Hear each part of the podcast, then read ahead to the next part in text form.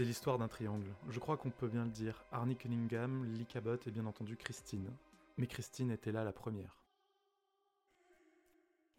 Bonjour, bonsoir et bienvenue dans ce nouvel épisode du Roi Steven. Avec moi autour de la table, il y a Grand Poil, Bonsoir. Emeric, Bonjour, bonsoir. Émilie, Salut Urde, Coucou Julien.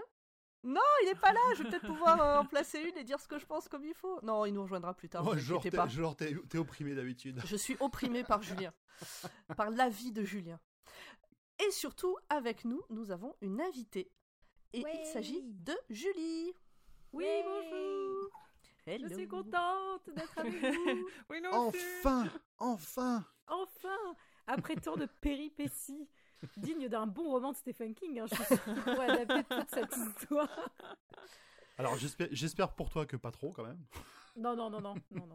Non, mais bon, le Covid, c'est très Stephen Kingien. Hein, donc, C'est ça. euh, Ah oui. Dis-nous tout sur toi, Julie. Qui es-tu? D'où viens-tu? Pourquoi es-tu là? tout, euh, tout, tout non. Tout ce que tu veux nous dire. Tout ce que tu souhaites euh, nous divulguer. Écoutez, eh ben non, je suis, euh, je suis scénariste, figurez-vous, pour, plutôt pour des séries télé. Euh, je fais aussi des podcasts à côté, donc un podcast sur euh, bah, l'équivalent de votre podcast hein, d'ailleurs, sur Jean-Claude Van Damme. Non, c'est pas tout à fait le même format et on n'est pas trop sur les mêmes euh, sur les mêmes grilles de lecture, mais en tout cas nous on suit la, la vie de Jean-Claude Van Damme euh, avec euh, bah, sa biographie et ses films en parallèle. Donc euh, n'hésitez pas, là on est dans une bonne période de direct ou DVD où on souffre un petit peu, mais C'est l'enfer, c'est la période infernale de sa comme ça, carrière. quand on aime, on est obligé Donc, de passer par là. Donc ça s'appelle Le Roi Jean-Claude, c'est ça? Le roi Jean-Claude, tout à fait, exactement. Ça aurait été un bon titre, le roi Jean-Claude. Et à côté de ça, bah, deux heures de perdu, euh, donc euh, podcast, euh, bah, cinéma, mauvaise foi, blagounette, second degré, avec mes, mes petits, mes petits camarades. Donc là, ça fait, commence à faire un moment hein, qu'on fait ça. Donc voilà. Et je suis aussi une- je vais pas dire une grande fan parce que moi, pour moi, je m'incline. Vous êtes les, les plus grands fans du, du roi Stephen. Mais moi, j'aime beaucoup aussi Stephen King. euh, J'en ai beaucoup lu, il y a plutôt quand j'étais ado et un peu ces dernières années, mais surtout j'aime beaucoup ses adaptations. Alors pas toutes, hein, ses adaptations euh, cinématographiques et voilà. Et, et en, en l'occurrence, je suis ultra fan de John Carpenter et je pense que ça pourrait peut-être nous servir à un moment. Ah, ça ça tombe Ah bien. bon Comme de par hasard Alors attention, ici on dit bien Steven, parce que sinon on peut avoir des problèmes. Ok, pas de problème. Non mais alors, figurez-vous, figurez-vous qu'on avait fait une petite émission avec euh, un film en after sur la Paramount et que j'ai- on avait dit Steven et dans les commentaires il y avait eu un, un tollé genre mais comment ça Steven Ah oui, non, mais oui. Et pourquoi Steven? Et donc euh, non mais je sais que vous êtes vous êtes dans le vrai donc Steven, je dirais Steven. Non alors, soyons honnêtes, hein, la plupart d'entre nous avant le podcast, on disait tous Stephen, hein. comme comme des bons Français, il y a pas de problème. Encore maintenant, hein, tu sais, ça arrive. Moi je, je suis sur Oui, du même des Stephen, Steven. tu Ouais. vois. euh, J'assume Oui, pas encore Stephen, tout à fait. bien. Ouais, voilà, Julien, il est sur Steven, le roi Oui. Steven. Ouais. Moi, c'est Steven. Steve mais il y a que Steven. mon qu'à le droit. Bon, Emeric, je te propose de nous dire de quoi on va parler. Oui, alors bah ce, ce, ce soir, cet épisode, nous allons parler de Christine, qui est une ville située dans le comté d'Atascosa, dans le, le Texas, aux Ah. États-Unis. Sa population s'élevait en à 390 habitants lors du recensement de 2010 et à Ah, c'est pas une 416 ville. habitants en 2016. Du coup, c'est Mais ville, Christine est connue euh, grâce euh, surtout à ses chutes. Christine Falls, c'est une chute de 21 mètres de haut, présente à l'intérieur du parc national du Mont Rainier, dans l'état de Washington. Et à proximité de ces chutes se trouve le pont des chutes Christine, qui est un Lâche pont en arc américain dans le comté de Pierce, dans l'état de Washington. Ah oui, mais quand il bien. a dit qu'il ferait plus long, il fait vraiment plus long. Ah bah, j'ai dit que je ferais long. Eh Mais bien, si j'avais su, euh, je vous aurais parlé de, de Christine, ma voisine, en fait. Enfin, je veux dire, si c'est ça l'enjeu de ce podcast, il n'y a pas de souci. Des Christine, on en a hein, sous le coude. hein. Ah non, Moi, j'ai ma je, tante Christine, si vous voulez, je peux vous en Je parler me- aussi. je me Moi, suis trompé compta sur la page, Christine. sur, la- sur la page euh, des ambiguïtés de, de Wikipédia. Oh Non, en fait, on va parler donc de Christine, livre, roman de Stephen King, euh, publié au nom de Stephen King, sorti aux États-Unis en avril 1983 et en France en janvier 1984, traduit en français Comment par Marie Millepoix. Le nombre de pages euh, aux US est de 526 sur la fiche Wikipédia, mais je pense donc que c'est une version euh, écrit gros parce que la version française est de 360 pages.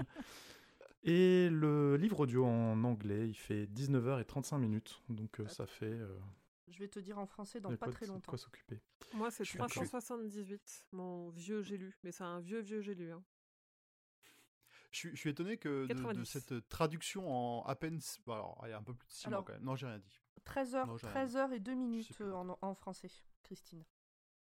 Le, la version euh, D'accord. audio... euh, audible, pardon. La version euh, sur audible. Qui est lue par, Par euh, un Paul très Barge, bon, ac- voilà, un très bon, euh, très bon qui a du mal avec les prononciations en anglais, Ah oui, là, bah, Mhm. mais, euh, mais qui a une voix très Mais agréable. agréable. ouais. Mais, Mais meilleure la vraie sieste question, grâce à c'est- lui. Est-ce qu'il dit Steven ou est-ce qu'il dit Stephen? Enfin, c'est ça qu'on veut savoir. Alors, je sais pas te dire, Euh, par contre, bonne Lee, question, il, dit, ouais. il dit late. Euh, Qu'est-ce qu'il dit ZZ Top. Ah, Euh, Ah non, il y a des trucs qui faisaient J'adore mal ce groupe. ZZ Top. il dit ah je sais plus il dit genre alors il dit Chrysler mais il y a un autre truc qui dit euh, très de manière très euh, franco-française dans sa prononciation je sais plus bon D'ailleurs, bref. Ouais, il y en Émeric, a toi, pas tu l'as écouté en anglais, c'est ça? Hmm, oui. Et comment tu prononces Christine en anglais? Euh, Christine. Christine. Oui, quelque chose comme ça. Ah, Ok. Et oui, donc le résumé en une minute. Euh, je vais partir du principe que vous avez tous vu Fast and Furious. Sinon, je vous invite à aller écouter l'épisode 15 de la cinquième saison de 2 heures de perdu. Et donc Christine, c'est un peu comme le deuxième tiers de Fast and Furious. Et euh, sauf qu'au lieu de tomber amoureux de la sœur de son pote, il tombe amoureux de la voiture qu'il est en train de réparer. Et ça finit à peu près pareil. ah oui, c'est vraiment un résumé. euh, Oui, oui, bah, À peu près. euh, très bien. On est dans le à peu presque. Alors figurez-vous que moi je l'ai revu euh, pour l'occasion dans un TGV et qu'à côté de moi il y avait un petit garçon de 7 ans et que je me suis dit que ça allait peut-être un peu le traumatiser donc je lui ai dit que c'était Cars en fait. Voilà. Oh. Du coup, il ira peut-être pas. En même temps, t'as peut-être sauvé des parents là qui ne seront pas obligés de se taper Cars pendant des années et des années. parce et que le gamin années. ils auront, juste, ils auront juste à payer une thérapie Mais non, il, il est trop content, le gamin qui regarde ça. Les Alors, explosions et tout. ouais. Euh, Qu'est-ce que vous en avez pensé? Et je vais commencer par Émilie. Euh, alors, je l'ai pas relu, déjà. Je ne te pose plus la question. régler ce Je sujet. Euh, pff, moi, j'en ai pas un souvenir. En fait, il fait partie des 3-4 bouquins que j'avais mis de côté quand je lisais Two King parce que je connaissais déjà le film et que j'avais pas forcément envie de les lire parce que j'avais l'impression de déjà connaître l'histoire. J'en ai pas un souvenir transcendant. Pour moi, ça fait pas partie de ces romans les plus profonds qui m'ont marqué ou qui m'ont surprise. Il est bien, mais il est pas, il, il est, non, il est pas marquant. Et honnêtement, je pense qu'il n'y aurait pas l'adaptation de Carpenter, il serait un peu oublié euh, comme d'autres le sont. Ok. Voilà. Euh, grand, grand poil. Toi, tu l'as lu? Ah, alors, Tu l'as relu? Moi, je, deux je l'ai fois? relu, mais j'avais pas le choix vu qu'il fallait que je fasse le résumé. Euh, non, moi j'aime beaucoup Christine. Euh, effectivement, alors le niveau du, au niveau du fond, c'est clair qu'il n'y a pas grand chose de très, de très intéressant. Par contre, au niveau de la forme, au niveau de la, de la tension et de la construction des personnages, je- je l'apprécie vraiment beaucoup et je suis vraiment pas convaincu qu'il serait tombé dans l'oubli euh, s'il n'y avait pas eu l'adaptation de Carpenter. Parce Mhm. que toute, le, toute la progression d'Arnie, la manière dont il se casse la gueule, les scènes de, les scènes de chasse qu'on pourrait appeler de, Christine, elles sont vraiment très très bien décrites. Moi j'étais. euh, ces passages-là, je, les ai enchaînés. En plus, c'est des petits chapitres très courts, tout ça, j'ai enchaîné ça super vite. Ouais, parce que je pensais à des romans de King qui ont jamais été adaptés, qui du coup sont jamais cités euh, quand, quand, quand aux gens tu leur demandes de leur sortir euh, Dick King, ils les citent jamais, genre Blaze et Histoire de Lisée ou même du maquis, qui sont vraiment des histoires euh, très fortes et très profondes.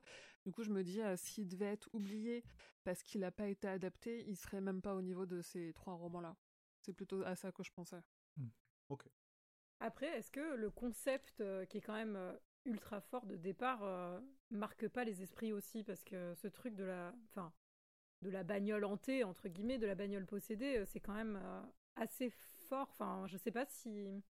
Comme la Ça a, été, chez ça a été repris souvent, hein, même, euh, même euh, Ouais. lui-même, c'est un thème qui finalement il a réutilisé plusieurs fois. Oui, sur les machines, euh, les machines qui prennent vie, oui, oui, il l'a il C'est ça. beaucoup. Ouais. Et qui s'attaque aux âmes, en effet. C'est pour moi c'est un peu la pop culture, mais je dis ça. euh, Mhm. Eh bien justement, Julie, toi, tu en avais pensé quoi quand tu l'as lu? Alors, je pour être vraiment transparente avec vous, je l'ai lu assez jeune et je ne l'ai pas relu depuis. Ah. Désolée. Euh, je, dans mon souvenir, c'était un peu long. Je sais pas si c'est parce que j'ai pas le permis et que du coup ça m'intéressait moins. Mais euh, je sais pas, enfin, j'avais trouvé que ça s'étirait un peu dans, dans mon souvenir. Mais alors, si je me souviens bien, j'espère ne pas me tromper, il y, a- il y a bien des paroles de chansons au début de chaque euh, chapitre. Mm. Oui, c'est un peu du multi-point de vue et tout ça. Oui. c'est ça. hein Oui, c'est Oui. ça. Oui. Ouais. Bah non, j'avais trouvé ça assez long dans mon souvenir. Enfin, mais après j'étais dans une période ultra Jessie à l'époque, donc c'était pas du tout le même, euh, la Ah, même non. limonade quoi. Voilà. Non, pas vraiment, non. mais euh, mais par contre, euh, pour le coup, pour cette émission, comme je vous le disais, j'ai revu le film euh, pour la 352e fois, je pense. mais euh, mais j'aime beaucoup beaucoup beaucoup le film pour le coup. Merci. Et Pomme, euh, qu'est-ce que tu en penses, toi? Est-ce que, est-ce que c'est, ça va être salé? Euh, non, je suis désolée, ça, ça Ah. va pas être salé. Moi, j'ai beaucoup aimé cette histoire. Alors, j'ai pas eu à prendre de notes, donc forcément, je l'aime plus que tous les bouquins où j'ai dû prendre des notes. Euh, j'ai testé Audible parce que j'avais un livre gratuit et 14 heures de train sur le week-end, et donc du coup, ça tombait très bien. Et j'ai beaucoup aimé. La voix du gars qui lit euh, m'a permis de faire 2-3 siestes dans le train. euh. Alors, des passages que j'ai réécoutés du coup, hein, mais Ah bon Oh, vraiment, euh, c'était euh, c'était parfait. Ah d'ailleurs, tu, tu trouves Euh, pas que sur Audible, il faudrait faire une fonction genre euh, t'actives quand tu vas t'endormir pour pouvoir retrouver où tu étais? Je crois que tu as une fonction où tu peux dire que ça de, de veille, tu sais, genre euh, ça va rouler 30 minutes et s'arrêter. euh, Ah ouais? Oh purée. Alors il faut que je à regarde ça parce vérifier, que à vérifier, mais euh, parce que moi j'écoute dans mon lit, tu vois, c'est Oui, encore ça. pire Ouais. du coup. Et euh, donc voilà, donc non, j'ai euh, j'ai bien aimé euh, le combo, le combo total en fait. euh, voilà. Euh, que dire de plus J'en dirais beaucoup plus. Je te couperai la parole Ok. euh, quelques fois pendant ton résumé. Euh, Oui, je doute pas un instant, t'inquiète. Et enfin, Urde, toi, tu Eh as aimé ben, cette histoire? Est-ce que c'est il y a Oui. pas beaucoup d'explosions? Non, alors on en a dans le film, donc ça va. Mais euh, non, euh, le bouquin, moi je l'ai trouvé finalement ok. Euh, c'est pas un grand roman, mais c'est sympa quand même. J'ai bien aimé la, disons le côté euh, passage à la vie adulte plutôt. Voilà, c'est surtout ça moi qui m'a plu. Le reste, sympa, bah, une voiture qui explose, enfin qui qui bute tout. De toute façon, ça peut que me plaire. Le passage à la vie adulte, c'est-à-dire c'est les dix dernières minutes euh, à peu près. Euh, Bon, alors, il y a quand même. Enfin, l'évolution d'Arnie dans le truc peut. oui, ça c'est peut- ça, oui. Oui, Bah, parce moi, que, j'ai- la trouvé première que voiture c'était, euh, aux États-Unis. Surtout que la première voiture ouais, aux États-Unis, c'est tôt, quoi. C'est 16 Ça, ans. euh, ouais. Ça marque Ouais, l'entrée dans la vie d'adulte, indépendance. C'est ça. Première voiture Et, euh, et- effectivement, j'ai trouvé euh, un truc qui m'a manqué dans le film, c'est vraiment ce côté, euh, quand il le décrit félin, chasseur un peu, hein, de, de, de la voiture, vraiment, on, on s'y croit, quoi. Quand, euh, Mm. quand j'écoutais Oh, les ouais. passages, vraiment, t'as l'impression que c'est un, que c'est un léopard, enfin. Ouais, c'est ça, c'est C'est- un chat. Ouais. Ça, c'était, c'était bien, quoi. Ça, c'est, peut-être que ça manquait ouais. dans, le, dans le film. Et est-ce Ah, que, je- je, je me, je vous pose une petite question. euh, moi, il y a un mini truc qui m'a, j'avoue, euh, dans le film plutôt, mais j'ai lu deux, trois trucs dans le bouquin et ça a l'air d'être un peu la même chose. Il y a un truc quand même où on est un peu à la limite du sexisme sur la façon de, dont Christine est quand même dépeinte, quoi. Enfin, on l'a décrit comme jalouse, euh, on l'a décrit avec des. Enfin, comment dire avec des qualificatifs qui sont Ouais, soi-disant enfin, donnés à, à une femme. Et moi, j'avoue que, a posteriori, à regarder aujourd'hui, bah, ça m'a quand même un peu questionné. Je me suis dit, ah oui, bon, bah, c'est un film et un livre de son époque, mais est-ce que. Alors, Voilà. clairement, le livre, c'est pas un livre féministe. hein, ça, il n'y a pas de, y a pas de souci. Et, et euh, Christine, j'ai l'impression qu'elle prend souvent cher pour les femmes à la place des femmes. En fait, le truc, C'est- que Carpenter, il en a fait un objet érotique, ce qui n'est pas du tout le cas. Enfin, de mémoire, il me semble pas que ce soit le cas chez King. King, lui, Pas du il tout. n'a jamais voulu de faire de Christine une femme, c'est plutôt euh, une, une métaphore de l'emprise de, des machines sur l'homme. Par contre, le souci euh, du sexisme dans le bouquin Christine, pour moi, c'est plutôt sur la copine de Arnie, qui ne sert à rien, à part juste être la caution. Mm. euh, il est trop cool, donc il a une copine qui est trop jolie. En plus, c'est la nouvelle que tout le Mm. monde veut. Et du coup, son meilleur copain, il est jaloux parce qu'il passe plus de temps avec lui. Et Ouais. la nana est clairement un objet, elle sert à rien dans le récit, à part juste être un objet, quoi. Alors, Ok. je suis- moi, je suis d'accord sur le côté, sur les, les femmes, le- les vraies femmes du livre ne servent pas à grand chose. En Mm. plus, sa mère, la mère d'Arnie, elle prend un peu cher. Le, la mère de, de Denis, elle a à peine abordée, mais pareil, elle prend cher le peu de fois où elle est mentionnée. Mais pour moi, Christine, Christine, il y a, c'est pas une question d'emprise. Il y a, il- enfin, il y a le- ce côté féminin de Christine, il ressort sans être un objet sexuel. Il y a quand même une relation vraiment amoureuse, possessive, et c'est et c'est répété quand même assez régulièrement de manière pas très subtile dans le dans le dans le livre. Oui, moi Bah, j'interprète Light ça le comme dit, ça. c'est ta, c'est ta copine, c'est ta petite amie. Light lui dit à un moment donné. En tout cas, en tout cas, voilà, je trouvais ça, comment dire. Alors euh, Light lit, du coup. euh, Ouais, Light ouais. Non mais en tout cas, je trouvais ça, euh, comment dire, j'avais envie de poser ce point avec vous parce que Mm. bon bah dans le film effectivement on va voir c'est plus un peu par la suite c'est assez intéressant. Enfin moi je trouve ça assez intéressant ce qu'on fait Carpenter, mais euh, mais justement vu que j'avais pas le souvenir du bouquin, je préférais euh, vérifier ça avec vous, chers chers experts. En fait, je dirais que la grosse différence, c'est juste l'attitude de Arnie, mais qui fait que ça raconte deux histoires différentes. D'accord. Oui, il y a ça, Oui, et le fait ouais. que Carpenter a mis de côté l'histoire de fantôme, qui fait que Christine, on Oui. se concentre vraiment sur le côté où, euh, en effet, Mm. c'est euh, un être possessif sans comprendre que c'est en fait c'est un fantôme d'homme qui la possède, donc où t'as peut-être cette nuance-là qui fait que t'interprètes différemment. ouais. Et j'ai vu qu'il avait regretté d'ailleurs de l'avoir Oui. mis de côté. Ouais. Qu'il trouvait que finalement le film manquait de d'atmosphère horrifique et que ce fantôme aurait pu être euh, Ouais. être une Bah, solution à ça. J'ai lu ça bon. aussi, ouais. Je pense qu'on va on va garder les parties pour le film parce qu'on Oui, a pardon, tous plein de choses à dire. Oui. Oui, parce qu'effectivement, le, le côté de, enfin, le, le rôle des voitures euh, sur les hommes, on peut en débattre euh, des lustres. hein. Il y a qu'à regarder les, les publicités. hein. Oui, mais King en a parlé dans une interview il y a Mm. très très longtemps en disant que euh, les voitures tuent en fait. C'est des objets, c'est des objets de mort et c'est ça aussi. C'est un peu la genèse aussi de de poids lourd Mercedes, qui a fait aussi ouais et de poids lourd qui a fait euh, Maximum Overdrive où la jeunesse de l'histoire c'est les camions dans son rétro qui lui font peur parce qu'ils sont là, ils sont omniprésents et à tout moment ils l'écrasent. Et Christine en Mm. fait c'est la même chose, c'est ce côté euh, tu mets entre les mains d'un jeune adolescent qui a encore euh, qui est encore quasiment un enfant un objet qui est capable de tuer des gens. C'est vrai. C'est très Euh, intéressant. Moi, je pourrais vous écouter pendant des heures. Alors, petit, petit rappel, euh, Julie, pour la suite, on a le droit de spoiler que les œuvres qu'on a déjà traitées. D'accord. Au- Voilà. Si au cas où t'es des rêves, des trucs comme ça, mais euh, normalement il y en a pas, je pense tant que ça. non, mais le- parce que là, j'ai entendu Mister tu. Mercedes, par exemple, j'ai eu envie de retirer mes écouteurs au cas où. Non, non, non. Non, non, C'est non, non, un de spoil, hein, ce que départ, j'ai dit. euh, Non, non, non, non, non, j'ai bien dit au cas où. Non, vo- voilà, euh, on, Oui, oui, pas de on s'interdit aucun spoil sur les œuvres qu'on a déjà traitées. Par contre, celles qu'on n'a pas vues, on. Voilà. On No problemo. Je serai que sage. Et je dirai Steven. Promis. on est- on n'est pas tous, on n'a pas tous tout lu encore. Moi, j'en ai lu quasiment. Enfin, j'ai lu quasiment que ce qu'on a fait dans le roi Steven, donc. euh, C'est bien, Mais il nous manque la avez de Emmerich. euh, Oui. C'est le but, c'est d'avoir des différents points de vue, ouais, effectivement. Alors. Emmerich, donne-nous ton ouais. point de. Oui, Ah. ton point de Ah, vue, Emmerich. Oui, merci. Mais je t'en prie. Euh, ben moi, j'ai bien aimé l'écouter. Euh, j'ai trouvé que c'était vraiment très très prenant. Euh, D'autant plus que le narrateur euh, dans la version américaine de, de l'audiobook est excellent. Il fait vraiment très très bien les voix. Et euh, il fait notamment très très bien l'évolution de Arnie qui passe. Il a, je sais pas comment il fait, il arrive à faire une voix d'adolescent qui mue. Et il le transforme en la voix du, du, du vieux Du au fur et à mesure. Il non seulement il Mm. prend les expressions, mais en plus il, il reprend quasiment la même voix. C'est assez impressionnant. Tout en étant identifiable comme étant Arnie, parce qu'il arrive à rajouter des accents un petit peu de, de voix qui muent de temps en temps encore. C'est assez, euh, assez bien fait.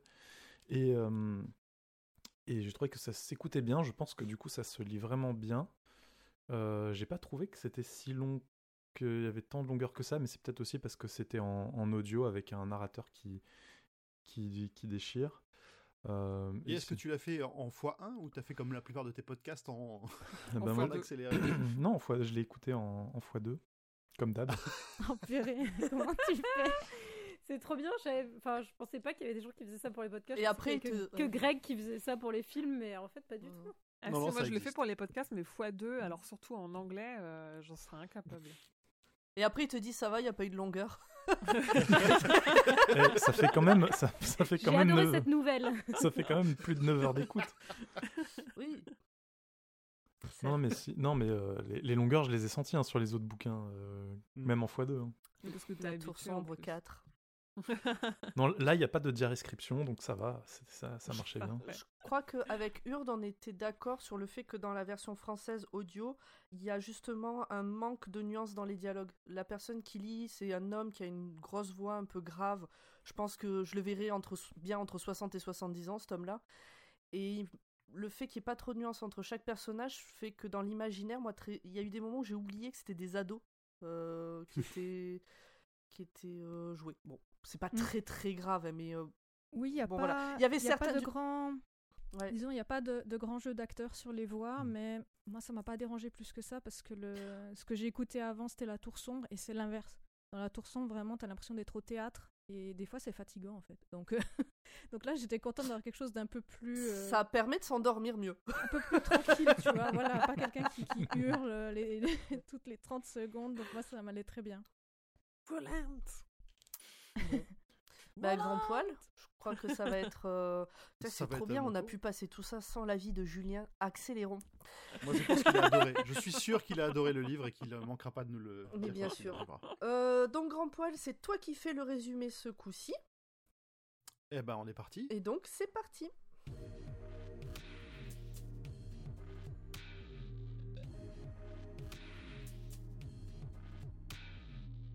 Prologue. Alors le prologue commence, comme l'a dit Emmerich euh, dans sa première phrase, sur un- la mention d'un triangle amoureux et déjà on nous promet une tragédie. Christine étant la première, le premier et seul amour d'Arnie et, et Lee, quelqu'un d'autre. Quoi? Donc on sait déjà que- Cette Alors, phrase Donc me Christine, c'est le premier amour d'Ar- d'Arnie, et Lee, c'est quelqu'un d'autre. voilà. Ah oui, d'accord. Voilà. Je l'ai peut-être dit trop vite. Dans le triangle. Clair. Je vais Oui, oui, oui. Le narrateur et Arnie étaient deux losers à l'école et euh, Arnie en particulier c'est une espèce de souffre-douleur car il est tout maigrichon et nul en tout. Euh, Arnie, c'est- non, le narrateur, c'est pas un loser. Hein. Denis, le c'est pas un narrateur, loser. hein. Il- Alors, fait partie de La l'équipe façon, de dont il, est foot. pré- la, fa- la façon dont il, dont, il nous- dont il se présente au départ, c'est un peu, c'est un peu comme ça qu'on le ressent. Je, je, je C'est parle pas un là, je winner, parle en tout vraiment cas. en sachant pas la suite du livre. Quand il se présente, il a l'impression, lui, il se déprécie un petit peu Ah, dans ce ouais. sens-là. J'ai pas souvenir de ça. Ok. Je l'ai ressenti comme ça. Ça commence Ouais, bien. je l'ai- je l'ai je l'ai senti commence plutôt euh, ouais, un peu comme toi aussi. Donc, Alors, euh, tu dis qu'il est maigrichon et nul en tout. Je sais pas si on a déjà la description de son acné, mais il- c'est pas que ça. Il est. euh, Il a Il est pas les- gâté. Ouais, est très il, a. Enfin, il a, il a, enfin, comment dire, euh, Ah, il a, il toutes les caractéristiques qui font qu'il va prendre cher au lycée, quoi, le Vous pauvre. voyez Screech dans euh, Parker Lewis ne perd jamais. Ah pas ouais. Screech. euh, RIP, d'ailleurs. Ah, je confonds avec l'autre, euh, l'autre série, avec euh, Sauvé par le Gong. Ah oui. Mais bref, c'est le même. Ouais, C'est c'est le ça. même genre. euh, Enfin, un ouais. peu, un en, en moins fantasque, en vraiment très refermé, très, euh, Mm. très, très seul, très seul. Ouais. euh, Denis, c'est- enfin le narrateur, je- on ne connaît pas encore son nom, c'est vraiment son seul ami. Mm. Et le seul, a- le seul talent qu'on lui reconnaît à ce moment-là, c'est les voitures, mais ça ne convient pas à ses parents, donc euh, ça va pas, il peut pas se s'épanouir dans ce, dans ce, dans ce loisir. Et donc du coup dans ce prologue, on se- moi j'ai trouvé qu'on s'apercevait aussi que le narrateur aimait profondément Arnie avec tous ses défauts et qu'il ne semblait pas apprécier particulièrement cette Christine. Tout à fait. Donc, chapitre 1. Denis, donc, le narrateur, on apprend enfin son nom, et Arnie sont en balade quand soudain Arnie l'interpelle. Il semble avoir subi un coup de foudre en apercevant un tas de boue à vendre sur le bord de la route. Une Plymouth Fury de 58 qui semble tomber en miettes. Le vieux vendeur de la Fury, Roland Lebé, a un regard avide qui ne plaît pas au narrateur. Faut dire que pas grand chose ne lui plaît pour l'instant dans cette affaire. Arnie, lui, il remarque rien, il est obnubilé par sa voiture. Alors, moi, j'ai noté que c'était Roland D. Le B, et je me suis demandé si c'était un clin d'œil à Roland Deschamps. Voilà. Vous en faites ce que vous voulez. Alors, c'est un peu tôt, je pense, dans la. Ouais. c'est un peu tôt dans la, juste, dans la carrière euh, de King. Ah, a- ça veut pas a- dire que il le personnage, qu'il euh, utilise euh, dans tous ses bouquins, quoi. Oui, mais voilà, j'ai repéré le Roland D. De. Euh, Roland D. Le B. Très bien, bien joué, bien joué. Euh, donc, pendant la discussion entre, entre Roland justement et Arnie, on a le droit à toute sa biographie jusqu'à l'achat de sa voiture en 1957, comme neuve. Et là, on s'aperçoit que la voiture a du vécu, a du vécu presque 160 000 bornes, ce qui, je pense, pour les voitures de l'époque, est plutôt, plutôt costaud. Bon, même de nos jours, non C'est déjà pas mal, euh, 160 000 Euh, bornes. non, de nos jours, elles font pas 160 000 bornes pour le peu de connaissances que j'ai, mais même à l'époque, c'était déjà pas mal. hein. Moi, je vous rappelle que j'ai pas le permis, donc euh, je ne pourrais pas répondre à cette question. Alors, sache, sache que nous sommes deux. Voilà. Non, Bah, ma, bagnole approche des, 100 200, hein. des 160 000 bornes. Bah Oh, ouais, ça moi monte, aussi, euh, hein. ça- Ouais, ok. Celle de ma mère, Sinon, elle, je- elle est à plus de 200, euh, 220, je crois, un truc comme ça. Je sais pas, moi j'en ai eu deux et je les ai tués bien avant, donc... euh, je sais pas. C'est le sel, c'est pas bon dans le carburant. Pau- Pauvre voiture. Alors, Arnie ne possède pas l'argent nécessaire et le vieux insiste pour du liquide. Il sent qu'il a attrapé Arnie dans ses filets et euh, que la voiture l'a fait. C'est, une espèce de, de, de, petite nuance qu'on sent déjà à ce moment-là. Denis, pendant ce temps-là, il fait le tour de, de cette épave absurde et il estime que les réparations de Christine, ça va être exorbitant et que ça va probablement utiliser tout l'argent qu'Arnie destiné à ses études. La transaction se finalise, un échange de reçus est fait entre Arnie et Roland et c'est retour chez les parents d'Arnie. genre le mec, il lui fait, il fait un reçu avec euh, une reconnaissance de dette. Il lui dit ah, désolé, je la, je, la vendrai dans, je la, je vais la, je la vendrai dans, dans, dans, le lendemain si tu, si tu veux que je la réserve, faut que tu signes. Enfin c'est. Oui, vraiment, tu sens, il a, ferré le pigeon, bien ferré. c'est pas crédible, mais oui, il fait vraiment. Oh non, mais il y en a d'autres qui sont intéressés. Euh, Sans déjà Carney est complètement euh, obnubilé par, euh, par la voiture. Le truc de l'argent pour les études, je sais pas si. Juste pour situer vite fait, en gros, ils sont juste avant la rentrée des classes, je crois, de leur terminal. Hmm. Enfin, de ce qui correspond. Ouais, de l'équivalent terminal. Voilà. C'est fin de l'été, avant la rentrée en pseudo-terminal, et donc c'est pour les études d'après pour la fac. Ils ont passé tout l'été à bosser. Et voilà, c'est ça. Ah oui, c'est juste. Et Arnie, je crois, il claque euh, en, en paiement de dépôt tout, tout ce qu'il a reçu de sa paye du jour ou un truc comme ça. Je me souviens euh, De la Dans semaine, le... je crois. Ouais. Dans le film, en tout cas, euh, l'autre lui dit qu'il a économisé et, et, on souligne que c'était quand même pour l'université à la mm. base, donc plutôt pour ses études. Après, je sais pas si c'est la même chose. Oui, c'est ça. Mais... Si, si, c'est exactement ça. donc il a sur lui, il n'a pas assez d'argent, mais ça lui permet juste d'obtenir ce reçu en échange de, de, sa paye du jour, et après il faudra qu'il aille à la banque pour retirer, euh, le, retirer le reste. Donc comme on peut l'imaginer, euh, les parents d'Arnie ils sont plutôt furieux de cet achat, et même Denis, euh, qui est présent sur place, il n'est pas très tendre avec eux. Il les décrit un peu comme des personnes ayant beaucoup de temps pour protester et discuter, mais peu pour l'action. Donc déjà, on nous plante des parents un peu... un peu pas très agréables. Des syndicalistes Il y a quand même une, ou deux, une, ou deux, phrases qui me font dire que Denis, il a quand même l'air d'en passer un peu pour Regina, la mère très autoritaire d'Arnie. Ah bon? Ah, il la trouve royale, euh, je sais plus, je crois que c'est ça. Mais c'est vrai, les adjectifs euh, utilisés par Denis pour décrire la mère d'Arnie sont, sont plein de sous-entendus. Euh, oui. Après, ils se, connaissent, ils se connaissent depuis qu'ils sont tout gamins, donc elle, enfin, il la connaît depuis toujours, plus ou moins. Oui, mais c'est pour ça que c'est justement d'autant plus ces, ces, mots me paraissaient un peu étranges à ce moment-là. Bah, il a faim, c'est tout. Bah, c'est les émois de l'adolescence euh, qui Mais justement, sur la mère de son copain. c'est les hormones, ça le travaille. Bah oui. Alors, euh, Arnie, à ce moment-là, il tient tête par ses parents pour la première fois, on dirait, et du coup, c'est Denis qui est pris à partie par sa mère, notamment, euh, comme responsable de l'avoir laissé faire. Que Arnie se fait complètement squeezer par sa mère. Son père, lui, il est plutôt open, mais la reine-mère, elle, elle est inflexible. Arnie en a marre de se comporter uniquement comme eux le veulent pour ne pas faire honte à leurs amis de la haute société. Et du coup, euh, Denis est prié de filer chez lui pendant que le, reste de la tempête se, poursuit chez Arnie. Le lendemain, Denis retourne chercher Arnie. Il retourne chez le B après un petit retrait d'espèces à la banque. Arnie est très impatient, voire inquiet de ne pas trouver la voiture à son arrivée. il a peur que justement Roland ait mis, euh, ses menaces à exécution et ait vendu la voiture. C'est déjà une obsession en fait. Ah, dès le départ. Et euh, en plus, quand ils arrivent devant chez le B, oui. une voiture. Surtout ça. Arnie, on sent qu'il panique la grosse immédiatement. Panique. Le B qui les voit arriver, il les rassure tout de suite. Il dit juste qu'il a rentré la voiture dans le garage et qu'il a fait deux trois mises au point. Très vite.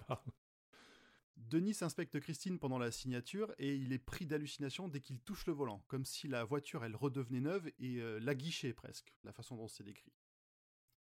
Il sort du garage en courant comme s'il avait le feu au cul. C'est là où euh, le fait que ce soit Roland qui hante Christine, je trouve euh, que c'est pas suffisant comme explication. Pour, pour moi, Christine, ouais, je, suis d'accord. Il y a déjà un, il y a déjà un truc avec Christine. Elle, va servir de, de point d'ancrage, mais elle est déjà, elle est déjà maudite. Alors contrairement au film, elle a pas l'air d'avoir tué avant, mais elle a l'air déjà d'avoir euh, des soucis. Bah, on sait dans le livre, on sait pas. Dans, pour l'instant, on sait pas. Dans le livre, on ne sait pas, mais surtout dans le, dans le film, ils nous montreront que dès la chaîne d'assemblage, euh, elle a tué des mm. gens. Alors que là, non, a priori, peut-être dans sa relation avec Roland, Roland qu'il a une neuve, il se passera des choses, on verra après. Alors, justement, moi je sais que ça fait partie des questions que je me suis posées. Parce que finalement, alors peut-être j'ai manqué d'attention sur certains passages, c'est très possible, mais à la fin du bouquin, j'étais incapable de dire.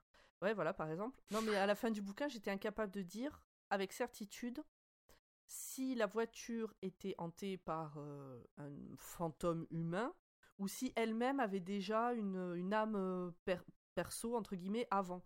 Et toutes les personnes qui m'ont répondu m'ont dit oui, mais dans le film, et Ah ouais, ça voilà. répond Ah pas oui, à ma bah non. question dans le non. film. Mais non, mais comme Shining, tu vois, personne ne sait ce que raconte le roman de King. Tout le monde sait ce que raconte euh, le film de Stanley Kubrick. Et- c'est ça, mais j'ai l'impression que, pour moi, ça veut dire que quand même, alors c'est que des gens qui ont lu le bouquin hein, qui m'ont répondu ça. Euh, je leur fais coucou, ils sont sur le Discord de SKF. Euh, euh, je pense que c'est parce que, au final, je suis pas la seule à pas avoir ma réponse à la fin du bouquin, à pas avoir une réponse claire. Si, Hmm. si Alors- à chaque non- fois la référence c'est plus, oui, mais dans le film. Moi, j'ai On- pas eu de on- réponse claire non plus parce que On n'a pas de réponse de, claire, de mais- la façon dont ça nous sera décrit par la suite, les- Christine, elle a commencé à être mauvaise quelque part avant, de- avant que le BI crève. Donc ça veut dire qu'il y, a- il y avait déjà quelque chose. Elle a attiré son âme. euh, Bon, on en, on en reparlera. ouais. On en On, reparlera. on à ce pourra faire la ouais. comparaison avec, euh, tu vois, avec la, la- la- la maison de Salem ou même la maison dans, dans ça, qui sont des, des points fixes du mal qui C'est- attirent le ouais. mal. à- Ouais, Voilà, mais c'est ça. ouais. Oui, c'est vrai, c'est vrai, c'est vrai. C'est clairement une Marston House. C'est clair. C'est la maison de ça pour ceux qui suivent. pas. Non, c'est la maison de Salem. Dans Oui, ça, c'est la maison de la Salem. maison sur Neighbor Street. Oh putain, merde. Pourtant, les ma a gueule. fait, hein, on peut les spoiler. Bah oui, oui, on Oui, peut y oui. aller. Euh, donc, Arnie se glisse enfin au volant de Christine et après quelques mots doux, elle accepte de démarrer pour lui. Après le départ pétaradant, Denis se retourne vers l'ancien proprio et il est bien surpris de le voir pleurer. Ah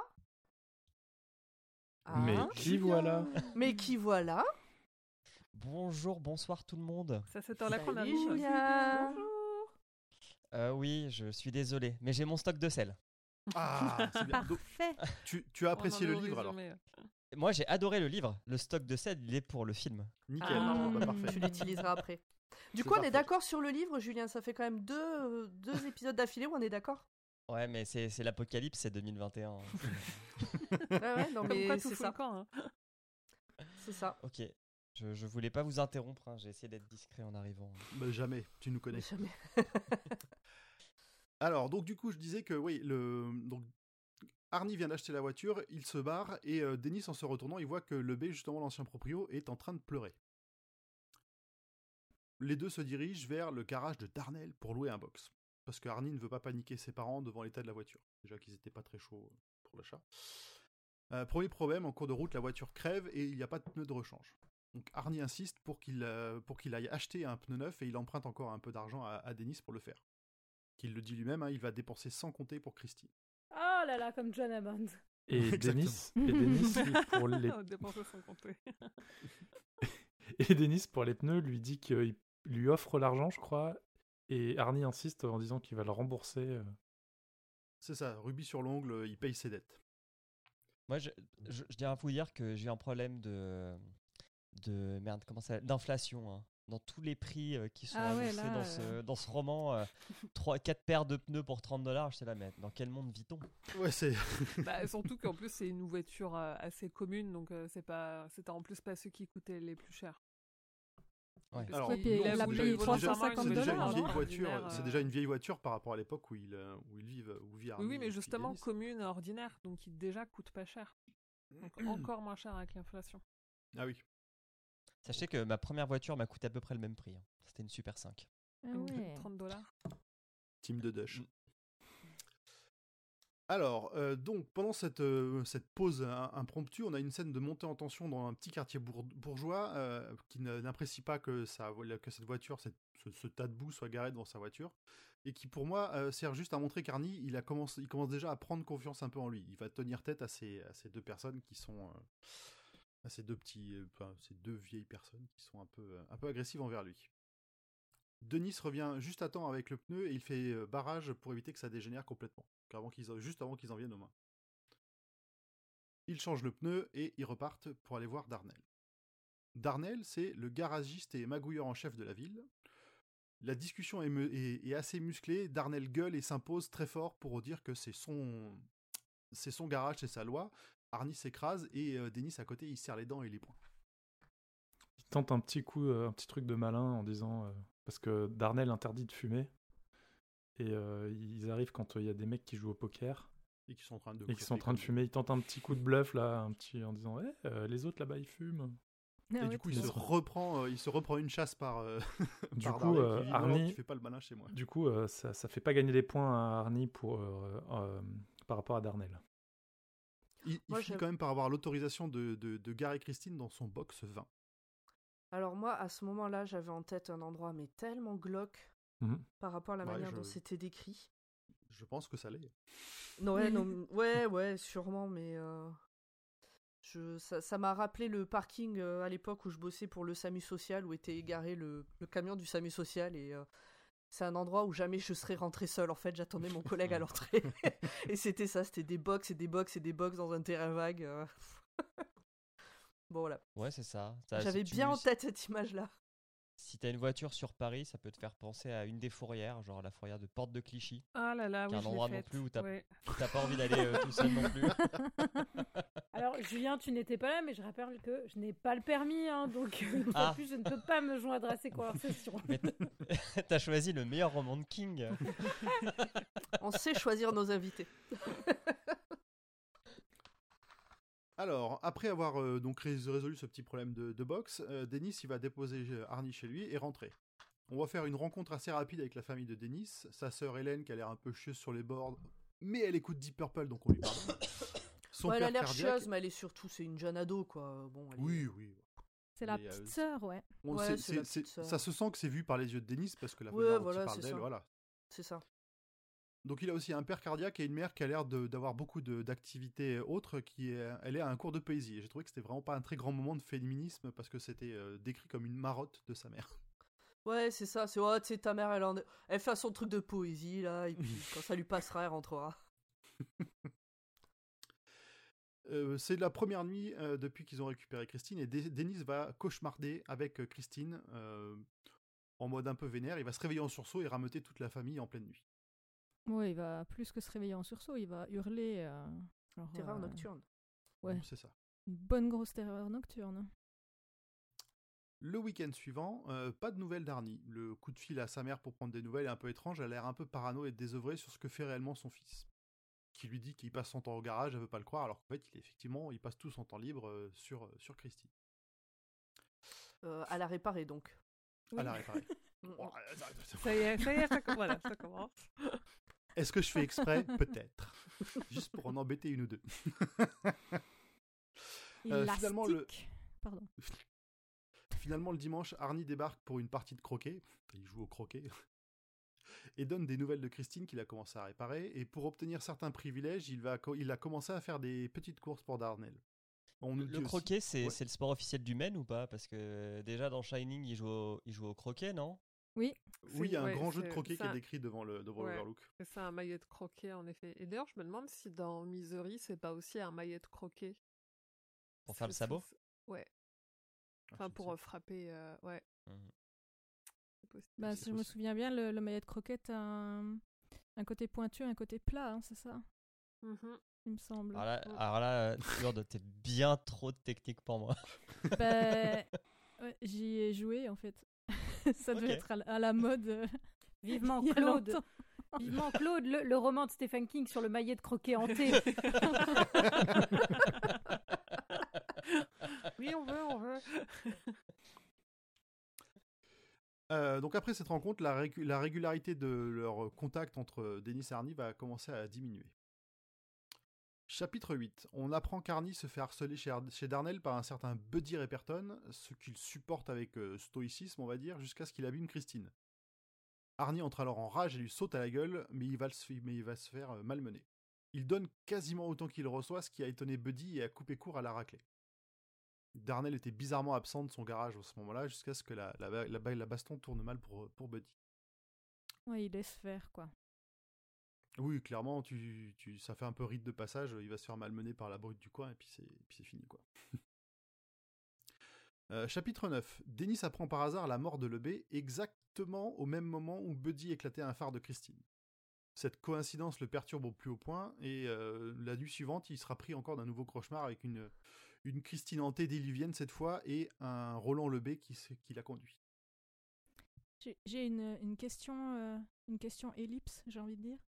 Mais euh, on est d'accord que euh, qu'il a le Shining ou quelque chose du style. Enfin, moi, c'est un peu comme ça que je l'ai que, Bah, que j'ai euh, défini ses a- en fait, cauchemars, ses visions. Enfin voilà, ça m'a fait penser justement au Shining. Que on sait Mhm. pas Ça y ressemble un peu, ça fait un peu, un peu rêve prémonitoire euh, et pas juste Ouais. le fait qu'il soit perturbé par une bagnole, quoi. Après, Ouais, King, c'est ça. il met beaucoup de choses dans les rêves. hein. Il y a Mm. beaucoup, beaucoup de ouais. rêves et de cauchemars dans, dans tous ses bouquins. Mm. Ah, Mais disons ouais, qu'il a, il a quand même une, une sensibilité euh, plus que la moyenne, quoi. Oui, ouais, de là à dire le Shining, peut-être pas, mais oui, il y a peut-être des, Ouais, des traces de quelque chose, ouais. Mm. Ouais, En tout cas, le Shining en lui-même est, euh, est pas du tout, du tout mentionné dans le bouquin, ni même, euh, Non, non. ni même effectivement, suggéré, mais à part euh, qu'il fait des tu- rêves. Mais euh, C'est ça, mais j'ai trouvé que ça, que ça ressemblait du coup, à défaut de. Shining, justement, de dire qu'il est plutôt euh, éveillé euh, à ces choses-là, quoi. Disons qu'il shine pas complètement, il, il, il shine. Demi Il clignote, il clignote un peu. Non, mais ce, ce genre de truc, Il c'est un peu éc- décrit dans Doctor Sleep. faut pas spoiler, Ouais, on l'a pas lu. je Oui, je sais, je sais. ouais. Ouais. On va pas en Ne va pas trop loin, s'il te plaît. Non, parce que Pomme a déjà fait une remontrance. Non, oh non, c'est pas vrai, c'était pas une remontrance. Je dois vous avouer que j'ai failli dire que ça me faisait penser à quelque chose de Dr. Sleep et j'ai pas dit. J'ai pas dit. Bah, Et voilà, et ben, voilà. c'est bien. Et ben, J'ai pris la balle pour toi, Julie. Alors, euh, chapitre 10. Les deux amis euh, décident donc d'assister à l'enterrement de Lebé, mais ils restent assez loin. Euh, ils finissent par aller présenter leur respect à son frère Georges à la fin de la cérémonie. Arnie aussi en tête de louer le garage du, défunt, ce que le frère refuse catégoriquement, et il prévient Arnie qu'il devrait se débarrasser de la voiture rapidement. Sur le départ, Denis prétexte une envie pressante pour prendre à part Georges et essayer de lui tirer les verres du nez, et ils prennent rendez-vous pour plus tard. Chapitre 11. Le rendez-vous arrive plus vite que prévu, a priori. Aperçu de la vie de misère de Lebé au travers des yeux de son frère. Euh, on, donc, famille pauvre, l'armée où il révèle un talent de mécanicien hors pair, et un, mariage utilitaire qui, est- qui a l'air d'être uniquement fait pour avoir quelqu'un à dominer au prix de ce, au- et auprès de qui se plaindre des merdeux. Ouais, alors euh, il est aussi Bah, le présenté mariage, comme. euh, co- il, est, Ah, il, pardon, est, pardon. il est présenté comme un sale type depuis euh, quasiment sa naissance. Je veux dire, il n'est Ah pas oui. devenu un sale con, il l'a toujours été. C'est, ça a l'air d'être euh, une de ses caractéristiques euh, les plus importantes. C'est vrai. Non, mais avant la guerre, il me semble que ça allait encore. Enfin, c'était Ah ouais? plutôt un normie. Enfin, je me Euh, souviens plus très bien. c'est- mais- plus tard qu'on saura ce qui s'est passé avant la guerre. Ouais. Je me souviens plus À très ce, bien. à ce moment-là, on sent juste qu'il a un sale caractère, mais qu'il avait l'air de d'être un peu juste un peu vachard, un peu un peu un peu.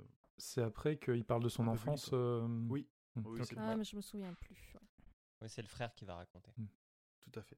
Euh, le seul rêve de Lebé à ce moment-là dans sa jeunesse, c'était de posséder sa propre voiture, une Plymouth, qu'il finira par acquérir après de longues années à économiser. D'ailleurs, la voiture est achetée avant la maison, l'intérieur est recouvert de plastique pour ne rien salir, et même Rita, sa petite fille, devait faire très attention. Est-ce que, est-ce que ça existe en France, les gens qui économisent toute leur vie pour acheter une Peugeot, par Bah, exemple? bien sûr. Bah oui. Bah oui. Oui, surtout. euh, Avec oui. le leasing, un peu moins, mais. Je sais pas, j'ai l'impression que c'est un truc très américain en fait, mais euh, bon, Ah, Oh non, Un petit peu, mais les Bagnoles, on de aime la ça ville, ici ouais, aussi. c'est ça. Ouais, dans ma petite campagne, euh, il y a ça. ou peut-être qu'on va moins mettre en avant les marques à part vraiment exceptionnelles, mais euh, Ah non, si, si. Ah si, si, Ah ouais? marques. Ah, la marque, c'est Ah oui, important, ouais, ouais. Ah, il y a des familles Renault, il y a des familles Peugeot. Hein. C'est, c'est... ah oui, Ah oui, je bah suis alors une pas famille Renault. familles Peugeot, hein. Non, mais.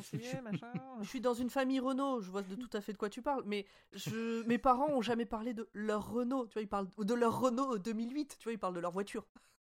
Ah si, moi, pas mes de parents parlent, euh, parlent en marque. Après, mes parents sont ok. motards, donc ils, sont- ils ont aussi ce rapport où euh, ils, ils aiment la mécanique et, et les marques Ok. de voit- d'automobiles et de mobiles euh, en général, mais euh, ouais. Ok, bon bah d'accord. Bon, moi, je viens d'une famille très même- aisée, puis on avait 18 voitures avec 18 marques différentes, donc on était obligé de les appeler par leur marque. Puis des Mais fois, il y avait pas une voiture, plusieurs fois la même marque, il fallait la date. Bah ouais. Oui. Ouais, c'est ça. parce c'est que- la Lamborghini en plus, euh, 2017. Mais oui, parce que c'est devenu compliqué parce que maintenant les constructeurs ils, ils appartiennent les uns aux autres. Des fois ils utilisent une partie d'un autre. Ils ont. C'est super compliqué. hein. Moi je m'y connais pas Bah, des masses en bah- voiture, mais malheureusement je, je suis souvent dans des discussions de voiture. Et, moi aussi, figure-toi. c'est, euh, Moi aussi, c'est ma assez complexe. en fait, Par contre, ce qu'ils font vraiment aux US pour essayer de démarquer ça, c'est qu'ils rajoutent toujours le. Bah là, ils le font même pour euh, Christine. L'année en fait. Oui, c'est ce que je Mm. disais, ouais, la, la nous, on fait Peugeot pas. 2008. Nous, Ah, nous, on le fait avec le Non. vin. Chacun son, Oui, voilà. son snobisme. Ouais, c'est Ça ça, fait pinard, on est d'accord. Oui, C'est le millésime de la voiture, c'est plus facile à identifier après. C'est vrai. Alors, ah oui, alors donc euh, il vient d'acquérir sa voiture, protéger tout. Au bout d'un an, au cours d'une promenade du dimanche en voiture, euh, Rita, sa petite fille, meurt en s'étouffant sur un bout de viande. C'est quand même pas de bol. Putain, s'ils étaient végétariens. Ouais, aussi, ils Ah, écoutaient serait- Jean-Michel Prévention. Ouais, on en parle. Oh, bah, un bout de viande ou un petit pois, ça change pas grand-chose. hein. Quand c'est coincé, c'est coincé. hein. Euh, la femme de Lebé ne s'en remet- ne s'en remettra jamais et lui, il va quand même conserver cette voiture malgré tous ses mauvais souvenirs. Euh, et les avertissements de son frère déjà à l'époque euh, qui lui disait d'arrêter d'imposer ça à sa femme. Oui, d'ailleurs, la, famille de le B, est- j'ai l'impression, est assez proche de sa femme et du malheur de sa femme, beaucoup plus que de lui et de sa réaction à lui. Ah oui, euh, clairement, euh, il est vraiment tout seul euh, avec sa voiture contre le reste du monde. Est-ce que on sait à ce moment-là ce qui s'est passé vraiment? Enfin, ce qui s'est passé vraiment? On n'a pas les détails, juste on apprend Non, que non. la petite est morte. euh, D'accord, ok. C'est ça. Et du coup, on apprend derrière que euh, sa femme, Véronica, se suicidera au gaz d'échappement de Christine six mois plus tard.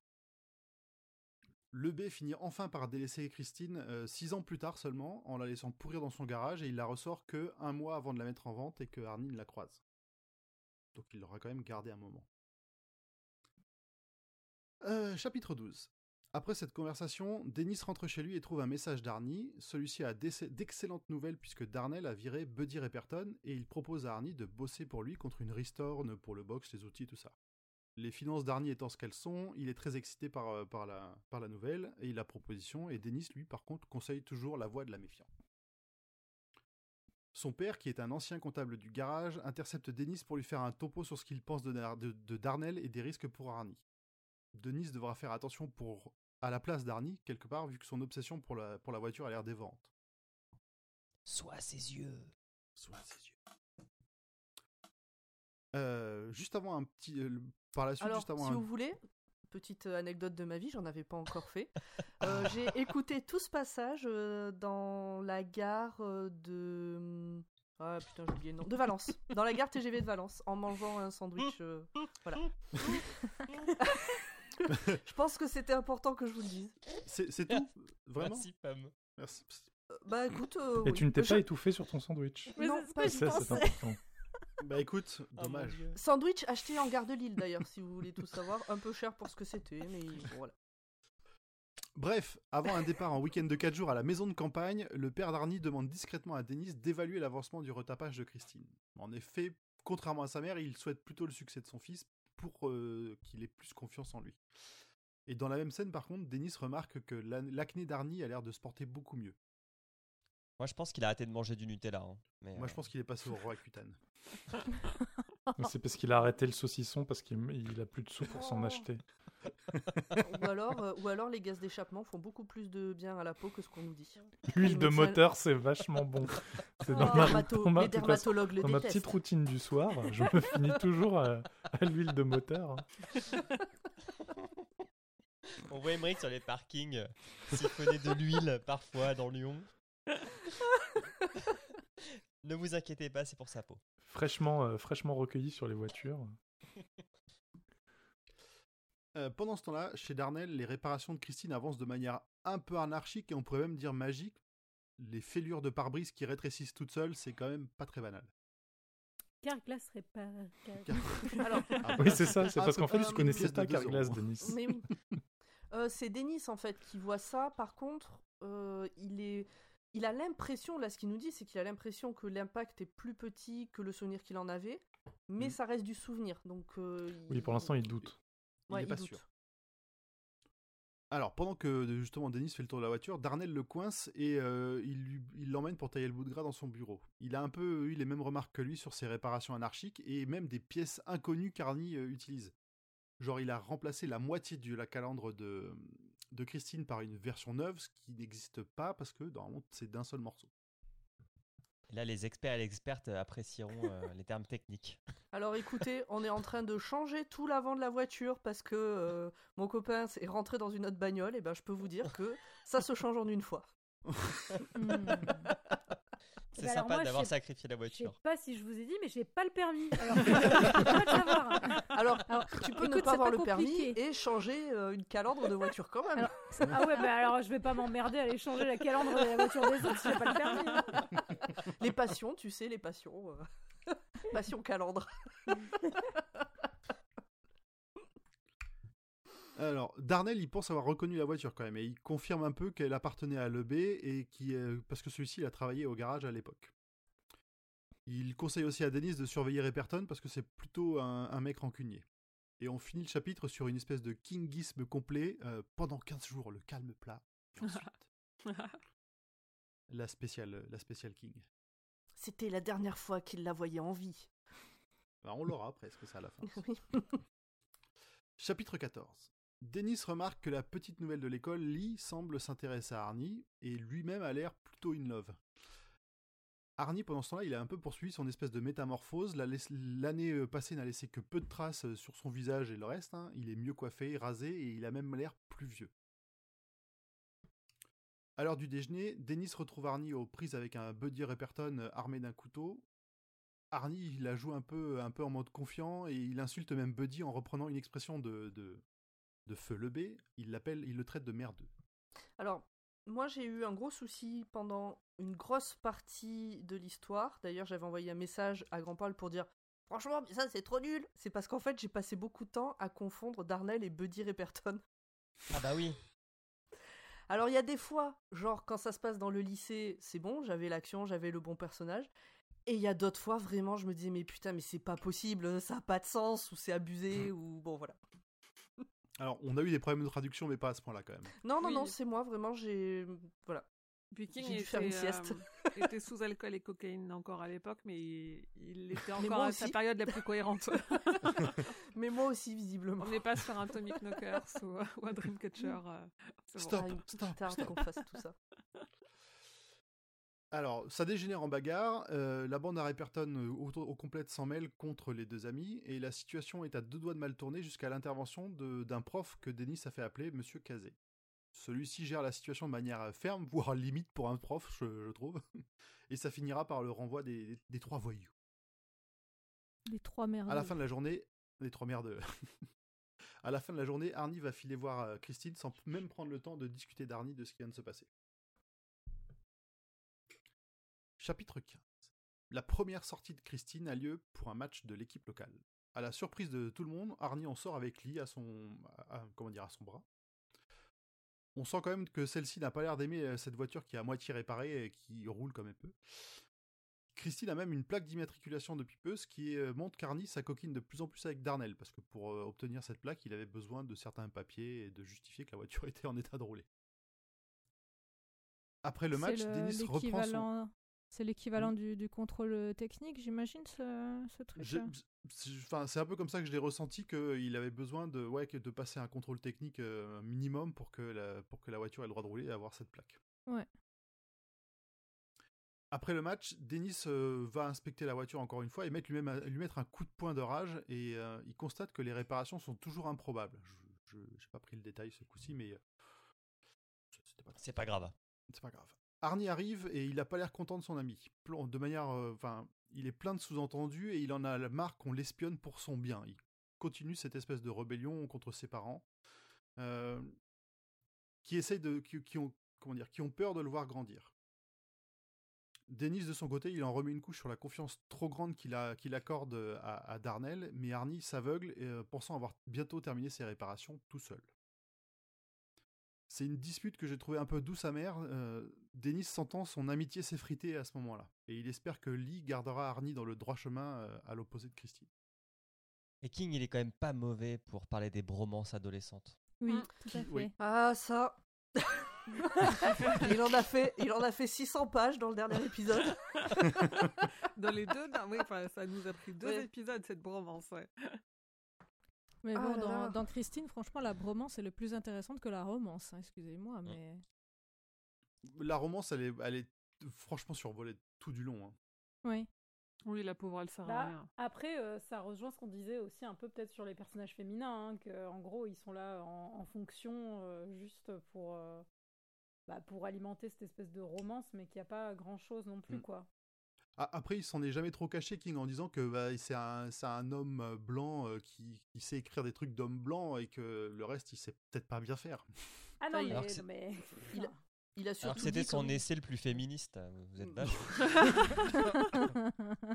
non, mais il l'a surtout très bien fait dans d'autres euh, dans d'autres euh, romans, donc. euh, Ah oui. on va Oui, pas bah, disons que c'est bon. Steven. Bravo. On va distribuer se des bons points. Je décoche un petit point. Chapitre 16. Jusqu'en octobre, quasi aucun contact avec Arnie. La vie du lycée les sépare, euh, les sépare un peu. Ils arrivent quand même à faire un, un espèce de déjeuner ensemble qui resserre le- leur, leur lien. Euh, Arnie raconte son, sa galère pour inviter Ellie au match et qu'à ce moment-là, Christine n'était même pas encore totalement prête. Et que c'est là qu'il a sollicité, comme on le disait, l'aide de Darnell pour les papiers et la plaque. Il utilise encore une fois le mot merdeux. euh, le B a l'air d'avoir marqué Arnie plus qu'on pourrait le croire. D'ailleurs, en anglais, c'est Oh. les cheaters. Ah bah j'allais te demander. excellent. justement. Cheaters. Comme dans le film, pour le coup. Pas en VF. Ouais, en VF, je sais plus comment ils ont mis. Ah, je crois mais- qu'ils disent les connards, je crois, un truc Ouais, comme ça. ils les disent pas les merdeux et j'étais un, un peu triste. Oui, pareil. Chapitre 17. Paf le joueur de foot. Ah, C'est Un bien plaquage un peu en rude. fait. ah Le coma et il finit à l'hôpital jusqu'à Noël. Vu son état, Denis risque de ne plus jamais jouer et ça lui donne le, le temps de réfléchir à beaucoup de choses et de comprendre des choses, mais on ne sait pas encore lesquelles. C'est Ouais, où je pense va- que c'est la codéine qui parle. C'est là où il y a une espèce de, de, de, au final, de gros flashback parce qu'on nous parle déjà de Noël et que ça va se poursuivre comme si c'est le, comment dire, l'accident venait juste de se produire. Chapitre 18. Le jour de l'immatriculation, Arnie Attends, a attends. ramené la voiture. Tu Oui. lis pas ce que t'as écrit? Arnie, H tendre et Ah, chanson d'amour? Alors, j'ai pas. Alors, c'était le, le titre du livre 2 parce qu'il a quand même trouvé le moyen de découper ça en trois livres. En plus Bah, des c'est pour chapitres. faire plus d'argent. hein. Non, mais, mais non. Et donc, le titre du livre 2, si tu tiens vraiment à l'avoir, c'est Arnie, H tendre et chanson d'amour. Bah, c'est beau quand même, ça aurait été dommage de pas le dire. Oh non, Euh, c'est je sais trop pas. niais. Je suis Et- plutôt de cet avis-là. Alors, est-ce que tu l'as dit que le livre 1, c'était Denis qui racontait? Au début, il a Alors, dit oui, oui, c'était le point de vue de Denis tout du long. Je vais peut-être pas préciser, mais ça m'avait l'air assez, assez clair. Mais parce que là, c'est plus le cas du coup. Ah, bah là, Denis, il est pas là. hein. Oui, mais non, mais euh, moi, ça Oui, m'a tout à fait. moi, ça m'a perturbé à un moment donné. Je me suis dit, mais attends. Ah ouais ça- Oui, en mais- audio, c'est en audio, c'est perturbant euh, quand. euh, Parce qu'elle écrit euh, OSEF 2000. hein. Ben moi, ça, en fait, je me suis juste dit, mais merde, il me semblait que c'était Denis qui racontait. Et, euh, et puis j'ai vraiment eu un doute. Et comme après c'est Redenis, je me suis dit, ah ben non, c'est bien moi. euh, J'avais bien, bien senti le truc. Mm, Non, là, on passe du point de vue un peu narrateur omniscient plutôt que euh, le point de vue de Denis. Et Mm. c'est ça. Et on passe pas à un autre personnage, on passe euh, au narrateur omniscient. C'est parce que. Denis, il est plus là pour voir ce qui se passe. Oui, mais du coup, tu vois, on aurait pu passer au point de vue d'Arnie ou au point de vue euh, Mm, d'un autre oui. personnage. Oui, d'accord. C'est le point de vue de la petite sœur. c'est le point de vue de Christine. Peut-être. J'aurais beaucoup aimé qu'il y ait un, un chapitre point de vue de Christine avec écrit vraiment, vraiment. Écoute, Attends, dans, dans Julie, le fléau, il a fait, fait dans le des, fléau, il a déjà fait des le point de vue du chapitres. chien. euh, exactement. Le, ch- Dans ouais, le Jessie, point de le point de du vue chien. du chien. ouais. Ah oui, c'est juste. Et dans Sleeping Beauties aussi, il a fait un truc Mais comme ça. attendez, rassurez-moi, le point de vue du chien, il fait pas waf waf waf waf. euh. Non, il fait Non. pas waf Ah, waf waf. Mais Non, non, ce mais- qu'il raconte euh, est tellement triste qu'on aurait préféré. C'est- décrit, euh, disons, avec les, les sens d'un chien quand même. L'esprit Ah oui, simple bah. du chien, oui. C'est dans quoi ça, pardon? Vous- vous- Dans Jessie. Ah bah oui, je Ah, m'en me oui, non, mais plus. si, je m'en souviens en plus. Je m'en souviens. C'est quand il bouffe un bout de la jambe de Ouais, Gerald. oui, c'est ça. Il avait envie de le dire. Et j'ai pas parlé du collier de Zizi, c'est bon. hein. Pas que... Moi, j'allais dire, il bouffe pas que sa jambe, il me semble, mais. euh, Bon, Bon, il bref. va manger, il va revenir. Il avait faim. Euh, alors, donc, le jour de l'immatriculation, Arnie ramène la voiture à ses parents et c'est la bagarre. Surtout avec sa, sa mère qui n'accepte pas du tout ce que fait Arnie et qui s'inquiète de toutes ses dépenses pour la voiture, sa copine, et qu'il a eu une mauvaise moyenne en maths pour la première fois. Ça, c'est le pire. Ouais, bah oui. c'est- c'est- c'est l'en- c'est l'enfer. Adieu le concours kangourou. Alors ça, je suis pas sûr qu'il y a grand monde qui va l'avoir. C'est pas qu'au collège le concours euh, kangourou? Non. J'avoue, je l'ai pas. Mais c'est- J'ai pas la ref. Moi j'ai Bah, moi un diplôme. participé. euh, Ouais, moi aussi. j'ai j'ai Ouais, mon diplôme, aussi, j'étais ouais. premier de mon lycée en première. C'était un concours de. Ah, moi, c'était au collège, Je sais pas si ça se fait toujours? Concours de maths euh, qui se passe dans les collèges-lycées. T'avais 60 Euh. questions et t'avais le classement de ceux qui avaient euh, le plus de points. Et t'avais le classement des petits as qui étaient ceux qui arrivaient à avoir le plus de réponses parfaites depuis la première. Les petits Et moi, le... ce que j'avais eu, c'est parce que ma première erreur était arrivée le plus tard parmi les autres. Euh, T'étais une petite as de ton collège. Moi j'avais un truc euh, moyen comme toute ma scolarité. Mais c'était quoi? C'était un truc pour te faire tabasser à l'école en fait, c'est ça? Non, non, pas du tout. Oh là là, la Suissesse, Ah, je elle nous voit Je les vois trop genre, ah les petites tasses. Ah mais oui, ça c'est les petites tasses. Bah oui. euh, Tu as la petite tasse dans ta gueule? Il y avait vraiment pas du tout cette ambiance-là euh, à ce niveau-là. Et quasiment tout le collège participait d'ailleurs. dans Ouais, mon nous souvenir. aussi, C'était ouais. assez populaire comme truc. Moi, j'avoue que, idem. en fait, c'est un truc qui m'a toujours un peu choqué quand je vois les représentations de la vie du collège et du lycée aux, aux États-Unis, en tout cas dans les séries, dans les films. Si c'est pas le concours kangourou, kangourou c'est ça choque Ah, Carrément C'est quand même la base. kangourou. Attendez, parce qu'en plus, J'ai- euh, J'ai eu aucun. Je l'ai- ils, ne, co- ils ne peuvent pas se juger entre eux. je, je- je vous mets une photo dans le chat. Non mais oui, mais il y a un truc main. corporatiste dès le, dès le plus jeune âge aux, aux États-Unis qu'on n'a pas nous dans nos collèges et lycées. Oui, en plus, ouais. J'ai l'impression que t'es quand même moins. Alors, il y a des, quand même des catégories, des gens qui se font taper plus par d'autres, etc. Mais t'as moins ce truc de les footballeurs, les matheux, les... ceux qui jouent aux échecs, ceux qui sont forts en histoire, j'en sais rien. Enfin, j'ai l'impression que t'as moins de groupes comme ça euh, prédéfinis. Ah si, moi dans mon lycée, il y avait, il y avait ça. hein. Mais Ah T'avais ouais une sport-études. Moi, c'est euh, peut-être euh, l'effet campagne, mais alors les groupes, euh, ouais, à fond. hein. Et les têtes de Turcs et ceux qui se font tabasser. euh, Oui, oui, oui, oui, ça, il y en a partout, je pense. Mais. euh, Ah bah oui, oui, moi je vous confirme. Ah, je vous confirme Oui, non, j'ai mais- vécu ça aussi. Oui, oui, non, non, mais oui. J'étais pas dans le groupe qui tabassait les autres. Ah oui, non, on est d'accord. Euh, bah, Ou alors peux dans la frange dire moyenne parce et j'ai que- rien vu de tout ça. T'avais un bâton du diable et les cheveux longs euh, qui étaient pas très euh, bien lavés non, bah non, non, quand même, j'avais, je me respectais un petit peu, mais c'est vrai que je devais avoir des pantalons, comme on dit à Marseille, un peu cague-braille, c'est-à-dire un peu, euh, un peu baggy, quoi. Mais, Ouais. euh, Ah, j'ai- j'ai- j'avais option, euh, j'ai- j'avais option art plastique, quoi. Donc euh, clairement, les Mm. gens ne comprenaient pas autour de moi. Ton proviseur, c'était Paul Pouponneau avec 3 N. Euh, ok, alors. Ah, Pardon, j'ai. Je vois Pouponneau, Pono, P-O, Euh, N, franchement, je me rappelle pas, mais peut-être, oui. Bah, c'est écrit sur ton diplôme.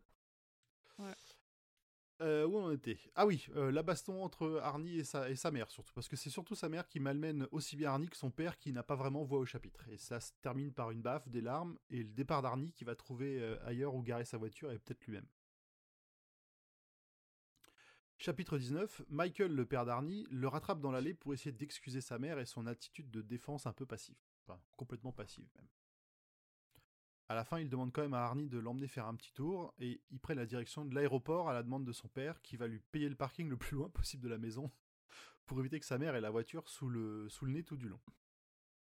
C'est le parking de l'aéroport.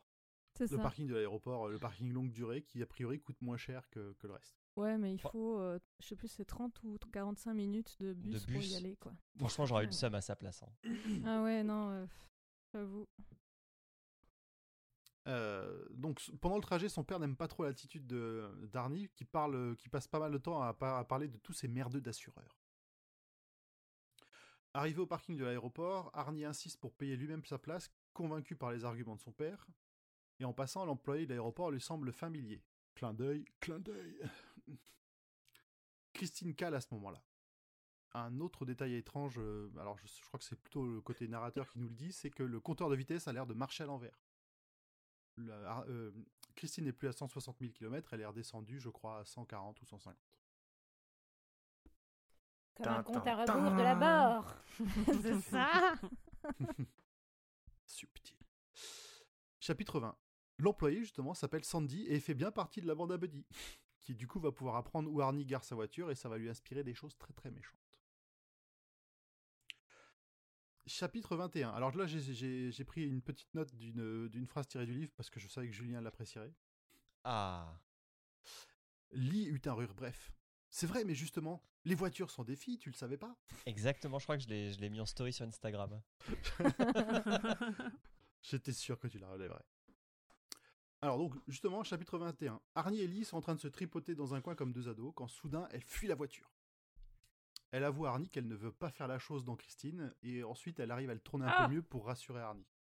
Parce qu'il faudrait surtout pas insulter Christine. Oui, Ah, en elle veut fait, pas elle faire la dit, chose euh, dans la voiture. Elle veut pas faire, elle veut pas faire la chose. Ouais, voilà. Elle dit, je veux pas faire la chose dans cette voiture. L'autre il dit, comment ça, cette voiture? Et puis après elle dit, non, je veux dire dans une voiture. C'est trop important, euh, pas là, pas comme ça. euh, franchement, c'est pas une Super 5, quoi. Je veux dire, il y a de quoi s'allonger et tout. Ah, il y a de la euh, place dans une Ouais. Alors moi, ce que j'ai noté euh, par Christine, Ouais. elle voit que t'es amoureuse de son, de son conducteur. euh, Déjà, elle a envie de t'étrangler, de te tuer et de te mettre dans le coffre. J'imagine même pas si tu choses en elle, quoi. Enfin, euh, Je pense qu'elle te brûle vive, quoi. Enfin, Elle Ah, a je pas l'air très c'est la combustion spontanée. C'est- ouais. ouais, ouais. C'est bizarre, ils sont très chauds ces sièges en cuir. Christine? Christine? Christine, arrête Ça suffit maintenant.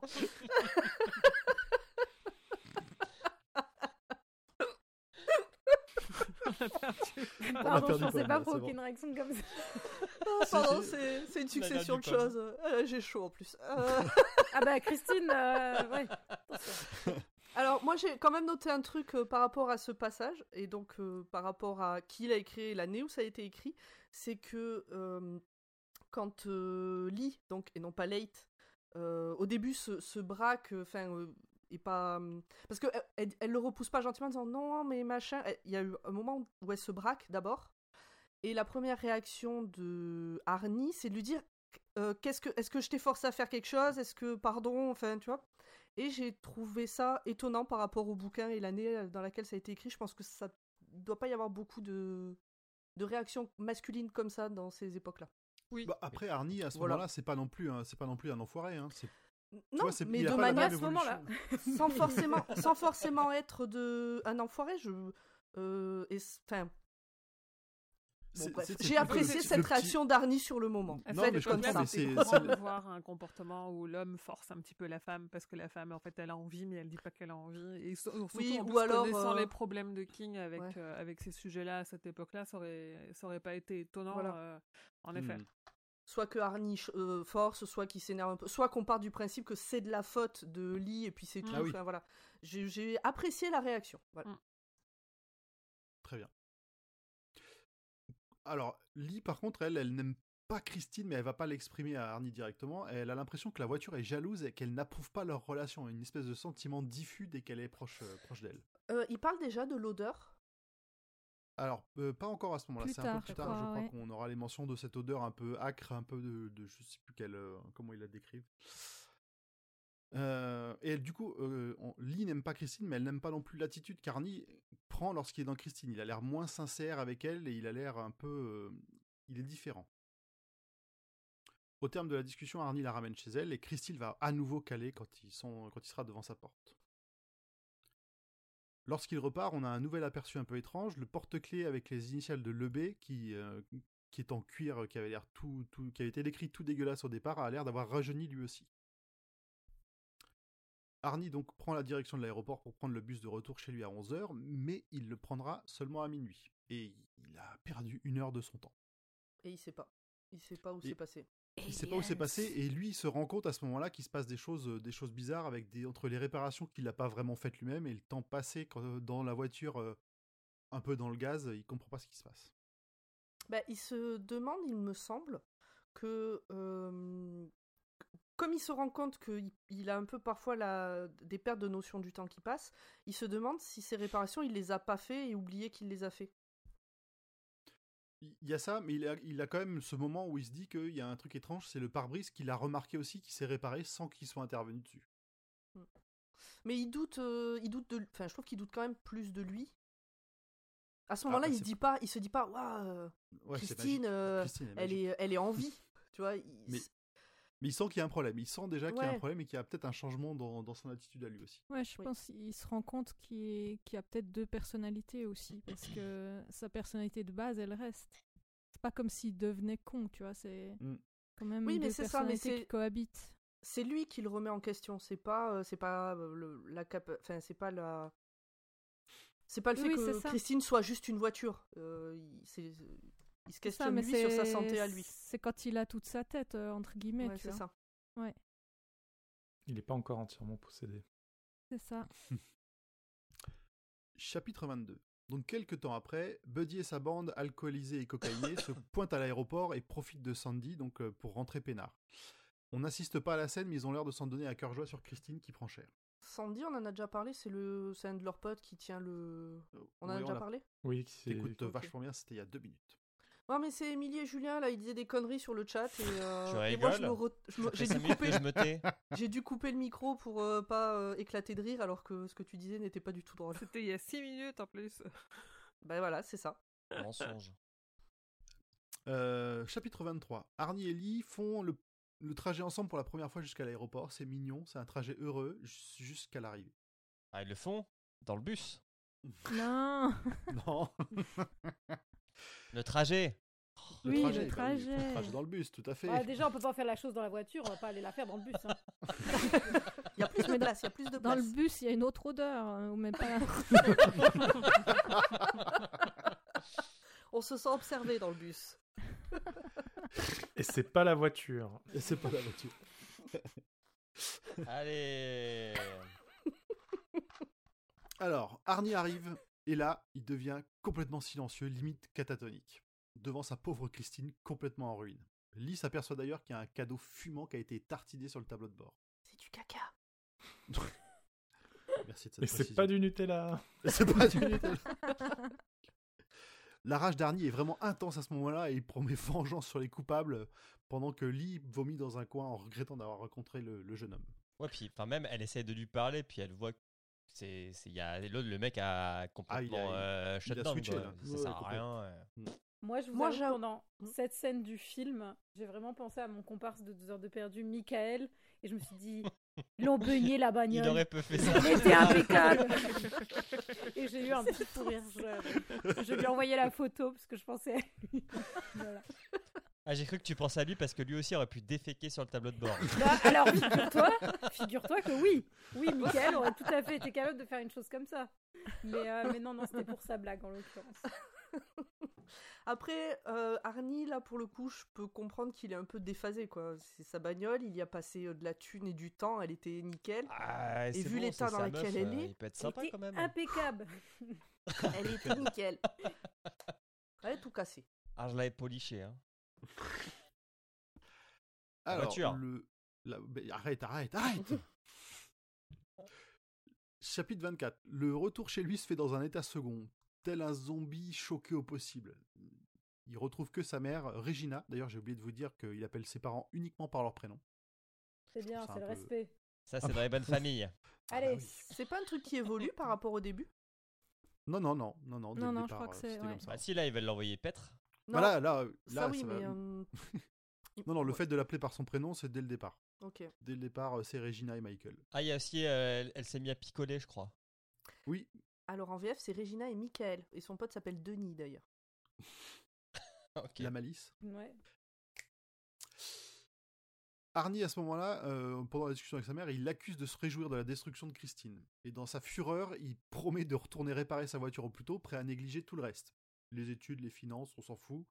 La seule chose qui, euh, pour laquelle il garde une considération, c'est Lee.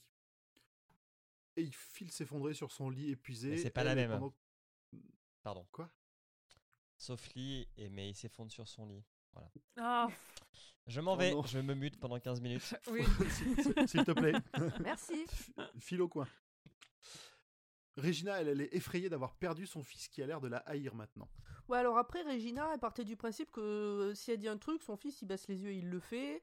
Euh, son Ah oui. fils est un peu rebellé, alors Regina, elle a gueulé encore plus pour essayer de le soumettre. Bon, ben, euh, voilà. C'est- un peu compliqué d'être empathique avec euh, Regina quand on voit comment ça s'est passé au son- début. son fils, il devient grand, elle est triste, il va partir, et puis il a sa voiture. Oui, et puis surtout, il commence à avoir un avis sur la question. Mais ouais, Vous, il a un fils a un avis sur les questions. Bah ouais, mais il a les poils aussi, tout ça, c'est difficile. Chapitre suivant, 25. Lee passe raconter les derniers événements complètement bouleversés à Dennis à l'hôpital. Celui-ci n'y peut rien si ce n'est la consoler un peu et continue à tomber amoureux d'elle. Lee, de son côté, elle en peut vraiment plus de cette voiture, parce que Arnie ne fait plus que passer son temps près d'elle et commence même à faire d'autres courses, alors là ce coup-ci avec des guillemets pour Darnell, pour pouvoir se payer le matériel nécessaire. Dennis, il espère... Truc illégaux. Oui? Qui c'est qui a... C'est moi, c'est Ah. c'est Pop. Coucou. J'ai dit que je te couperais la parole régulièrement. Ben, merci. Euh, Denis espère sortir de l'hôpital plus rapidement et on sait déjà que ce sera à Noël, contrairement à ce que lui, disait le docteur, car il se démène en rééduque. Ils se quittent sur un regard assez lourd de, sous-entendus entre eux, mais plutôt au sujet de Christine que au sujet de leur relation. Chapitre 26. Après une petite sieste, Arnie apparaît au chevet de Denis avec des provisions de contrebande. Un sandwich qui leur rappelle un peu leur enfance, de la bibine et de la tarte aux pommes. Cette partie amicale se termine bien vite quand le sujet arrive euh, sur Christine inévitablement. Arnie ment totalement sur le peu de réparations qu'il lui reste à effectuer, sur le fait que c'était une voiture solide suite à, suite à la destruction par euh, Buddy. Et Denis s'en rend bien compte. Arnie, dans cette scène, il a l'air vraiment pris au piège d'une situation complexe, et pour couronner le tout, un petit détail en plus, c'est qu'il a l'air de s'être fait mal au dos, et il porte une espèce de corset comme euh, ils ont pu voir sur Le B dans ses vieux jours. Comme Le B, ouais. C'est Denis qui remarque que c'est le même euh, que celui de Lebé. C'est ça. Oh bah Denis, il a l'œil. Ah bah Denis, c'est l'œil. Ah bon Quelle malice. Oh. Encore? Ah oui, encore. On avait dit 15 minutes, Julien. Avant de partir sur une intuition, Denis demande à Arnie de signer son plâtre, ce qu'il avait déjà fait auparavant, et euh, juste après qu'il soit parti, il va comparer les deux signatures et il n'y a aucun doute, elles sont bien différentes. D'ailleurs, à l'audio, ils font comment pour. euh, Juste, ils vous, dites, euh, ils vous disent euh, c'est pas les mêmes signatures? Euh, Oui, pourquoi il vous les montre euh, à l'écrit? Oui, il les Ouais. montre dans le livre. D'ailleurs, Il n'y a pas de grosse différence. hein, J'avoue aussi, je me suis dit, mais c'est les mêmes Mais oui, ils se Non, non, foutent de là, la gueule juste, de qui euh, juste ils disent que. Parce que dans le... à l'écrit, il n'y a pas une phrase qui dit que c'était pas les mêmes, juste il les montre et faut le deviner? Alors, il les- non, non, il va le dire quand même que c'est pas les mêmes, mais on Oui, nous bah les voilà. montre en plus. On nous montre les deux, euh, les deux signatures l'une à côté de l'autre. vous seriez trop con que vous auriez pas compris. Bah écoute, vu, franchement, vu les images qu'il y a, euh, il valait mieux qu'ils le disent. Heureusement qu'il. Oui. Très bien. Chapitre 27. À la sortie d'un concert, Mucci, un membre de la bande à Buddy, a la mauvaise surprise de se retrouver nez à phare avec euh, Christine. Il y croit pas du tout, il en revient pas après tous les dégâts qu'ils lui ont infligés, et pourtant elle est là, ronronnant comme neuve dans la nuit. Il interpelle. Bah, tu vas voir qu'elle va te sauter à la tronche. Il interpelle Cunningham, mais à sa grande surprise, Christine lui fonce dessus. Il constate qu'il n'y a personne au volant, c'est un vrai massacre, elle en met partout. Christine le tue et s'en va sans être inquiétée. Alors, j'aimerais parler de ce Mouchi. Parce que dans le livre, audio en français, c'est Mookie. Ah, Voilà. Très bon film avec Eric Mookie Cantona. Macaque. Ouais. Genre- Voilà. J'adore ce film. C'est Je- un film de mon enfance. Mais il est je- je pense. J'ai pas du tout envie de le revoir aujourd'hui. Oh, le singe. Voilà. Meilleure réplique d'Eric Cantona. Bisous, content. Ah, je me rappelle. Ah, je- maintenant j'ai envie de le revoir. Ah, je vais être déçue, c'est sûr. ah oui, c'est sûr qu'il a très mal vieilli. Alors, je connaissais pas du tout ce film, et du coup, je, je- dans ma tête, c'était un surnom que, que quelqu'un du lycée avait récupéré parce que peut-être qu'il avait tout le temps le nez qui coule, tu vois, ou un truc comme ça, et du coup, il se faisait appeler. Mookie. Et donc, j'ai découvert que, grâce au film, que c'était Moochi. Ok, j'aurais pas appelé quelqu'un qui a le nez qui coule Mookie, mais je. Ok. Les Mookie Les crottes de nez Non, Ah, les non. Mickey. Les Mickey. Les Mickey, Mickey. Non, non, les Mookie. Je suis les vraiment nous, on a- contente Ah, le qu'on Mookie. débatte Ah. de, de l'étymologie du mot Mickey, Mookie pour les crottes de nez. C'est important. Ah bah, c'est régional, hein, les, les crottes. Ah, Alors, c'est régional, le chocolat, les chocolatines et les Mookie et les Mickey. Voilà. C'est c'est régional des deux endroits où j'ai le plus vécu dans ma vie, et il y a 1200 bornes entre les deux. Mais euh, bon, voilà. Ah, Le nord et le sud de la France. Parce on que tu fais les tendances. Pomme, c'est ça En fait, c'est là où je suis, on dit Mookie. Alors, va te moucher, peut-être pas. mais- Ce slogan, quoi. Le slogan de campagne. Je vais le mettre dans ma bio LinkedIn.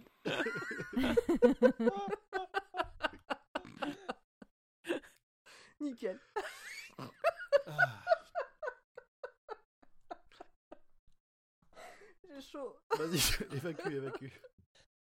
Vas-y, continue, continue. Pomme, Alors. t'arrêtes de boire du café avant l'enregistrement, je crois. hein. Ah, J'en pas ai bon. trop bu aujourd'hui, il était trop fort en fait, surtout. Donc, après ce, ce petit massacre, euh, Christine se barre et sur le retour, le compteur de kilomètres continue à marcher à reculons. Les dégâts s'effacent progressivement et arrivé chez Dardenne, elle est comme neuve. Chapitre 28. Le lendemain de la mort de Mucci, euh, Arnie fait l'école buissonnière, son état de santé empirant totalement. Il va quand même trouver le temps d'aller voir Christine et de taffer pour Darnell. En gros, il veut juste plus aller à l'école.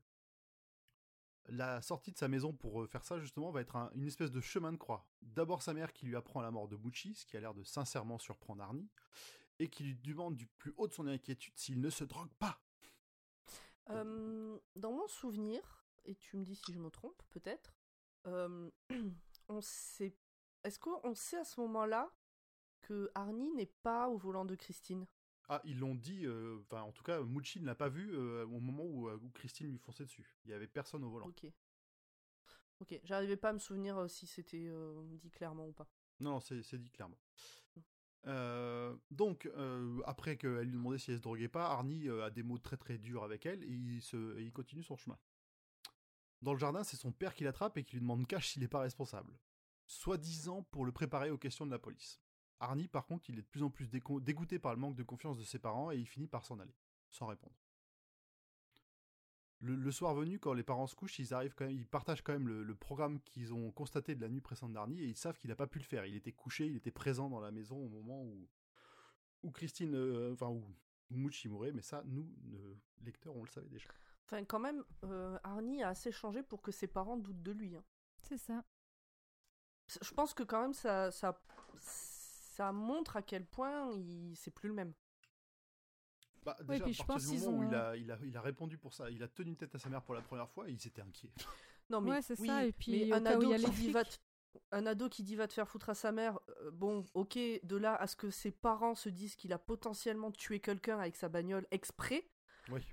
Hmm, il y a quand même une marge. Euh, oui, ils savent pas ce qu'il fait de toutes ses journées. Il dit qu'il va travailler sur sa voiture, mais en fait, euh, ils savent pas. Bah oui, parce qu'il est quand même dans ce garage et tout. Ça fait quand même des euh, mois et des mois qu'il a changé euh, de comportement. Il... Ouais, mais c'est ça. il prépare la Libye euh, au cas où les flics arrivent aussi. oui, mais c'est ça que j'ai un peu senti. Oui, oui. Ah non, mais je suis d'accord avec vous. C'est juste que pour moi, c'était une preuve de plus de à quel point Arnie a changé. Hmm, ok. Je suis d'accord.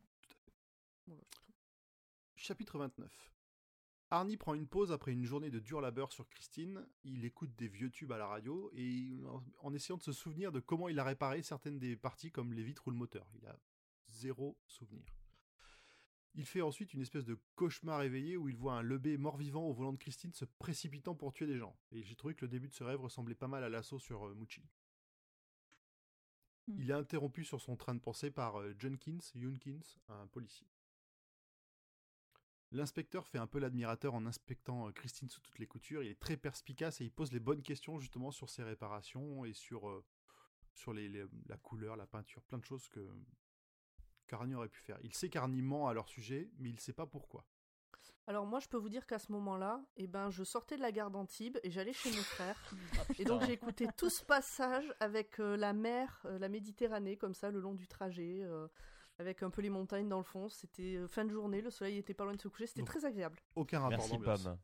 Absolument aucun. Je voulais juste vous partager ce moment. Je voulais juste partager. c'est bien, tu nous fais voyager. Euh. Et ouais. oui, tout à fait. On se croirait dans Joyland. c'est ça. C'est ça. C'est exactement pareil. Vous avez fait Joyland, pardon ou oui. Oui. Oui, oui. oui, on a fait Joyland. Non, mais c'est au cas où j'ai un truc à dire sur Joyland. Vu que... tu peux dire un truc sur Joyland. Euh. Tu peux dire tout le bien que tu penses de Joyland. C'est le pire roman d'après d'après Pomme. Euh, pas de Stephen King, pire roman du monde. bon, je serais pas aussi dur, mais du coup, non, mais c'est son seul avis, on, a, beaucoup aimé. Moi, j'en ai des très bons souvenirs de où je l'ai lu. Euh, tu vois, comme toi, tu nous racontes euh, bah, les montagnes et tout ça. Moi, je l'avais lu en, bonne compagnie, près d'une piscine, et c'était très sympa. Donc, je crois que c'est pour ça que j'ai bien aimé ce, livre. Mais L'ambiance peut aider à apprécier le livre. Mais j'ai de très bons souvenirs de là où je l'ai lu, par contre, aussi. Mais voilà, Pomme euh, l'aime pas parce que euh, on lui a menti sur la quatrième de couverture. Oui. Je vous invite à aller écouter l'épisode pour savoir pourquoi je n'aime pas ça. de ce pas. D'ailleurs, j'y vais. Bonne ah bah. soirée. on remet en pause, on va écouter l'épisode et on reprend après. Euh, à la fin de cet interrogatoire, l'inspecteur lui tend une carte et Arnie est à deux doigts de parler de sa situation, de, de, tout ce qui lui arrive, mais il a une espèce de douleur implacable qui le frappe dans le dos et qui l'empêche de parler. L'inspecteur s'en va. Encore tremblant de cette espèce d'attaque, il appelle Lee pour la revoir et passer à nouveau du temps euh, avec elle. Il se sent désespéré, mais il n'arrive pas à parler, comme si la voiture avait vraiment une emprise euh, sur lui. À ce moment-là, on peut se demander si c'est pas le B. Il souffre, mais il ne réussit pas à promettre de se débarrasser de Christine. Il va quand même réussir à convaincre Lee de passer la journée avec lui. Oh, À ce moment-là, Arnie, il agit vraiment comme un tox. hein. Je te promets que je vais arrêter de boire. Euh, Ouais, c'est ça. euh, Il a- mais machin. euh, il ça va être dur, mais je vais y arriver. La euh. seule promesse qu'il n'arrive pas à faire, c'est sur Christine. Oui, mais c'est ça. c'est- euh, un tox. Total. Donc, chapitre suivant. La journée de shopping des amoureux a l'air de bien se passer, et en début de soirée, ils font un arrêt au McDo. En chemin, ils croisent un autostoppeur. Lee suggère de le prendre, ce qui ravit pas Arnie. Et tous ensemble, ils vont jusqu'au McDo et ensuite poursuivent leur route vers Libertyville où ils déposent l'autostoppeur. Soudain, avant de redémarrer, Lee s'étouffe sur un bout de burger. Arnie panique, essaye de l'aider, mais semble lui-même pris de douleur. Il n'arrive pas à réagir correctement et il lui tape de manière un peu inutile dans le dos. Lee, elle, s'étouffe complètement et elle panique en accusant euh, Christine. Dans sa tête parce qu'elle peut plus trop parler. Là. Oui, c'est pas qu'elle a avalé de travers, c'est que vraiment, elle, euh, elle étouffe pour de vrai. Elle est en train de crever. Quasiment asphyxié, l'autostoppeur arrive à intervenir et euh, arrive à lui faire une, une manœuvre d'Heimlich qui lui sauve la vie. Arnie, à ce moment-là, un peu comme s'il était libéré, se reprend et va lui coller un pain dans la gueule. Parce qu'il Ah co- il comprend pas ce que c'est, hein, la manœuvre d'Heimlich, quand tu sais pas. euh, Oui, t'as l'impression qu'il est en train de dire Ah, mais qu'est-ce que vous essayez de profiter d'elle? C'est une honte. Ouais, on- ouais. Bon, enfin, s'il lui en tient pas trop rigueur, c'est plutôt sympa et chacun va son chemin. Du coup, la dispute tant attendue éclate et Lee lui pose enfin un ultimatum. C'est elle ou la voiture qui semble lui en vouloir. Elle dit que Arnie n'est plus lui-même quand il est au volant, mais Arnie l'envoie chier et il préfère être seul. Mm, C'est pas là aussi je- qu'elle a vu les, les yeux. eh, euh, Excuse-moi. Oui, elle Elle, voit a vu les les, yeux. les ouais. yeux de la voiture Dans le tableau et de tout. bord, Bon, elle, ouais. elle est Oui. pas sûre d'avoir halluciné, mais elle sent que, que ce qu'elle avait pensé avant, que cette voiture, il y avait un truc bizarre. que la voiture euh, l'observe. Ouais. Ouais. Mais Tout comme elle était en train d'étouffer, elle, a, elle a un doute, non, sur euh, Oui, ce elle qu'elle a. Ouais, elle a un ça. doute, mais disons que tout ce qui s'est déjà passé, plus ça, c'est trop, quoi. Il me semble aussi qu'elle fait remarquer à Arnie qu'il en a même voulu à la personne, donc à l'autostoppeur qui lui a sauvé la vie. Euh, Ouais, elle, euh, que lui, il a rien fait aussi. Elle, euh, non, non, mais oui, voilà, mais euh, euh, lui euh, a pas été capable de grand chose. L'autostoppeur arrivé, donc lui a fait la manœuvre, on vient de le dire. euh, Arnie lui a collé un pain. Et j'ai l'impression à ce moment-là que Lee, elle a l'impression que Arnie a réagi comme s'il en voulait à l'autostoppeur de l'avoir sauvé. Et pas comme, euh, comme quelqu'un qui croyait euh, que sa copine se faisait agresser. Oui, parce que Ah. elle, va, elle va aussi préciser que c'est la manœuvre d'Heimlich, ils en ont, enfin, ils l'ont appris, ils ont fait euh, pas les scouts, mais des, des, des cours de secourisme ensemble, des choses comme ça. Donc il aurait dû savoir que juste lui taper dans le dos, ça servait à rien. Ouais, mais qu'en plus, il était. Ouais, j'ai j'ai compris ce que tu veux dire. En fait, que possédé par la voiture, il était content que le- qu'elle se fasse agresser, euh, sa copine. C'est ça que tu veux dire, Pomme? Non, qu'elle, euh, il en veut à- au, au- au mec d'avoir sauvé euh, Lee. De pas l'avoir laissé mourir. Ouais, c'est ça. Euh, ouais, la c'est ça, voiture. pardon. Et du coup, est-ce que c'est Arnie ou Christine, tu vois? Ça aura une importance plus tard. Donc, euh, après cette dispute, Arnie reprend la route comme dans une espèce de rêve fiévreux. La radio passe des vieux tubes et même les infos des années 50. Et Lebé lui suggère des mots de vengeance à l'oreille. Contre tous Chap- ces cheaters. Contre ces... tous ces petits merdeux. Oh, ces petits merdeux. Chapitre 31. Soir de défaite au foot, au foot pardon, euh, Buddy et sa bande se saoulent la gueule à bord de sa voiture en roulant vers le lac du coin. Il se sent quand même suivi et effectivement il y a des phares qui sont très proches et qui empruntent le même petit chemin détourné qu'eux. C'est le démarrage d'une course-poursuite à grande vitesse. Buddy sent qu'il s'agit de face de con, donc c'est le petit surnom de, d'Arnie, et de sa bagnole. Mais il a confiance, il peut rouler beaucoup plus vite qu'elle. Sauf que on avait, euh, alors je l'ai peut-être pas dit dans le résumé, mais qu'ils avaient remarqué que le compteur de Christine montait très très haut pour une voiture de ce style-là. Elle est trop bien écrite cette scène. Elle est, euh, elle est flippante, elle est stressante à souhait. Au premier choc, Buddy commence enfin à flipper et il boucle sa ceinture contrairement au reste de sa bande qui sont apeurés mais torchés. Ils sont à 180 sur une petite route de campagne et dans un geste de défi et peut-être qui lui sauvera la vie, Buddy donne un grand coup de volant avant de percuter de face des plots en béton. À ce moment-là, les phares éclairent la voiture, lui confirmant qu'il s'agit bien de Christine, mais pas Arnie. Et la voiture et les passagers se Et transforment paf en le chien quoi. Et paf les, paf les quatre chiens. J'ai beaucoup, beaucoup, beaucoup aimé ce passage. il est très très bien écrit, il est très très flippant. Surtout la, Mm. la- la- la suite, Buddy du coup n'est pas mort, contrairement à tous ses potes. Ouais. Euh, et il s'ensuit une espèce de corrida sanglante entre Christine et un Buddy amoché, mais celui-ci arrivera quand même à s'enfuir par un talus qu'elle ne peut pas franchir. On dirait un chat qui joue avec une souris. Ouais, complètement. Oui, puis qui est vénère quand t'es quand t'es vu l'attraper. Ouais, non, mais c'est Mhm. ça. Bu- Buddy qui a un peu trop pris la confiance dans son triomphe, là il se retourne et il aperçoit le cadavre de Lebé qui se dirige vers lui. Ça lui met, euh, lui- enfin, son esprit déraille complètement, il s'effondre et il finit par crever parce qu'un bout de côte euh, qui était déjà mal en point lui perce le cœur. Lebé euh, disparaît. Chapitre 32. Darnell, qui n'est pas né de la dernière pluie, se remémore les événements de ces dernières semaines. Il est resté très à l'affût parce qu'il a reconnu le Christine dès le départ, un peu comme le soupçonnait Denis. Le B étant un de ses coursiers réguliers pendant, pendant quelques temps. L'arrivée d'Arnie, les réparations qu'il a l'air d'effectuer comme par magie, la venue du flic, tout ça, pff, ça lui, euh, ça, lui- ça lui met la puce à l'oreille. Et curieusement, le box de Christine est vide, alors que Arnie est absent à un tournoi d'échecs à 500 bornes de là. Il sait qu'il n'est pas parti avec la voiture. Après une petite sieste, hein, il est un peu fatigué, Darnell, euh, il est réveillé par Christine qui rentre dans son box. Il finit par aller l'inspecter, ne voyant personne euh, en, en redescendre. Le moteur est chaud, la voiture sent le neuf, et à l'intérieur, il y a une espèce d'odeur suff- suffocante de vieux navet, comme ils disent, qui le rend malade. Et à ce moment-là, il a pas l'air d'avoir trop de mal à se mettre à croire à la magie, et il se demande comment il va pouvoir exploiter ça. Spoiler alert, il va pas pouvoir. Complètement. Chapitre 33. Arnie s'isole de plus en plus. Tête en l'air en cours, il donne pas de nouvelles de Lee, euh, pas, pas de nouvelles à Lee ou à ses amis. Dès que possible, il monte dans Christine pour juste conduire et écouter des vieux tubes pendant des heures.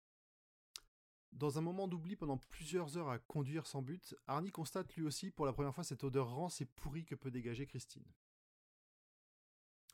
Même ses parents se sont rendus compte de ses absences et toute la famille est bouleversée quand le policier pas qui c'est qui change le touche pas C'est chiant hein, quand on fait ça. touche pas au conducteur. Euh, donc la famille est toute bouleversée après que le policier soit à nouveau passé et les interroger sur l'accident de, Buddy et de sa bande. Arnie, là, il, est, euh, il se sent vraiment acculé au possible alors qu'il sait qu'il n'a rien fait. Donc ça, continue à l'enfoncer dans son, dans son malheur et dans sa solitude. Il craque et il appelle Lee. Dispute et ultimatum à nouveau, c'est elle ou la voiture. À la fin de cet appel, il est submergé par la rage et il part dans une tirade un peu comme si c'était le B, avec euh, beaucoup de, de mots euh, très forts, euh, merdeux répétés un nombre incalculable de fois. Oh, il, euh, il a une espèce de nouvelle absence ou de rêve éveillé où il se voit en train d'être marié à Christine par le B justement, avec euh, dans l'assistante et comme témoin toutes les victimes dont on a déjà parlé. Ouais, elle est chelou cette scène. hein. Chelou. Elle est, elle est vraiment, vraiment chelou. Bah, l'ambiance est très très bien re- retranscrite. Enfin, les- c'est fait tellement sans transition qu'à un moment tu te dis putain j'ai raté une page, j'ai fait quelque chose, j'ai sauté un- Ouais. un, morceau quoi. Bah, quand tu l'écoutes, tu te dis que peut-être tu t'es endormi un peu en fait. Ouais, c'est ouais, c'est vraiment ça. Je sais que je suis revenu en arrière sur ce passage. Donc juste après cette scène, en sanglots, il essaye d'appeler son seul ami, Denis, lui qui n'est pas dispo, et il se tourne alors vers Christine, qui elle ne se plaint jamais et oui, qui l'aime. Et là, une espèce Alors, de Qu'il Ouais. aime ou qui? l'aime? Qui Christine l'aime qui l'aime, pas que lui Mm. aime. C'est Christine Mm. qui l'aime. Oui. Et à ce moment-là, il y a une espèce de bascule s'effectue comme un bouton qui serait, euh, qui, serait, euh, qui serait switché, et il se souvient du soir du massacre de Christine à l'aéroport, comment il s'est fait mal au dos en la poussant, et euh, le peu qu'il a réussi à la faire rouler lui a permis de se régénérer. S'ensuit une espèce de discussion sans importance avec un lui-même plus vieux qui finit par se décomposer sous ses yeux et qui euh, forme cette odeur caractéristique qu'il a sentie, qui est un peu celle de sa propre mort. Oui, parce que ce truc de l'odeur dans Christine revient et revient et chez tout le monde. Mm. Euh, Arnie, euh, pas Arnie, mais euh, euh, comment elle s'appelle Lee la Lee la sentir, sent. euh, mm. Je crois que Dennis l'avait senti aussi. euh, Jenkins la sent aussi, il me semble. Darnell aussi. Enfin, c'est un truc qui revient. euh, cette odeur étrange. Il y a une odeur. Et personne n'arrive à mettre le doigt dessus, mais il y a une odeur. C'est juste aussi, un ouais. vieux domac oublié sous un siège. Mais non, ça Même- pourrit pas un vieux même domac, pas- ça sentirait rien. mais- Même pas parce que qu'elle c'est est pas en permanence. hein. euh, qui mange du maroilles, quoi. Enfin, d'autres euh, possibilités. c'est la planque de mar... c'est le maroilles de contrebande planqué dans les Ah, c'est donc ça les courses, les Ah. fameuses courses de Darnell. C'est ça les courses de Darnell. C'est du vieux fromage. Les enjoliveurs sont faits en, Stop. Alors, l'avantage du Barwell, c'est qu'il n'y a pas besoin d'être vieux pour puer la mort. Ça ne fait qu'augmenter euh, son, son degré de nuisance. Mhm. Chapitre 34. De retour chez Darnell, Arnie découvre à nouveau l'inspec- l'inspecteur euh, Jenkins qui l'attendait. Ses soupçons sont très forts et certains détails pointent vers Christine comme la peinture qui est assez unique qui a été retrouvée sur les cadavres ou un poteau près de l'accident. L'alibi d'Arnie, euh, son tournoi d'échecs justement, est trop solide pour le flic, c'est un comble. Arnie se sent où mais pas personne ne lui fait confiance. Et je trouve ça vraiment même bizarre de la part du, euh, du détective de dire mais ton, a- ton, ton alibi est trop parfait, c'est pas possible. Mhm. Chapitre 35. Les flics de la ville, dont Jenkins, qui n'a pour lui pour, le coup qu'Arnie en cible, organisent un raid coordonné chez Darnell à l'instant même où Arnie quitte le garage pour faire une de ses fameuses courses. Il se fait alpaguer juste à la sortie de New York, les flics trouvent la contrebande et l'embarquent. On, on le sent soulagé au moment où il monte dans la voiture de police. Ouais, parce que c'était quand même un, un stress. Puis il avait peur de se faire choper pour de la coke. Et là, finalement, c'était que de l'alcool ou des clopes, je sais plus. Alors, il y avait que, je crois que c'était que des clubs, Des mais moi j'ai aussi vu ça, le moment, il se sent un peu soulagé parce qu'il euh, bah, il va se va- retrouver enfermé et il va être... euh, on lui laisse pas le choix, mais il va être loin de Christine, tu vois. C'est, euh, Ah, ok, ouais, moi je suis même pas lu jusque-là, j'avoue. Moi, c'est dans, ce- c'est dans ce sens-là que je le sens soulagé. Que c'est la fin de son calvaire, un peu.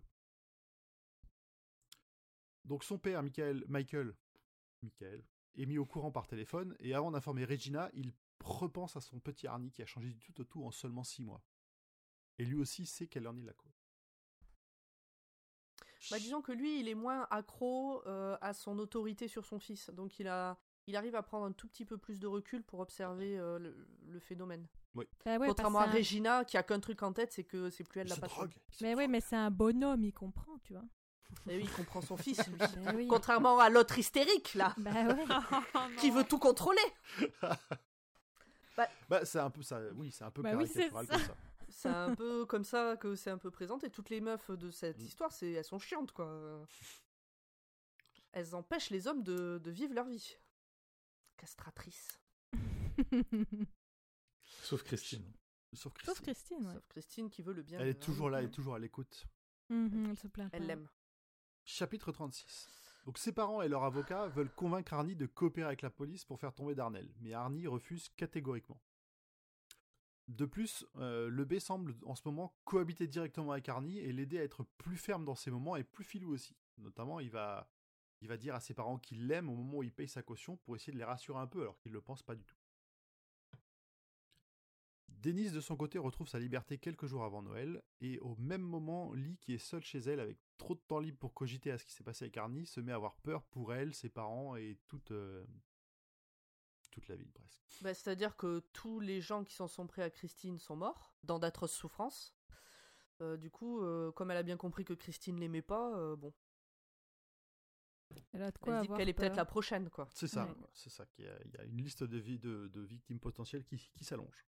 Ouais. Donc elle va, elle va essayer de joindre Denis et ils vont prendre rendez-vous pour euh, un peu après Noël pour discuter de Christine justement. Ah, j'aime beaucoup cette scène. Chapitre 37. Le même soir, Libertyville est recouverte de neige. Et dans la nuit calme, Christine part en balade. Don est seul pour tenir la station-service cette nuit. Don se branle mais est interrompu par un client tardif. Oh Il rouspète tout en maudissant la solitude parce que sa, sa bande de potes, la bande à Buddy, n'est plus là pour lui tenir compagnie. Il sort et aussitôt la panique le prend. Christine avec des cadavres en passagers, dont Buddy. Il essaie de s'enfuir mais finira aplati. Toujours le même soir, donc coche les, cases de sa petite liste, hein. toujours le même soir, Darnell est seul chez lui, déprimé par euh, sa situation et qui ré- réfléchissant à ce qu'il a pu merder au cours de sa vie. Beaucoup de choses. Quand soudain des, cou- des coups de klaxon dans la nuit. Il sait d'instinct qui sera là et il n'a pas tort. Christine est dans la rue, bloquée par des monticules de neige. En l'apercevant à la fenêtre, elle s'énerve et, telle un- une espèce de taureau des neiges, elle enfonce inlassablement les talus neigeux pour se frayer un chemin. Mais tu vois, ben, c'est ce passage-là où je t'avais dit que je j'arrivais pas à comprendre tout ce qui se passait. Et ça me rassure, ce que tu as écrit, c'est que, alors, on parle de Darnell, mais on a parlé de Buddy juste avant, on parle de Don, que j'ai oublié qui c'était, et je pense que du coup, à l'écoute, peut-être en étant un poil moins concentré, je comprenais plus de qui on parlait à ce moment-là. Ah Bah, il y a eu. Je pense que c'est pour ça qu'à ce Mm. moment-là, j'ai un peu mélangé euh, les, les différents personnages. Tu devais être concentré sur le paysage. Hum, Qu'est-ce que je faisais? Ah oui, mon train avait 4 heures de retard à cause Bah d'un voilà. incendie sur les voies. C'est ça. Donc, Christine, qui euh, est en train de se frayer un chemin au travers de la neige, se rapproche de la maison. Darnell, le souffle court, se précipite sur son téléphone pour appeler euh, les Cunningham. Il voudrait avoir des nouvelles d'Arnie, peut-être? Pendant ce temps, Christine réussit à passer la barrière de neige et se précipite à travers la baie vitrée, ravageant tout l'intérieur. Une course-poursuite cauchemardesque a lieu dans la maison. Et j'ai trouvé ce moment vraiment, euh, vraiment génial. Voilà, ça fait encore plus chat et souris. C'est ça. Darnell Mm. essaye de prendre de la hauteur pour s'éloigner et Christine a maintenant une allure de dragon, défoncée, perdant des morceaux entiers en saccageant la maison pour rejoindre. euh, Pour, alors j'ai marqué le B, pour rejoindre Darnell. En fait, c'est un Transformers. Ouais. Bah, un- elle- je crois qu'il décrit même des dents. Enfin, son capot, il est défoncé. Elle s'éclate de partout en, en- en rentrant dans les murs, les poteaux, le- les escaliers. Euh, Darnell arrive à l'étage, presque sauvé, mais il s'effondre, vaincu par une crise cardiaque. Christine, rep- c'est c'est Mm. dommage. Christine repart en sortant tant bien que mal et en roulant se régénère à nouveau. Et c'est parti. Livre 3. Christine, H tendre et chanson de mort. Chapitre 38. Denis et, Denis et Lee se rencontrent enfin seul à seul pour discuter d'Arnie et évoquer les événements et leur peur commune pour Arnie et surtout leur peur de, de Christine. Ils sont pour l'instant les seuls à faire les rapprochements entre tous les morts. Donc là, on repasse à une narration du point de vue de Denis. Oui, C'est ça, ok, Oui. à ce moment-là. Et c'est là que j'ai compris que j'étais pas folle et que le premier livre était bien une narration Oui. de Denis. Euh, donc pendant leur discussion, Denis il a une théorie et il rapproche la tentative d'assassinat de Christine sur Lee à celle de la petite fille de Lebé qui est morte exactement de cette façon, suffoquant sur un bout de burger. Il en arrive à son soupçon euh, un peu final et il montre à Lee ces deux bouts de plâtre signés qu'il a conservés. Et on finit par... euh, donc Lee constate aussi comme lui, même si nous, quand on regarde les signatures, c'est pas ouf. si, c'est pas pareil, c'est pas pareil. Allez. Et la scène se finit par Denis qui se jette sur Lee pour l'embrasser. Enfin Il conclut. Chapitre 39. Les Il semaines. baisse Non. Ah, je me Pas disais encore. aussi. Je attends. non, Non, Première pas encore, base. oui. Pas encore. Première base. Ils font des base. bisous. Ils, Ils font font- des bisous. Euh, pendant les semaines suivantes, Lee et Dennis vont jouer un peu au petit, détective, au, dé- au petit détective et ils en profitent pour euh, se rapprocher un peu plus entre eux. Ils veulent, en ve- ils veulent absolument euh, venir en aide à Arnie qui a l'air de devenir de plus en plus le B. Le 31 décembre, Dennis se décide à appeler Arnie chez lui et il voudrait renouer avec une vieille tradition qu'ils ont qui est de passer le réveillon ensemble. C'est vraiment purement une excuse pour passer du temps avec lui seul à seul.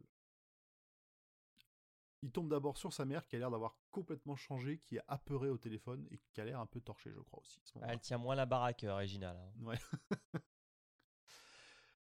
Arnie arrive pour prendre le coup de téléphone et Dennis a un frisson. Il ne le reconnaît plus du tout. Le B semble définitivement aux commandes. Donc ils prennent rendez-vous pour passer cette soirée du Nouvel An ensemble et ils se retrouvent donc chez Arnie.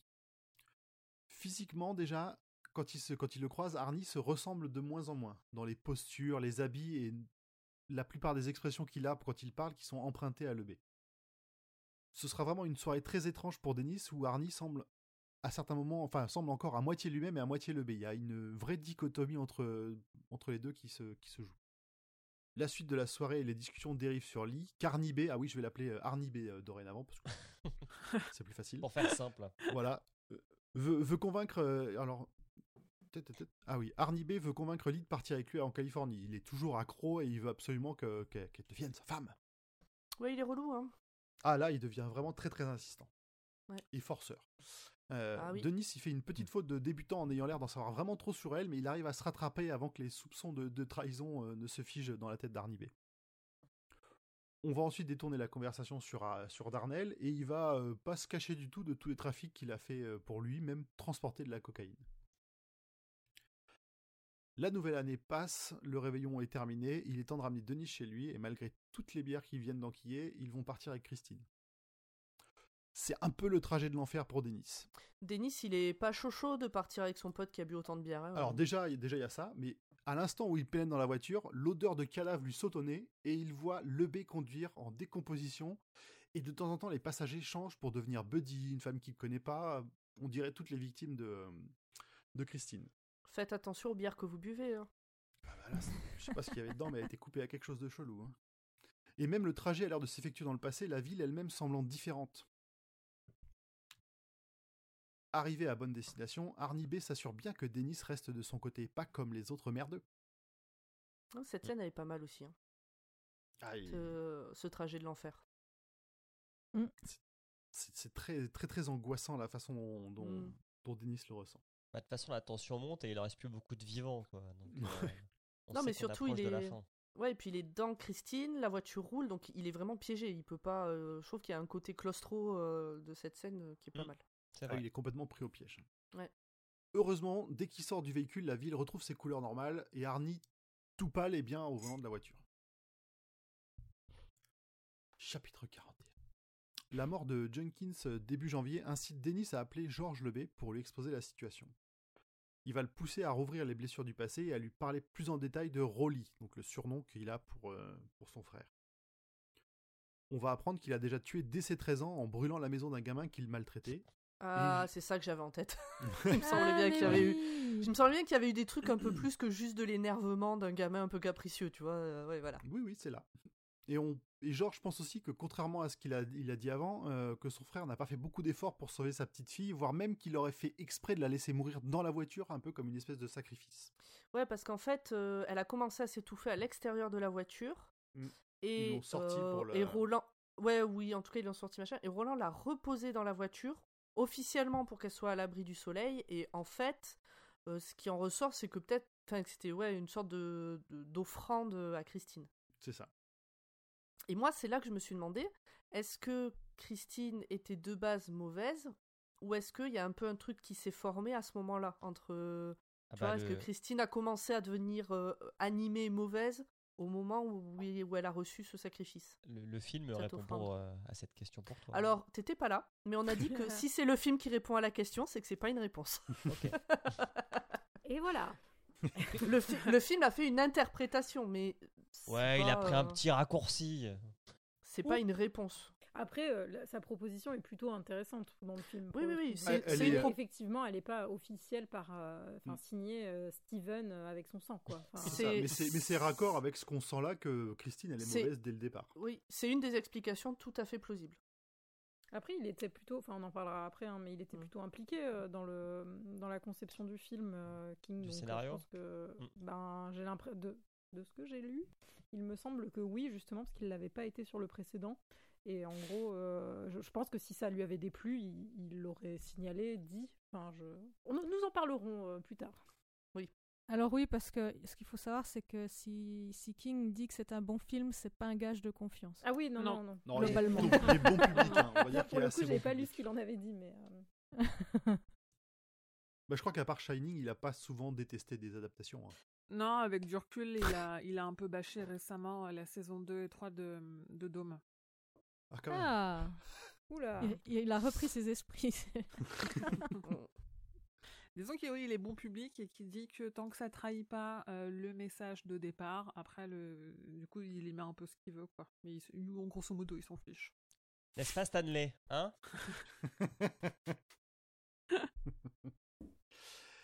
Euh, donc, euh, cette conversation avec euh, George va finir par Dennis qui affirme sa volonté et sa motivation à détruire Christine. Chapitre 42. Deux semaines plus tard, Denis et Lee se paluchent sur le parking du KFC et ils discutent aussi de la meilleure manière de se débarrasser de Christine. C'est pas chose évidente parce qu'ils ne veulent pas la conduire quelque part ou risquer de blesser des innocents. Alors qu'ils auraient pu parler, est-ce qu'il vaut mieux prendre des wings ou des tenders quoi? Alors, il faut prendre que des tenders, voyons. Il devient urgent de s'en occuper car Arnie B insiste de plus en plus fort pour revoir Lee et elle ne sait plus comment le tenir éloigné sans, le, sans vraiment euh, éveiller ses soupçons. Horreur Christine est derrière eux. Oh, j'y étais. Vous avez eu peur. hein. Ah bah, euh, j'ai revécu la scène. hein. J'ai fait dans mon caleçon. Je reviens. Je reviens. C'était Donc le Arnie avait un petit creux et il se retrouve miraculeusement derrière eux euh, au KFC. Donc Arnie, Arnie B les aperçoit, leur gueule dessus façon le B et tente d'écraser Dennis en sortant du parking. Cette fois, par contre, ils sont deux à voir le cadavre au volant de la voiture. La détermination de Denis est renforcée et il a un plan pour la suite. Chapitre 43, le plan se met en branle. Denis contacte des personnes pour louer un engin de chantier. Le père d'Arnie qui a l'air... Attends, on n'y est pas encore. Attends. Ah. Il y a un reveal. Il y a un reveal. Le père d'Arnie qui a l'air un peu bourré et qui sent que quelque chose n'est pas clair depuis le début pour savoir quand est-ce qu'Arnie a prévu de quitter la ville. Euh, Jimmy, un ancien employé du garage de Darnell pour récupérer euh, des clés. Et enfin, Lee pour lui expliquer le plan et son rôle d'appât de première. Tout Ah bah voilà. Vous voyez qu'elle sert à En- quelque chose. Exactement. Il sait mettre en valeur les personnages féminins. Oui. Ça Je te dit te pas laisse. de courir devant une voiture qui veut te tuer? Ah bah il faut des balls. Hein. Ou des Donc tout va se passer le lendemain, le 19 Des jambes, surtout. Des jambes. Bah non, des nichons. Euh, pour courir? Non, faut des jambes. bah non, pour être. Enfin bref. Chapitre 44. Début de la journée, récupération des clés du garage chez Jimmy. Ensuite, euh, Dennis file au lycée avant le début des cours et il attend l'arriv- la- l'arrivée d'Arnie B au volant de Christine. Il va en profiter pour le provoquer à mort de manière pas subtile. Et on, assiste à ce moment-là à une lutte intérieure entre Arnie et le B. Dennis le rend fou furieux et il lui fait même un peu peur en lui suggérant que beaucoup de monde commence à trouver la situation louche et pourrait surveiller Christine de très près. Sur une dernière provocation pour le B, il lui fixe rendez-vous au soir même chez, euh, chez Darnell et le laisse tremblant de rage sur le parking du lycée. Chapitre 45. Dennis récupère sa location. Pétunia, un magnifique Pétunia, camion de Pétunia, vidange des fosses septiques. Pétunia violet. Wouh, Pétunia wouh, wouh. Pétunia Mais Pétunia, quoi Ah, si un jour j'ai une fille, je l'appelle Pétunia. Ah. Ah. Ce sera belle comme un camion. Absolument. Donc Pétunia, c'est quand même la meilleure idée de King pour contrer Christine, je trouve. Mais bien sûr. Donc après avoir récupéré cette euh, belle bête, il donne rendez-vous à Ali pour qu'ils puissent finir le travail ensemble au garage. Chapitre 46. On est proche de la fin. Avant le départ chez Darnell, il passe un dernier coup de fil au père d'Arnie pour confirmer qu'il est bien parti, euh, qu'il est bien sorti de la ville et il lui fait promettre qu'il va réunir les trois familles, donc euh, celle de celle d'Arnie, celle de Lee et celle de Dennis chez lui, et ne plus bouger après 4 heures de l'après-midi et surtout ne jamais s'approcher de Christine. Michael comprend à ce moment-là que quelqu'un ou quelque chose se sert de Christine quand Arnie est loin. Ensuite, direction d'Arnell. Le gel bloque les portes d'entrée et leurs efforts à, à Dennis et Lee pour ouvrir la porte se concluent par une chute et Dennis qui se pète encore misérablement la jambe. Le plan commence bien et ils vont galérer. Donc ils s'installent dans le garage pour attendre avec, euh, avec euh, Dennis qui a sa jambe qui palpite de douleur. J'en avais, mal- plan j'en est- avais mal. Ah Il bah, décrit très bien la, très bien la douleur. euh, la douleur, Oui. oui. oui, oui. Ah ouais, je suis d'accord. Donc le plan, c'est de piéger Christine à l'intérieur du garage pendant que Lee s'enfuit et d'ensuite d'écraser la voiture avec Pétunia. L'attente est longue, la douleur euh, très forte. Denis comate un peu et ils font probablement l'amour une fois. Denis a pas Ah l'air ouais très sûr de ce qui se passe. Ok. Ah bah c'est Pétunia. hein. Ah bah, ça- c'est l'effet Pétunia.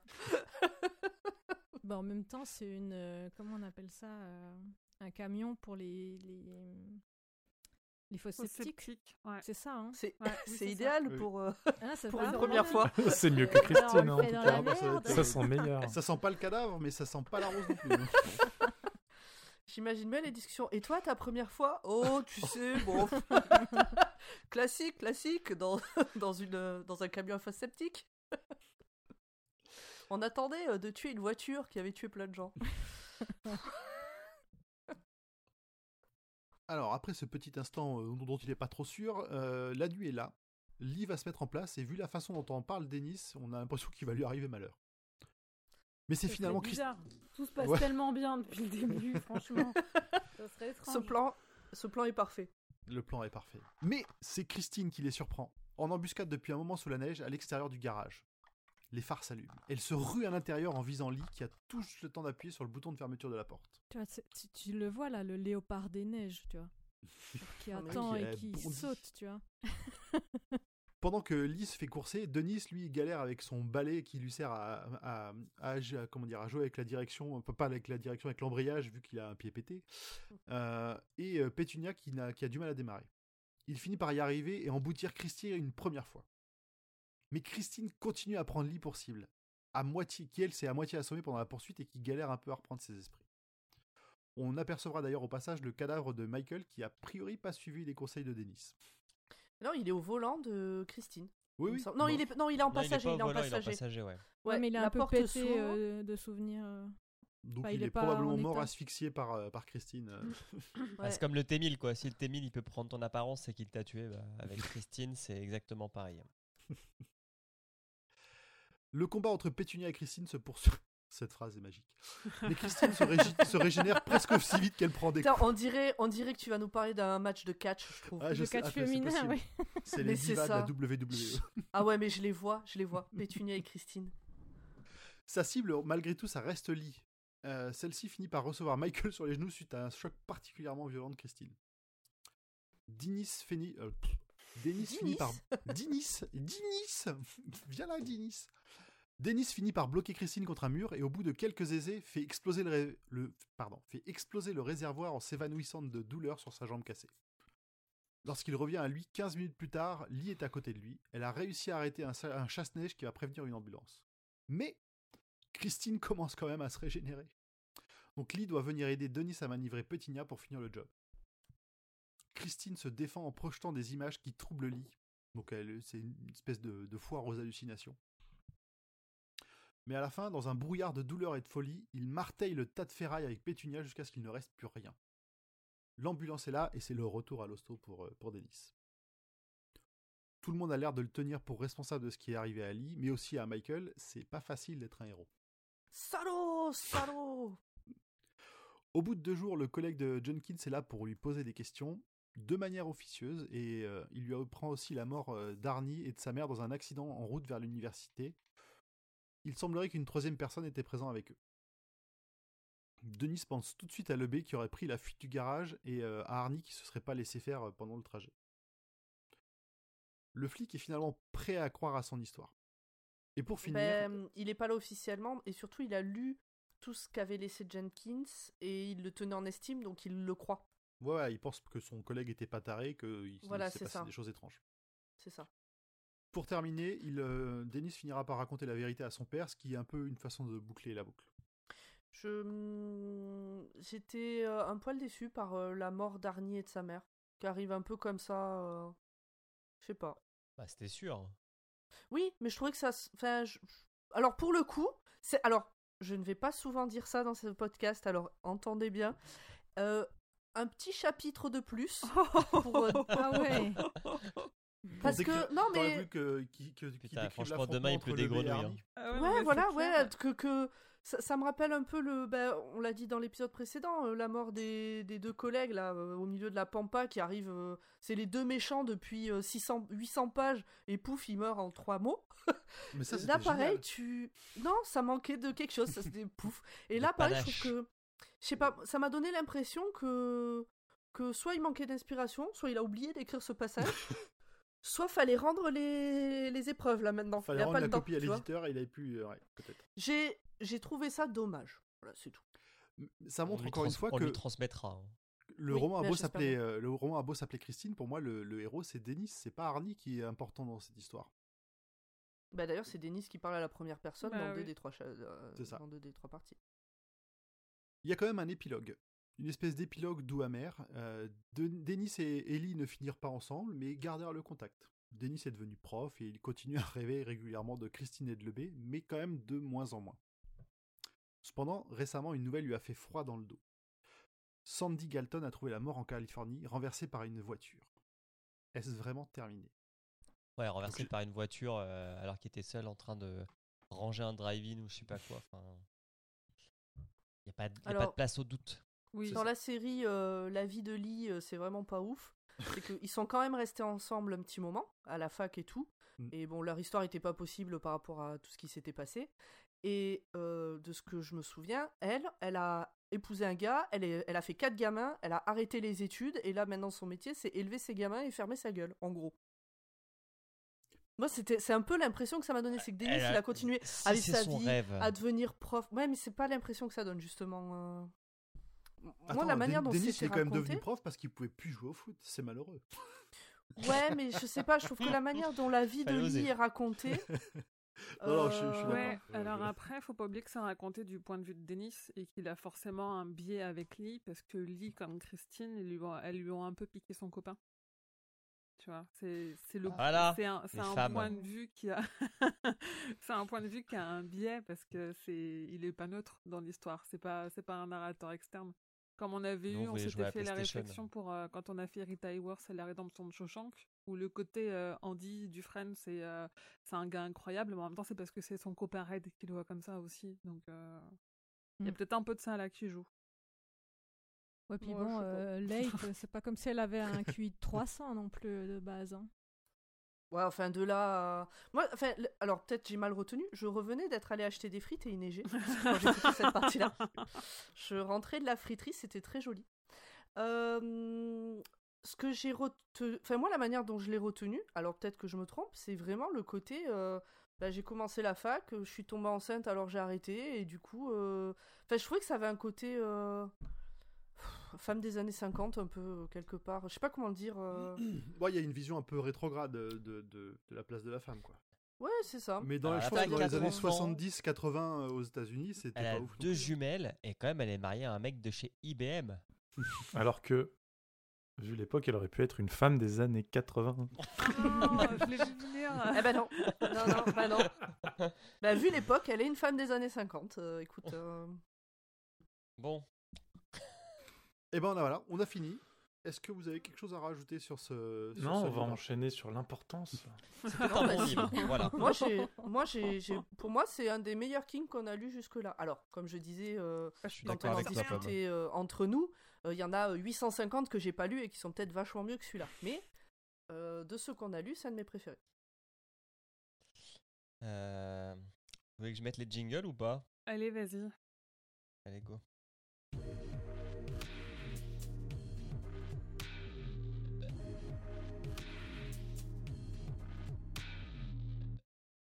Émilie, c'est à toi l'importance du livre dans la bibliographie et l'univers de King. Tu peux finir de récupérer les questions Instagram pendant que je parle. J'en C'est ai, ai pas pour longtemps de toute façon, assez rapide parce que c'est pas. Parce qu'en fait, c'est ce que je disais, c'est qu'il n'y aurait pas eu d'adaptation à King. Ce roman-là, il s'en fout un peu. Hein, il ne fait pas trop de connexions. euh. Donc bref, euh, donc le, comme Émeric l'a dit, le roman est sorti en VO en 83, en VF en 84. C'est son 16e livre publié, le, 13e roman et le 9e roman sous son propre nom. À sa sortie, il reste 32 semaines sur la liste du New York Times Bestseller List, où il atteindra quand même la deuxième place, et euh, le Publishers Weekly le classe à la cinquième place des meilleures ventes de romans aux États-Unis en 83, donc l'année de sa sortie. Et comme euh, chaque roman de King, il a été nommé euh, au prix Locus du meilleur roman de, de fantasy en 84, et il arrive que sixième. De fantasy?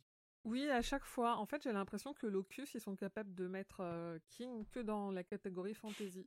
Et ça mériterait le, le coup d'aller voir euh, s'ils ont d'autres catégories que fantasy pour tout ça ce se qui trouve, est ouais, fiction. trouve, ouais. parce que... Non mais il est, il est tout le temps, enfin il est tout le temps casé n'importe comment. King, euh, c'est Oui. pas Élévation qui est meilleur euh, livre d'horreur euh, de l'année ou je sais pas quoi?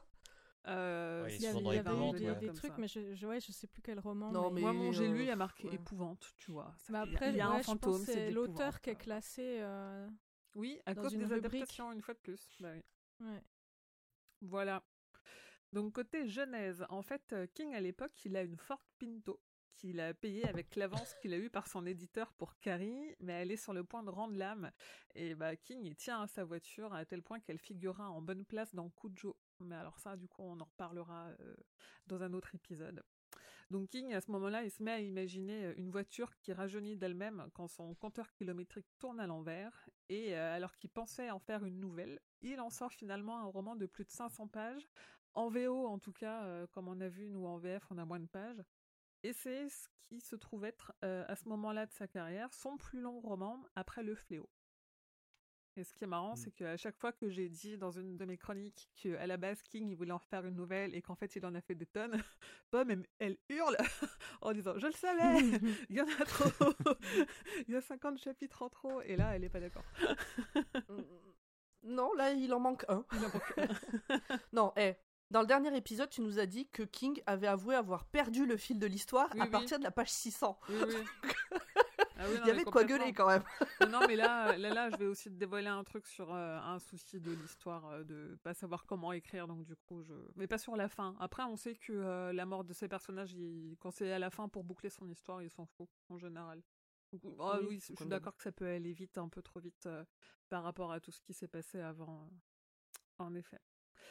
Donc la voiture, elle est quand même inspirée de la vie de King, puisque sa première voiture était une Plymouth Fury. Euh, mais elle était noire, la sienne, et puisqu'aux États-Unis, les dates, c'est important, la sienne, elle était de 56 et pas de 58.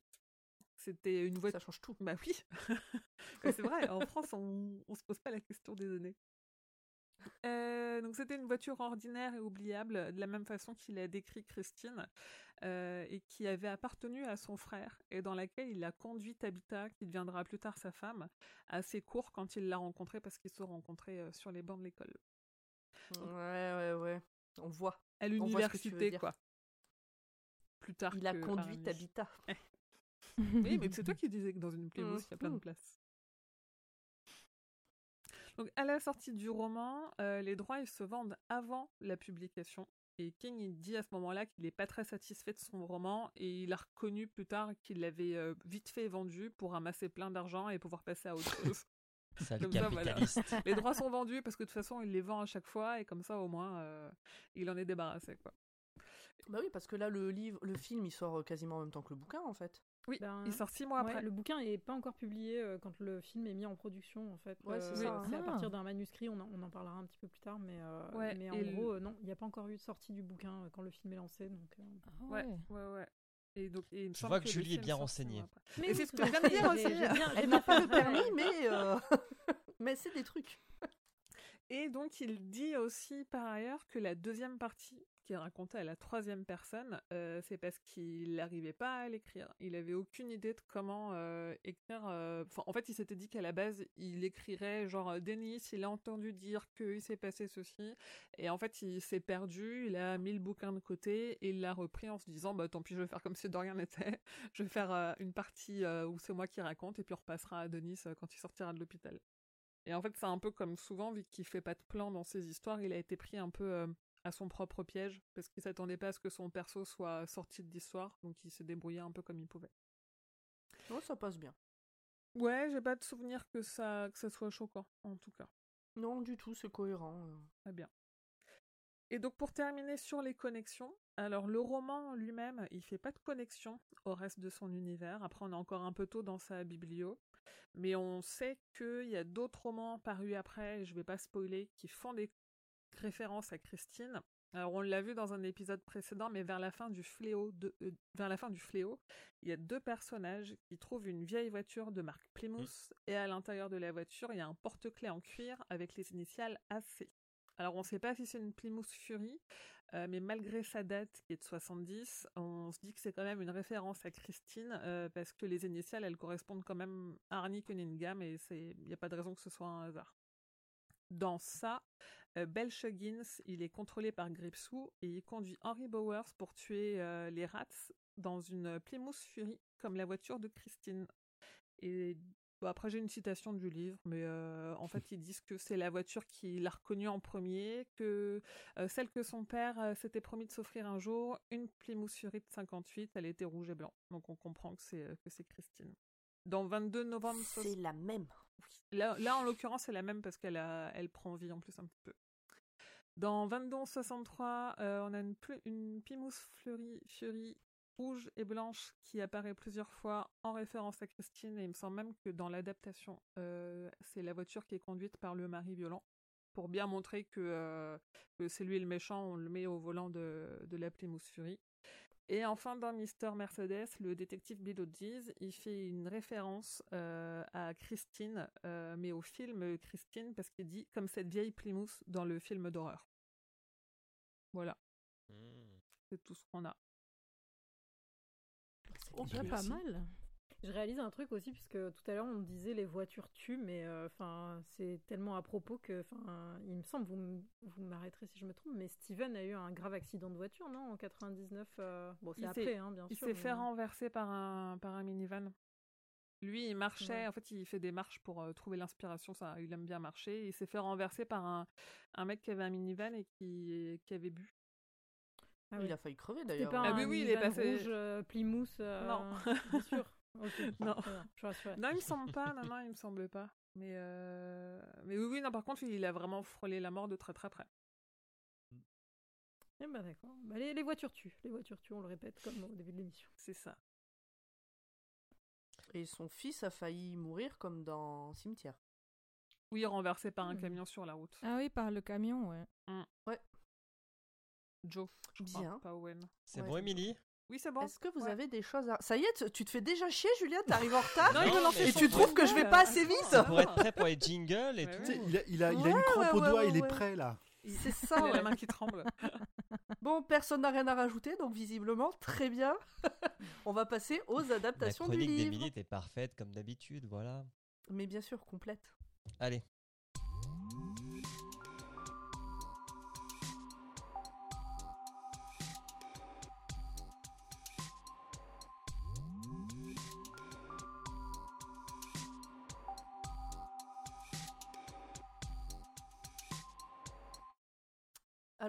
Les adaptations, je suis pas sûre qu'il y en ait 50. Euh, comment vous voulez vous répartir la tâche? Julie, tu as des choses à dire? Julien, je crois aussi. Euh, bah, Moi, je complète. Toi, tu Voilà. complètes? D'accord. D'accord, d'accord. Eh bien, Julie, c'est ton Eh bien. moment. Eh bien. Eh bien, je suis Surprise. Euh, non, je me suis un peu intéressée du coup bah, à la genèse en fait un peu du, du film et comment comment Carpenter s'est retrouvé là, comment comment ça s'est passé.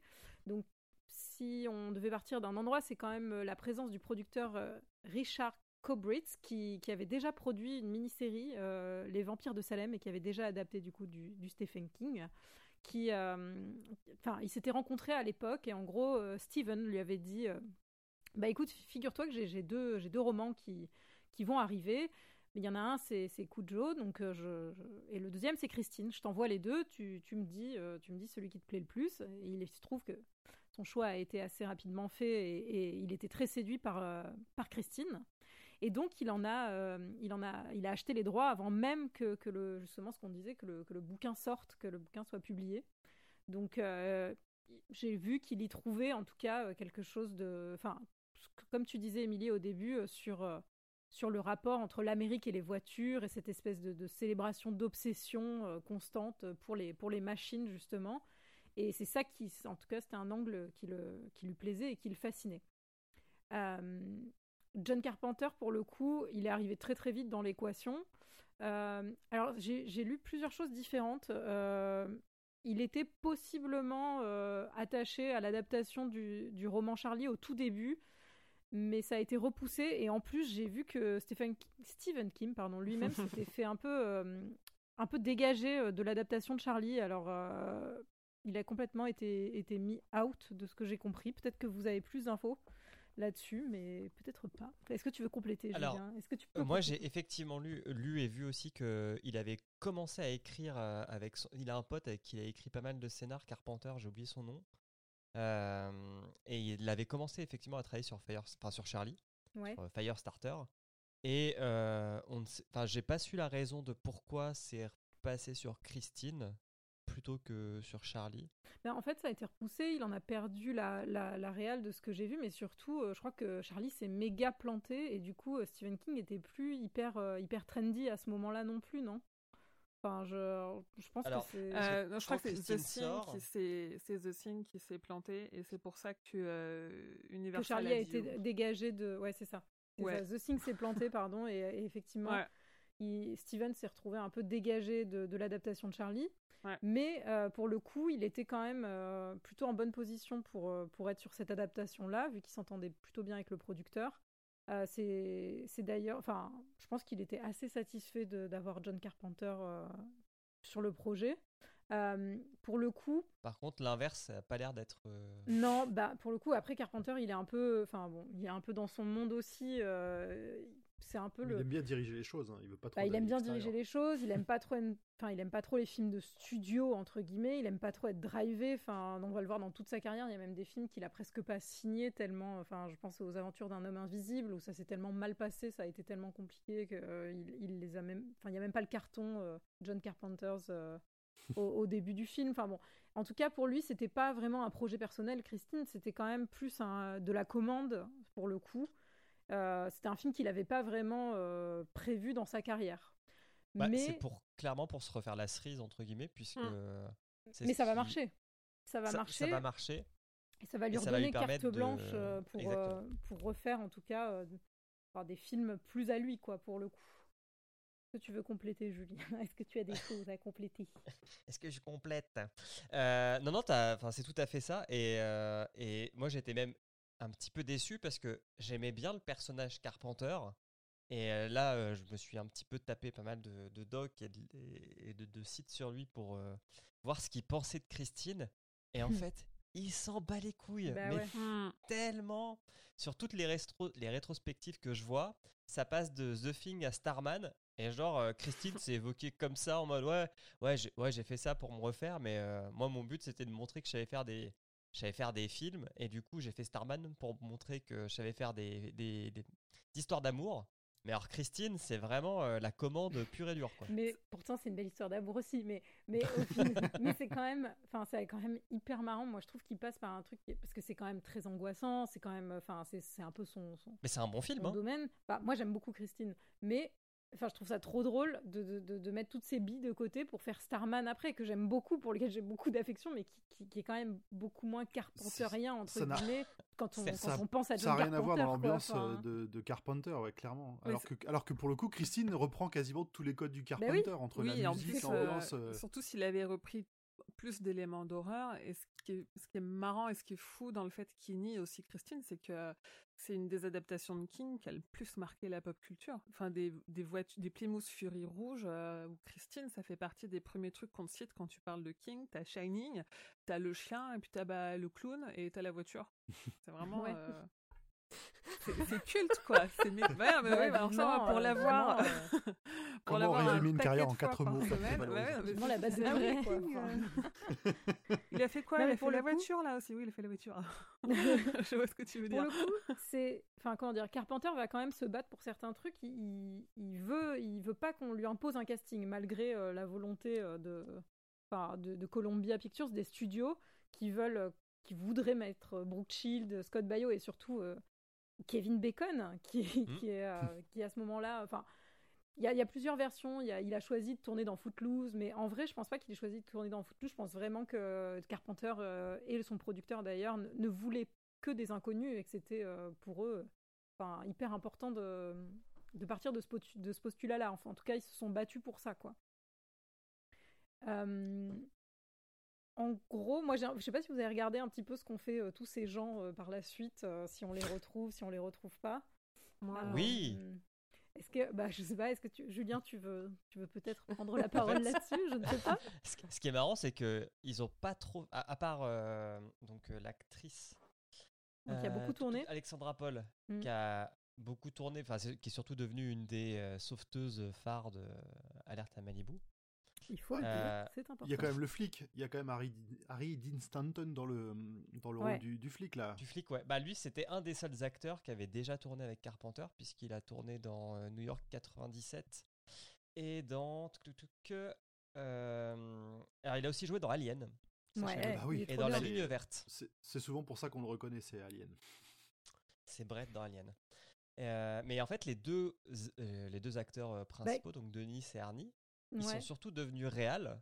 Mais et oui, moi, de ce que j'ai compris, c'est que Arnie. euh, putain, Non mais Arnie c'est un pur réal de c'est un pur réal de série télé quand même. Il a réalisé énormément de Dexter, de Fargo. J'ai même vu qu'il avait réalisé des épisodes de Leftovers, ce qui est quand même ma série préférée. Je suis très contente d'arriver à le caler Ah ici. oui. Ah ouais. Mais euh, mais il a une, une- il a quand même une sacrée carrière euh, de réalisateur télé. Hein. C'est Et à ce qui paraît, sur le tournage, il arrêtait pas de poser des questions de réal à Carpenter, en fait.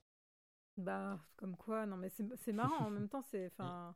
Ça m'étonne pas du tout. Il a fait du Homeland aussi, du Nurse Jackie, Master of Sex. Enfin, il est vraiment, il a fait énorme, du Doctor House aussi, je crois.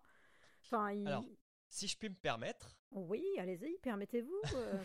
John Stockwell, donc, qui joue Denis, il a quand même réalisé le Kickboxer 6. ah oui, non, mais ça j'ai vu. Ça j'ai vu quand j'ai quand regardé tout à l'heure, j'ai vu. Je, est-ce- bon, on, on le dit, on le dit, on le dit. Mais bon, Bon, bon. peut-être que. Bah, c'est pas peut-être, puisqu'il y a Jean-Claude Van Damme dedans. Un jour, tu l'évoqueras. Peut-être qu'un jour je l'évoquerai, peut-être. Mais je préfère évo- évoquer Robert Prosky.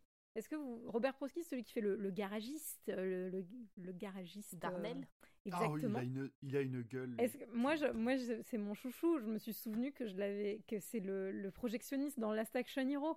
J'arrêtais Oui. pas de me dire, Ah. mais oui, mais oui, je l'ai vu, je l'ai vu. Et il joue aussi dans Madame Doubtfire. Je sais pas si vous vous souvenez euh, sur, le- sur ce Ah, je dois le- euh, bah, je le dois le boss. revoir dans euh, Pas longtemps. Ok. ben, voilà, Traité le, pour le boss de Robin c'est vrai qu'il a une gueule, lui. Hein. Enfin, Ouais, il est vraiment très très chouette. euh, Ah, puis là, dans, dans Christine, dans Christine, je trouve qu'il exagère vraiment. Il est vraiment, enfin, il fait bien le mec sale. Le, le- Ah oui. Ah, ah. Non, mais après, j'avoue que j'ai été un peu triste de pas trop les, enfin, de pas trop les revoir. Euh, Alors bon, celui qui est devenu réel, je suis très contente pour lui, pour le coup. Euh, Bon, celui qui est devenu réel de Kickboxer 6, euh, je suis un peu plus. euh, Il est bon, peut-être heureux. Il est peut-être heureux. il- je l'espère, je l'espère pour lui. C'est con parce que je trouve que tous ils jouaient. Alors, Alexandra Paul, peut-être pas, on ne lui donnait pas le- trop l'occasion de briller non plus, mais les deux autres, ils, ils jouaient quand même vraiment, je trouve, bien dans Christine. C'est pas. euh, Mais je pense que le fait d'avoir choisi des acteurs euh, pas connus, ça leur donne aussi une espèce de vulnérabilité. Et ils ont, en fait, ils n'ont pas l'assurance de star euh, que tu pourrais mettre euh, un peu au Mm. milieu. Et je pense que ça joue dans leur façon de bah, d'appréhender en fait euh, bah, le- Christine, la- l'angoisse. Il y, a- il y a un vrai, euh, je pense qu'il y a un vrai Oui, truc à, à diriger des, comédiens comme ça. C'est des ados de 23 ans comme les autres, quoi. Ouais, bon. Après, c'est surtout que Arnie, il fait un petit peu. euh, comment dire Il est un petit peu trop propre pour jouer Arnie, enfin l'acteur qui joue Arnie. euh, Mais il- oui, euh, dès le départ, enfin, c'est Clark Kent, il enlève ses lunettes et il Ouais. devient euh, le Harney beau gosse. Genre, le mec qui est décrit comme euh, Oui. très attaqué par son acné et tout dans le bouquin, c'est juste un mec à lunettes euh, dans, le- dans le Ouais. film. Bon. On a beaucoup ça, fait- généralement sur les adaptations de, de- enfin, Mm. en général littéraires au cinéma où il y a des personnages qui sont censés être un peu difformes, un peu, enfin, ou alors un peu avec des gros défauts physiques et tout. On les oublie très très très rapidement, euh, enfin, au profit de, de comédiens et de comédiennes un peu lisses. Enfin, c'est c'est dommage d'ailleurs, mais euh, Est-ce qu'on pourrait parler du comédien dont j'ai oublié le nom qui joue euh, Buddy? John Travolta, tu veux dire? Ouais, c'est ça. Ouais, Euh, L'espèce de John Tu veux dire, Travolta. tu veux dire l'adolescent de vraiment 45 ans? J'ai vraiment devant ma ça. télé, c'est le John Travolta du pauvre, quoi. C'est vraiment. euh, Et, Et dès alors que tu te rapproches même, de il a lui, l'air d'avoir plus du 40 tout, balais, quoi. quoi. Plus Il du a l'air Il tout. fait d'avoir même- 40 balais, c'est c'est ouf. Et Il alors fait qu'en même fait, des moves de a- Travolta. hein. Alors qu'en fait, il a 24 ans euh, quand euh, ce film est tourné et on dirait qu'il a 40 ans et euh, c'est mais- ridicule. En fait, le mec, il s'est planté. Il, on- il a cru qu'il était sur le plateau de tournage de Grise. C'est- il fait... Ah bah clairement, quand il pète euh, Christine, il y a il y a une scène, ça pourrait être dans Gris, quoi. Ouais, après, Non, mais c'est oui, quand Gris il monte sur la bagnole et tout. quand même. Enfin, c'est pas- enfin, Oui, mais c'est vrai que quand il commence à se mettre autour de la voiture, que lui il monte sur la voiture, on s'attend à ce qu'il se mette à chanter. Quoi. Ouais, c'est plus Mm. West, West Side Story que, que Grise. Non, non, il y a une scène de Grise où il répare une bagnole et il monte bah dessus. oui, Ah oui, oui, bah oui, bah oui, en- C'est vraiment. euh, C'est Grease Ah bah, Lightning. excusez, What a Grease. Lightning. Si vous voulez, vous pouvez m'inviter pour faire un podcast sur Grease parce que j'adore Grease et j'ai deux heures de perdu, pas King. j'ai bon espoir qu'un jour j'y que tu arrive. leur proposes le 2. Oui, mais moi j'aime pas le 2, je veux le 1. Elle veut Euh, faire des bons films de temps en temps. Alors, en gros, euh, le tournage débute en avril 83. Euh, Il y a, il y a- il y a un- un- une, une ancienne usine qui est récupérée, une ancienne usine de l'époque de la Seconde Guerre mondiale qui est à Irvingdale, qui va être utilisée. euh, Enfin, ils vont un peu la séparer, ils vont, faire, ils vont, ils vont la laisser en garage, en fait, euh, sur la moitié pour réparer les bagnoles pendant, euh, pendant le tournage. Et de l'autre côté, ils vont l'utiliser pour tourner. Et euh, des bagnoles, il va y en avoir beaucoup d'ailleurs. Euh, il y a plus d'une vingtaine de modèles de la Plymouth qui, qui vont, qui vont être ré- récupérés, en tout cas. Peut-être pour les casser, peut-être pour, euh, pour les retaper. euh, mais Ouais, J'ai vu qu'ils euh, avaient dépensé 500 000 dollars en Plymouth. ah mais c'est budget, budget Plymouth sur le, sur, sur le plan de travail, tu sais, c'est... ouais. Ouais, il y en a une même qui pas a mal. été revendue aux enchères. Je sais plus. euh, Je crois qu'elle est. Oui, j'ai vu. 175 000. Ah. Exactement. Ouais. Ah là là, vous avez Le les cube. informations, Julien, vous êtes formidable. Merci. Ce duo de l'enfer. euh, C'est mon travail. Mais on a, tout à l'heure, on a évoqué assez rapidement la musique. Euh, bah, moi, vous savez que c'est mon dada aussi. Enfin, genre, pour le coup, je collectionne les vinyles euh, des, des musiques de films en général. Et j'ai bien sûr celle de Christine. Et pour le coup, c'est assez intéressant euh, en termes de sonorité. Euh, Enfin, il, il collabore avec euh, Alan Howard, qui est quand même son, son grand, son grand copain. Ils ont bossé euh, ensemble sur New York 97, mais aussi sur la BO d'Halloween. Euh, on, est, euh, on est dans une ambiance ultra flippante, ultra tendue, assez, euh, assez métallique, hein, moi je trouve, dans la, dans la façon dont c'est composé, dont c'est dont c'est mené. Très indus, tout à fait. Et, et bien sûr, bah, pour le coup, ça c'est en lien avec le bouquin, beaucoup de, beaucoup de morceaux de rock and roll. Alors j'ai- vu que Carpenter ne voulait pas de, de Springsteen, hein, pour le coup. euh, Ouais, mais King est fan. bah ouais, mais King c'est normal, c'est un peu genre, euh, Ouais, c'est un peu le, le, le rocker, bah, je vais un peu le, le rocker gentil quoi. Enfin, je pense pas que ça soit, enfin gentil. Oui, c'est ce qu'il écrive des horreurs, qui- mais mais ton c'est- tonton qui fait les doigts de métal euh, quand tu lui parles de rock, quoi. exactement, c'est ça, exactement. Euh, pour le coup, Carpenter, c'est pas ton tonton qui fait euh, qui fait les, les, les doigts de de diable quand tu lui parles de Bruce Springsteen. Lui, je pense qu'il est un peu plus, euh, en tout cas, euh, il est un peu plus sombre. Euh, c'est pas c'est pas forcément le le gentil musicos. euh, C'est de la gnognotte, euh, Springsteen. ouais, pour lui, c'est un peu, euh, je pense, euh, c'est un peu trop américain euh, dans le sens euh, patriotique même en plus, je pense. Euh, donc il va, il- mais il va quand même, euh, va quand même avoir Bad to the Bone, qui est, enfin, vraiment une, une grande grande chanson de, de George Ah bah, Thorogood. dès l'ouverture. Et euh, en ouverture et en fermeture d'ailleurs. Moi j'étais trop contente quand le film s'est terminé parce que j'adore cette chanson et j'avoue j'ai monté le son. Mais euh, Est-ce que tu savais qu'ils l'ont découvert sur MTV non, je savais pas du tout. Bah voilà.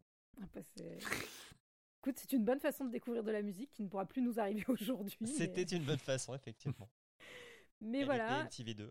Euh, Qu'est-ce que je peux vous raconter d'autre Euh, Ah non, oui, j'ai lu, une lu anecdote qui m'a beaucoup fait rire euh, sur le fait que pour tourner, pour tourner les séquences euh, de Christine, euh, où en gros on, on voulait créer du suspense sur est-elle conduite par Arnie, n'est-elle pas conduite par Arnie, ils ont, enfin vous l'avez vu d'ailleurs dans le film, ils ont collé des une espèce de, de matière noire en fait pour occulter euh, la vitre.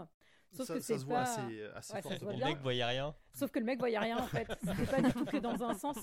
Et du coup, ils ont vraiment frôlé l'accident plusieurs fois euh, sur le plateau parce que, parce que le mec, euh, le cascadeur, ne voyait, ne voyait rien du tout quoi. Ouais, Vas-y, que- conduis, conduis, fais des Ouais, zigzags. mais le, pire, c'est euh, c'est la scène de la station essence. Alors, ils ont recréé une sta- ils ont construit toute la station essence pour la détruire, comme ça, gratos. Et effectivement, le mec a la voiture en flammes et ne voit rien, et essaye de conduire. Pour s'échapper du feu. Hyper dangereux. Ah ouais.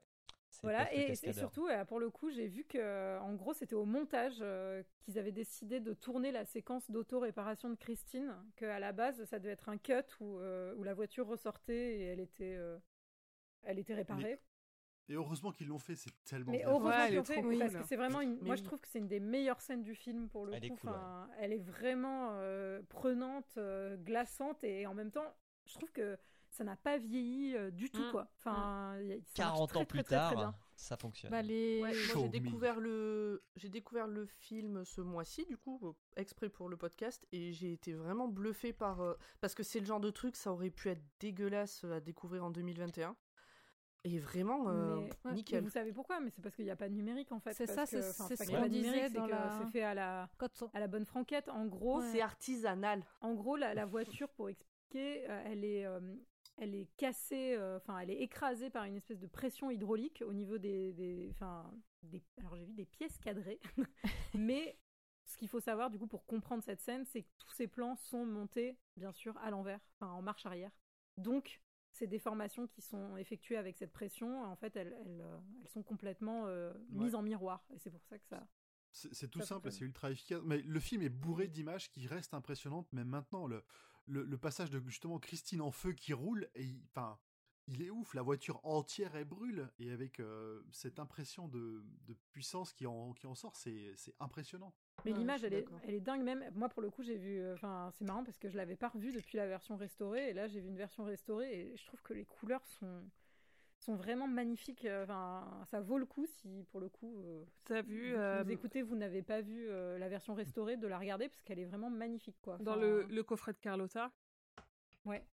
il y a un coffret, il y a un magnifique coffret avec un livret et plein de bonus qui est sorti en France il y a un an, je crois déjà, un ou deux ans, chez Carlotta et qui vaut vraiment le coup. En plus, euh, c'est assez rare qu'on ait des bonnes éditions, des belles éditions de mmh. Blu-ray et DVD d'adaptation de, King en France. Et s'il y a un petit investissement qui vaut le coup, c'est celui-là. Ouais, Carlotta, ils font toujours super bien les, mmh. les choses pour le coup. Ouais. On les salue, on les salue, on les remercie ah oui. tout ce qu'ils font. Mais non, mais c'est vraiment, c'est vraiment canon et euh, enfin, j'ai trouvé ça, j'ai trouvé ça chambé, chambé, chambé, chambé.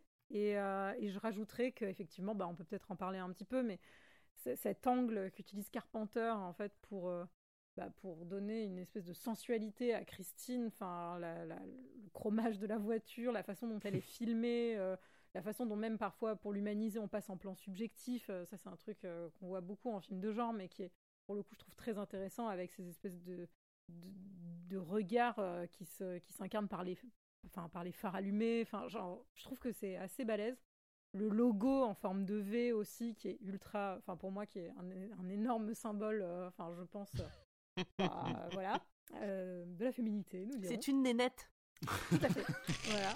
Mais non, mais je trouve ça, je trouve ça vraiment balèze d'arriver à faire passer ça, euh, enfin, à l'image, parce qu'en vrai, Après, ça euh, reste euh, une bagnole, mais, mais c'est très très C'est à cause de, c'est à cause de ça qu'il y a des gens comme Julien qui croient que c'est une femme. je noterai juste un truc qui m'a un peu déçu, je vous avoue, c'est la dernière scène. je trouve qu'elle est, elle est un peu trop longue.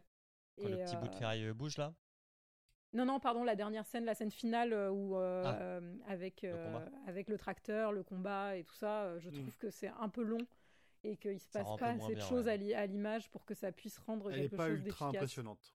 Mais non, mais il y a un truc où mm. tu fais oui, bon bah ça va, genre j'ai compris le concept, donc maintenant vas-y, genre je, il y a quand même, il y a quand même un, ou deux, passages qui sont, qui sont impressionnants dans le côté Christine, même quand elle est en train de se faire écrabouiller par le, par le bulldozer, elle, elle est, continue à essayer d'avancer. On... Ouais, mais ça c'est bien fait, mais c'est que je la trouve limite, trop limite, J'étais presque triste. Enfin, j'ai ressenti presque de la tristesse au moment où elle finit par se faire écrabouiller parce que, enfin, je sais pas, la façon dont c'est filmé, t'es es désespéré. Ah moi j'étais désespéré pour Christine. Bah oui. Mais en même temps, euh, j'étais un peu triste aussi de me dire ça fait euh, ça fait quand même 20 minutes qu'on est dans cette scène et qu'il s'est rien passé quoi. Parce que pour le coup, à part genre euh, mets-toi, lis, mets-toi de l'autre côté. Non, va de l'autre côté. Enfin, ça va. Enfin, c'est une bagnole. Enfin, je veux dire, tu peux quand même. Enfin, je trouve que en tout cas, ça vient peut-être du décor ou du garage ou j'en sais rien où je sens pas assez le danger. Enfin, ou les mm. pièges ou. Mais, mais c'est le seul point noir que j'ai sur, sur le film parce que je, je trouve que c'est quand même très réussi et, et ça m'a ça m'a fait très plaisir de le revoir pour le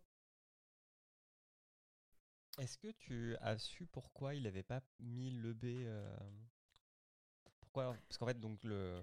non, j'ai vu qu'il le regrettait, mais je sais pas pourquoi il l'a pas mis à la base. Euh, Alors, moi, ce que j'ai lu, c'est qu'en fait, euh, quelques années avant, c'est 81, il y a le Loup-garou de Londres qui est sorti. Et en fait, dans le Loup-garou de Londres, donc l'histoire, c'est qu'il y a deux mecs qui font euh, la traversée de Londres, deux Américains qui font la traversée de Londres, deux potes. Il y en a un qui meurt, euh, tué par un, un, mm. loup-garou, et l'autre devient loup-garou, et il voit son pote mort. Et du coup, euh, Carpenter, il voulait pas réutiliser ce truc-là parce qu'il trouvait que ça, ça collait trop à ce film-là qui avait plutôt bien marché. Non, je savais pas que c'était pour ça.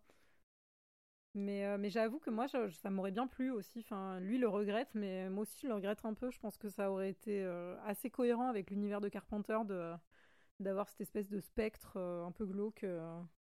Ouais, puis au final, ça change un peu le sens, ça change un peu le sens de l'histoire. Là, Arnie dans le film, il devient vraiment, un, ça, ça devient vraiment un connard. Il est, il est, il est insupportable. T'as pas d'empathie pour lui. Là où dans le bouquin, tu sens qu'il s'enfonce, qu'il est désespéré. Enfin, c'est, c'est pas la même sensation d'avoir Arnie qui, euh, qui se fait bouffer par, euh, par Christine plutôt que, euh, que manipulé par tous les événements qui sont autour de lui. Bah pour le coup là, ça fait vraiment Jean-Michel toxique quoi. Enfin, c'est vraiment comment comment devenir un mec toxique en cinq leçons avec une bagnole? Enfin, c'est un peu enfin il est vraiment vraiment pas très sympa avec Lee quoi. Enfin, il y a un truc où tu fais oh là là, mais fuis, fuis, fuis, fuis meuf, va-t'en. Enfin, il manquait plus qu'il l'appelle ma pépé. exactement, exactement. En fait, c'est le gros point différent, je trouve, entre le livre et le bouquin, c'est l'attitude d'Arnie. Entre le livre et le film, tu veux dire? Ah Entre le livre et le film. J'en suis au point, je l'ai même pas vu, euh, je l'ai même pas donc, je, trouve que vraiment, donc la, la grosse différence, c'est l'attitude d'Arnie et ça raconte deux histoires totalement différentes. Oui. Puisque d'un côté, on a Arnie qui est le bon gars qui, qui enfin, moi, me donne l'impression de tomber bah, dans une relation toxique ou dans la drogue ou ce genre de choses et qui finit par devenir fou avec en plus euh, tout le trip euh, euh, spectre, etc. Et de l'autre côté, on a Arnie qui est foncièrement mauvais. Ouais, mais c'est parce que. Et puis, il y a aussi tout mal, le truc dans le livre. T'as aussi tout le truc dans le livre où Arnie ne voit pas ce que fait Christine à aucun moment. Alors que Mm. là, quand même, t'as toute la scène où il lui demande de lui faire un striptease, quoi. Le show me, il est. euh, il Ah, partage très- ce truc, il quoi. est, il est très littéral. Il n'y a, il y a- il y a pas de, il y a pas de subtilité à ce niveau dans leur relation. Après, et à la fin, film, Arnie, il- c'est Arnie qui conduit. euh, Enfin, à la fin, c'est Arnie qui conduit Christine euh, pour euh, pour affronter euh, Denis et Lee. C'est pas euh, c'est pas Christine toute seule qui euh, qui, a- qui, a- qui est en train d'essayer de leur, leur rouler dessus. Même si Ah elle- oui, oui, elle c'est juste. Bah non, il, il est dans la voiture, il est vénère aussi.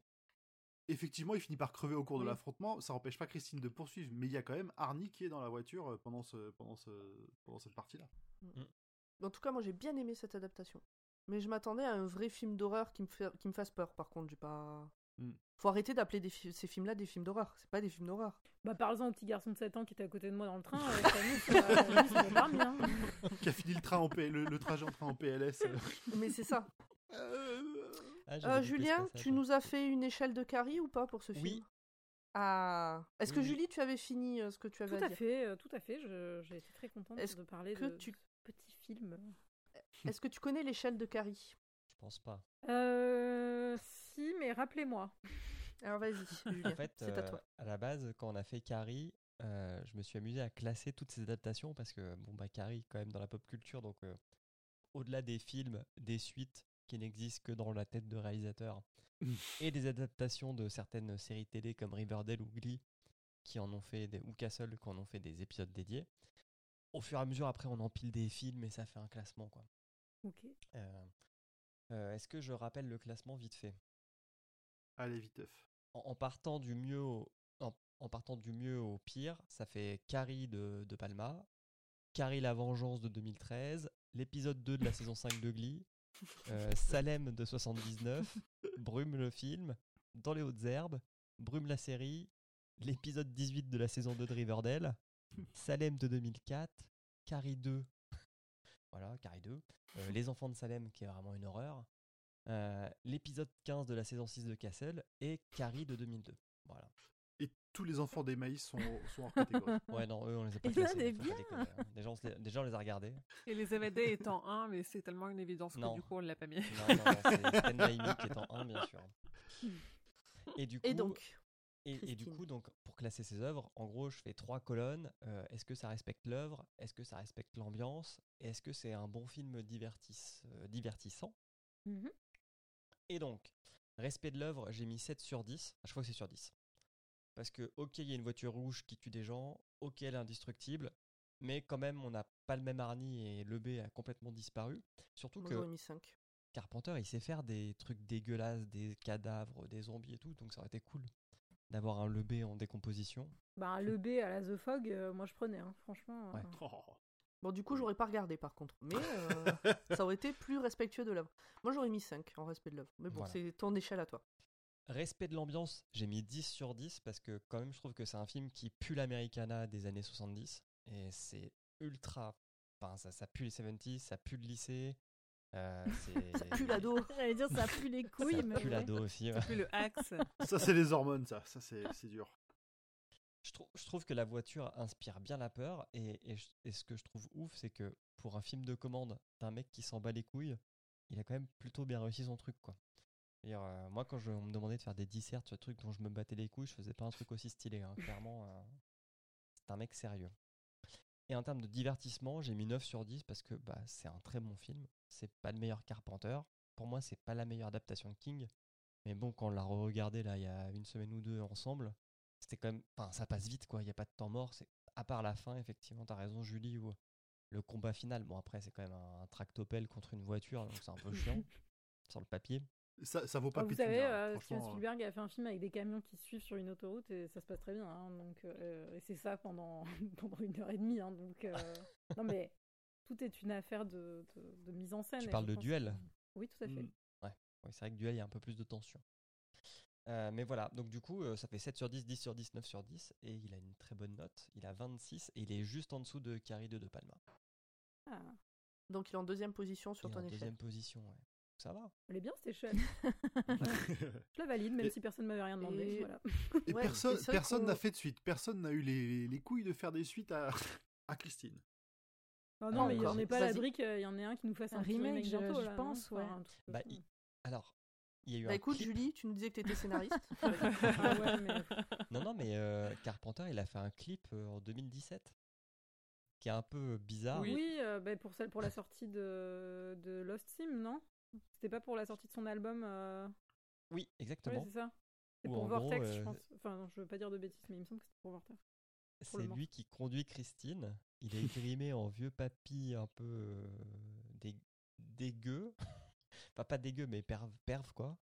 Et du coup, il chasse une, une jeune fille de 20 ans. Et à la fin, il lui ouvre la porte, elle monte dans sa voiture et ils partent tous les deux.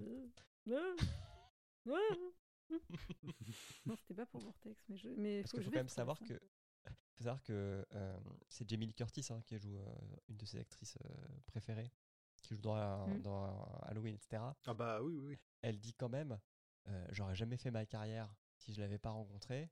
Par contre, il fait peur à mes enfants, ce mec-là. Il a l'air un peu flippant. Le, le seul truc que j'ai vu, c'est qu'il fait pas chier les musiciens. Parce que lui-même étant musicien, à chaque fois qu'il demande à un, musicien ou une musicienne de faire la BO d'un film, il, euh, il lui donne pas de trop de comment dire de d'indications. Il lui dit vas-y fais ton truc, de toute façon tu le feras mieux que moi, donc euh, je te fais confiance. Voilà. Bien. Est-ce que quelqu'un a quelque chose à rajouter? Euh, oui, parce que j'ai trouvé, j'ai trouvé l'info euh, sur ce clip et du coup, je pense que c'est bien d'être précis. C'était sur, pour la sortie. En fait, il a sorti un- une anthologie euh, que j'ai également en vinyle euh, de ses movie teams de 1974 à 1998 et c'était à cette occasion en fait qu'il avait, qu'il avait fait le clip du titre Christine. Voilà. Donc j'étais complètement à côté. j'ai complètement raté tout à l'heure. Donc je préfère éclaircir ce point. Je vous propose Parfait. de passer euh, à la partie la plus attendue de cet épisode, de tous les épisodes. La Allez. théorie de Hurde.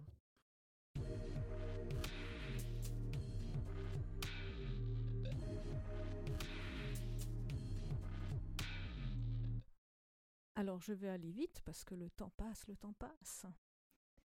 C'est ça. On est bientôt demain. Imaginez-vous, vous êtes tranquille avec votre famille et vos amis, coincés dans un temps différent du nôtre où les siècles passent comme des minutes. Et soudain, une explosion vous atteint, remettant les pendules à l'heure, vous faisant voltiger dans les airs, vous séparant de vos proches, vous faisant transporter par des pelles mécaniques, des tapis, des camions. Avec des millions, des milliers d'autres étrangers qui crient et qui pleurent. Et oui, vous êtes un minerai et on vient de vous extraire de votre vie. Putain, Ah, je suis c'est triste, triste, pour un hein. morceau. Ah, ça, je suis d'accord. Christine a eu de nombreuses vies avant sa forme de voiture, sous forme de métal. Mais surtout, elle a toujours été à la recherche de sa famille, dans une quête à peu près impossible. Et il m'est très difficile de remonter ces nombreuses vies, car le métal est quasi infiniment refondu, dispersé, réutilisé. Elle a été barre d'acier dans une charpente, mais elle manquait d'autonomie pour retrouver ses pairs. Elle a été un appareil ménager et son utilité était faible.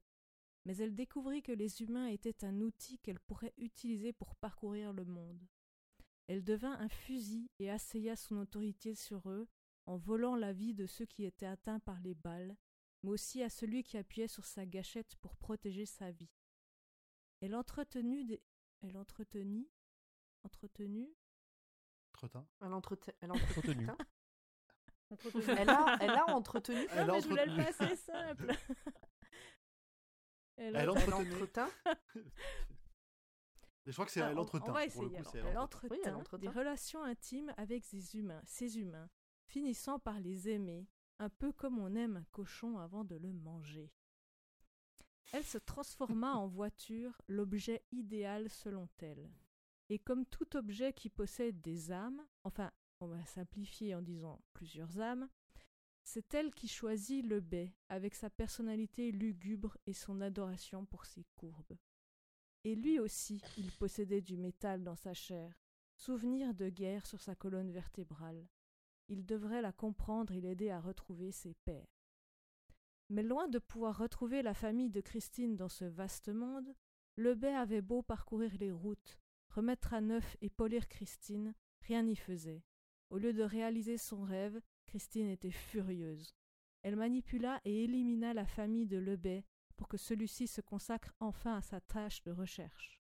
Et à défaut de retrouver ses pères, elle absorba les minerais présents dans les corps défunts, et les théoriciens se disputent depuis des décennies pour savoir s'il s'agit de notre âme. Ce qui est sûr, c'est qu'à ce moment-là, elle commença à empester, et son compteur kilométrique fonctionna à l'envers, une sorte de compte à rebours de sa soif de récupérer les siens. Bien sûr, le bey vieillit, et son rôle fut de trouver un prochain candidat au rêve de Christine, Arnie. Celui-ci la répara, et elle vécut probablement les meilleurs mois de son rêve, récupérant de nouvelles pièces et des amis lointains. Mais comme vous le savez maintenant, Christine répéta son erreur et, autant qu'elle qu'Arnie, échouait. échoua. Pardon. Christine, à présent en forme de cube, attend sa prochaine fusion et transformation. Les optimistes pensent qu'elle retrouvera sa famille dans ce processus et deviendra une magnifique statue façonnée avec talent par un artiste, puis admirée par tous. Les pessimistes, quant à eux, pensent que sa soif de vengeance ne fait que grandir et qu'elle prendra une forme dangereuse. J'aime bien penser qu'elle pourrait devenir la, la chaudière de l'Overlook. Pas vous? Oh oui. Oh mais, Mais oui, oui, mais, mais oui Mais oui Je veux, ça me va. Bravo Urde. Merci. Ouais, c'est Bon. euh, très King. Hein, on y prend- Moi, je le lirais, je me dirais c'est King. Ouais, c'est. bah là, en plus, maintenant, je commence à avoir des raccords dans mes théories, donc ça devient, ça Ouais, oui. devient quasiment un tu monde. fais des euh, connexions. le multivers ouais, de c'est Urde. ça, ça devient euh, compliqué. C'est ça. Le. C'est le UU, le, le U de Universe. Le Urdiverse. Le Urdiverse. Bien, bah, je vous propose de passer très rapidement aux questions des auditeurs. Alors, il y en a quelques-unes, donc on va essayer de répondre euh, très rapidement.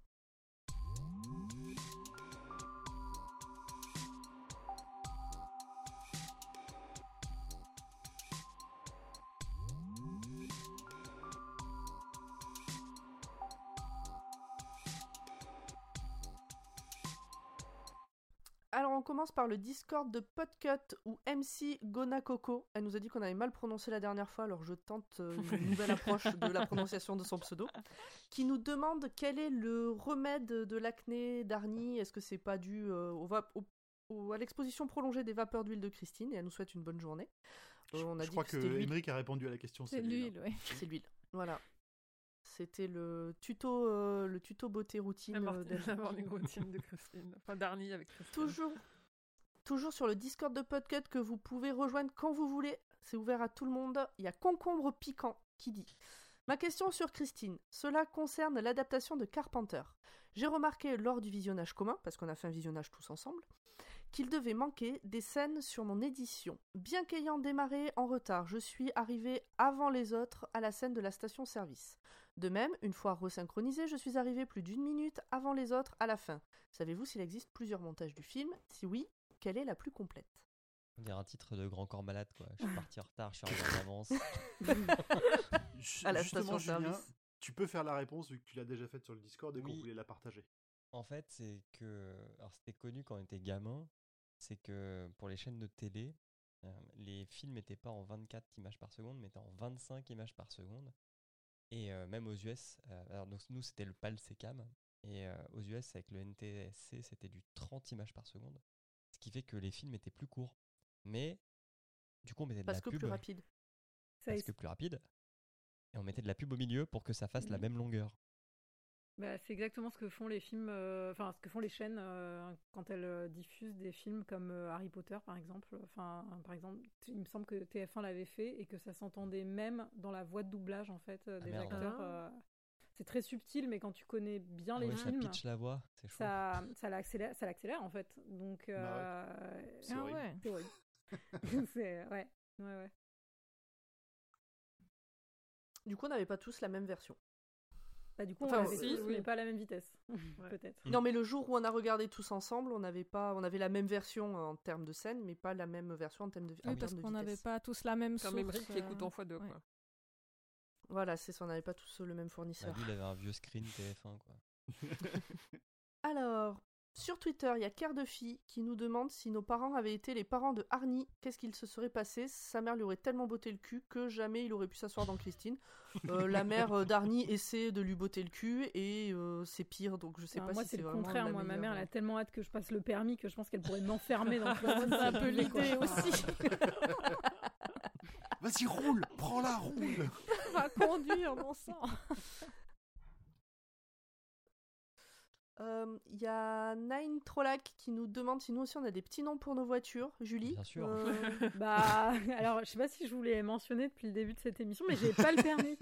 Donc, Ah, euh, d'accord. donc j'ai pas Donc, de voiture non, plus, figurez-vous. Mais si j'en avais une, je l'appellerais bien sûr Tutut, hein, parce que c'est vraiment le nom le plus mignon qu'on puisse donner à une voiture. Moi j'ai un Euh, vélo, il s'appelle Vincent. Moi, ma première voiture, elle s'appelait Caroline, comme la tortue dans Boule et Bill, et vu Oh. que je l'ai plantée sur la route au bout de trois jours, Comme la je n'ai tortue plus de Comme la tortue de Boule et Bill. J'ai fait un petit aquaplaning en sortie de virage et la voiture a fini à la casse. Ah merde. Donc voilà. Ah, merde. Moi, c'est pareil, Oui. ma première voiture, c'était mes parents qui avaient acheté une deux chevaux, qui est, alors qu'elle avait déjà son petit nom, elle s'appelait Baronnette. C'était, il y avait un petit sticker Ah, à c'est l'arrière. mignon. Hmm. Donc je me promenais dans la Baronnette. Moi, c'était Titine. Et elle a fini le jour où le... une des suspensions avant a passé à travers le, le, le- le capot avant parce que Oh, tellement elle merde. était vieille. Alors, j'y connais rien, mais ça a l'air grave. oui, c'est un peu grave.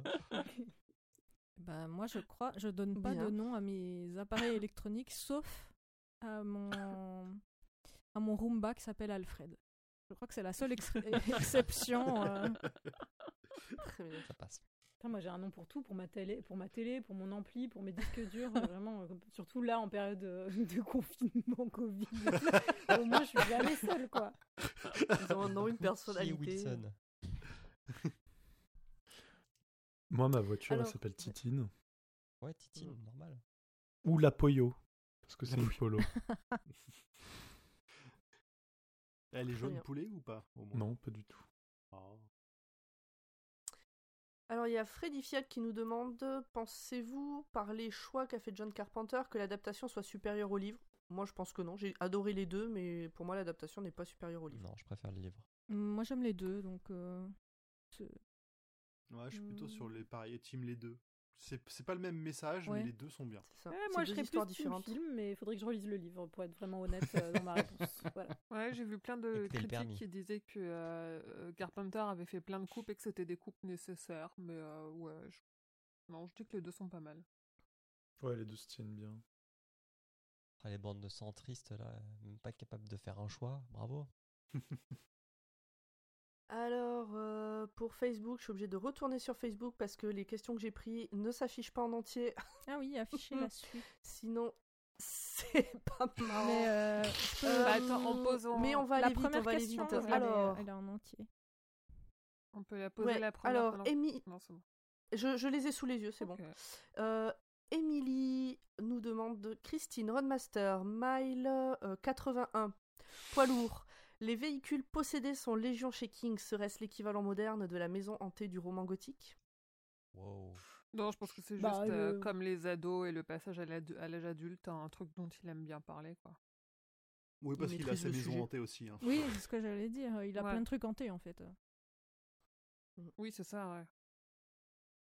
Alors, Céline, sa question à elle, c'est ça vaut vraiment le coup de lire quand on n'est pas fan de voiture? J'écouterai la fin de l'épisode. Si vous me dites oui, je le lirai avant d'écou- d'écouter l'épisode en entier. Si vous me dites non, alors j'écouterai l'épisode. Dont entre mon amour héros. pour le King et mon amour pour vous. Julie. Julie, je crois que cette question est pour toi. Ben, alors figure-toi que, ben, je sais pas, vu que tu n'auras pas écouté le début du podcast, je préfère le redire. Ben, j'ai pas le permis. et euh, j'avais lu, euh, du coup, euh, Christine quand j'étais ado, et ça m'avait bien plu. euh, et je n'ai vu le film qu'après. Donc, euh, bah voilà. Donc, tu peux y aller, tu peux lire le livre. Et euh, même si t'aimes pas les bagnoles, tu trouveras, euh, tu trouveras un intérêt, j'en suis sûre. Puis nous, ça nous arrange. Elle écoutera du coup deux fois l'épisode, puisque ça comptera comme deux écoutes. c'est parfait. Euh, Anthony nous demande euh, Alors, si vous avez des réponses, si Pinocchio dit mon nez va grandir maintenant, que se passe-t-il? Non, parce que si son nez grandit bel et bien, alors c'est pas un mensonge, donc il peut pas grandir. Mais s'il grandit pas, alors c'est un mensonge, et du coup il va grandir. Et du coup, ben moi je veux une réponse. Merci Anthony, au revoir. Merci, au revoir. Bah Anthony, Et on te remercie pour, pour- ta, pour ta question là, enfin, aussi ciblée sur notre sujet de podcast. Vraiment, enfin, c'était possible la prochaine fois, quand même. Alors, Ils ont le droit. Ils ont, Alors- ils ont le droit, ils ont le droit. Alors Anthony, c'est bien de nous poser les questions de ton cours de philo, mais euh, ce serait bien aussi que, Que tu tu ne bosses, nous, te sers pas de nous pour tricher. Alors sur Instagram, il y a Swarly48 qui nous a posé une question déjà la dernière fois et qu'on avait oublié. Donc euh, là, on l'a. Donc il nous dit bonjour à toute l'équipe. Je vous ai tellement écouté que j'ai parfois l'impression de vous connaître personnellement. Ah, c'est toi qui es en bas de ma liste. Alors, c'est ce que j'allais dire. Une, question me taraude. Cependant, que faites-vous comme métier lorsque vous n'êtes pas occupé à faire vivre mon podcast préféré, bien sûr? Si la question est trop intrusive, il n'y a pas de souci. Bonne continuation. Moi, je suis informaticienne, ça n'a pas beaucoup d'intérêt. Moi, je suis chef de projet informatique. Alors, euh, moi, je fais euh, plein de choses. Euh, je fais euh, de la compta, je fais du vin et j'élève des chats ninja. Est-ce que tu fais les trois en même temps?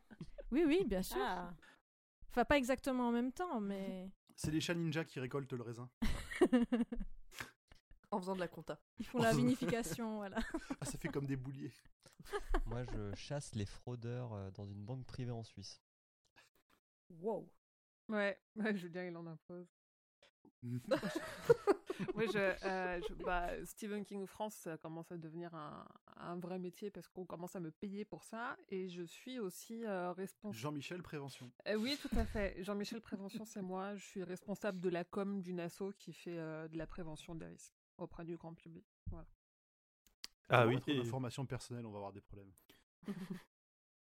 et moi je, chasse les bugs. sur un- T'es photographe sur. Instagram, non? Bah, en fait, moi, je fais comme Emric, mais euh, bon, je chasse Voilà. des bugs aussi. Il y, a les, il y a les gens, euh, euh, euh, grand poil, ils managent des gens qui font des trucs, et nous, notre métier avec Emric, c'est de voir si les trucs ils sont bien faits. Ouais, et de punir.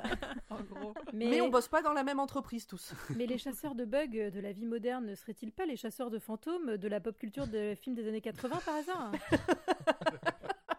C'est une question très intéressante auquel- à laquelle on répondra. euh, Au prochain épisode. Eh ben, quand tu le présentes comme ça, je trouve mon métier vachement plus intéressant que dans la vraie vie. Alors, toujours sur, Twi- euh, sur euh, Instagram, Kae Morrigan, qu'on sait toujours pas si c'est Kae ou Kae. S'il te plaît, réponds-nous comment on dit ton pseudo? Bonjour ou bonsoir, j'espère que vous vous portez bien. Oui. Oui. Oui. Pensez-vous que Christine est Merci maléfique de base? dit une question. hein. Elle a dit j'es- question. oui, ouais. J'espère que c'est pas une question.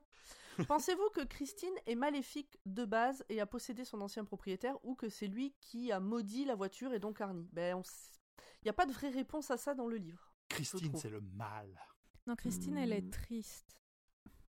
Tri- Christine, c'est la tristesse.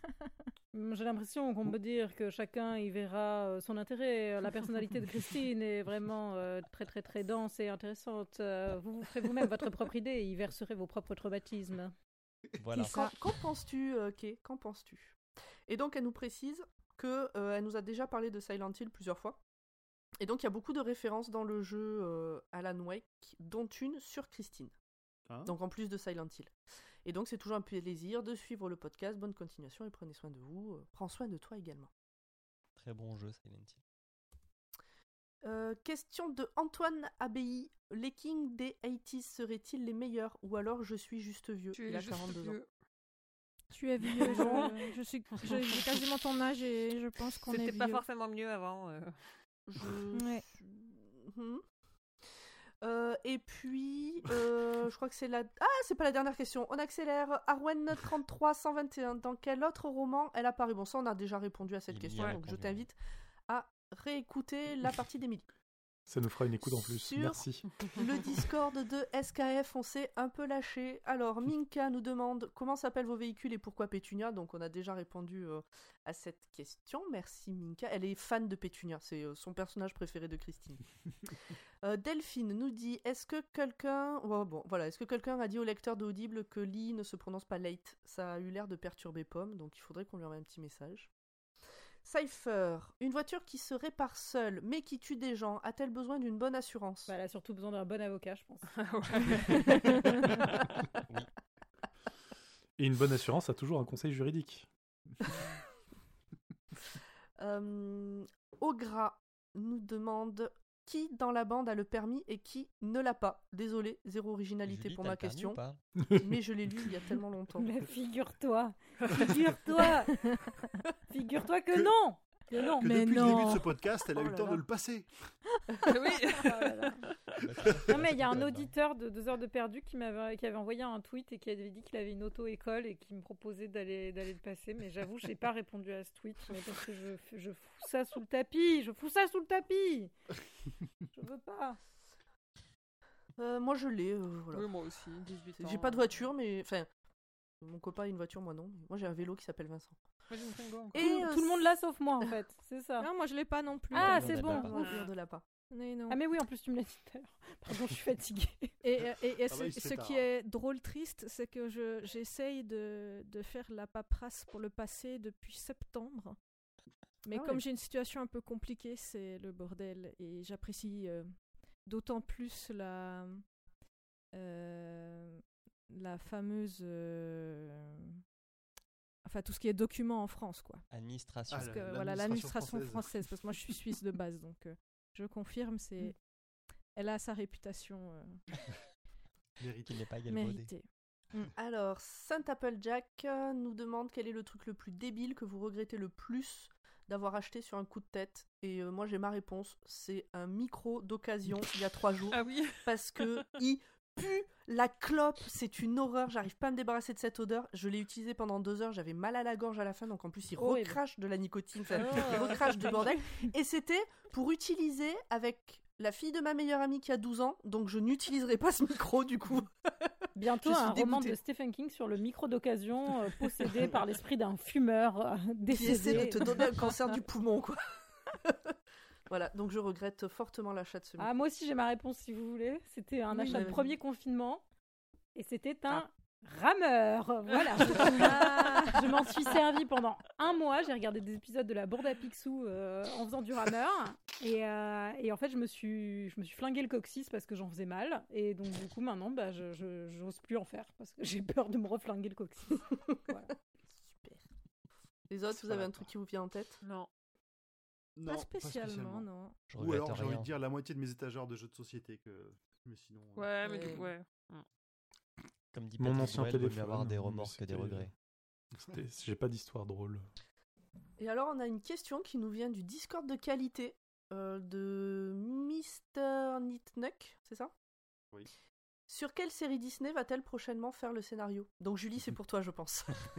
Ah ah oui ah bah oui oui, oui c'est pour moi oui. Euh, Enfin, je pense, à moins Bah que oui, oui, oui, Steven. tout, à, tout à euh, fait.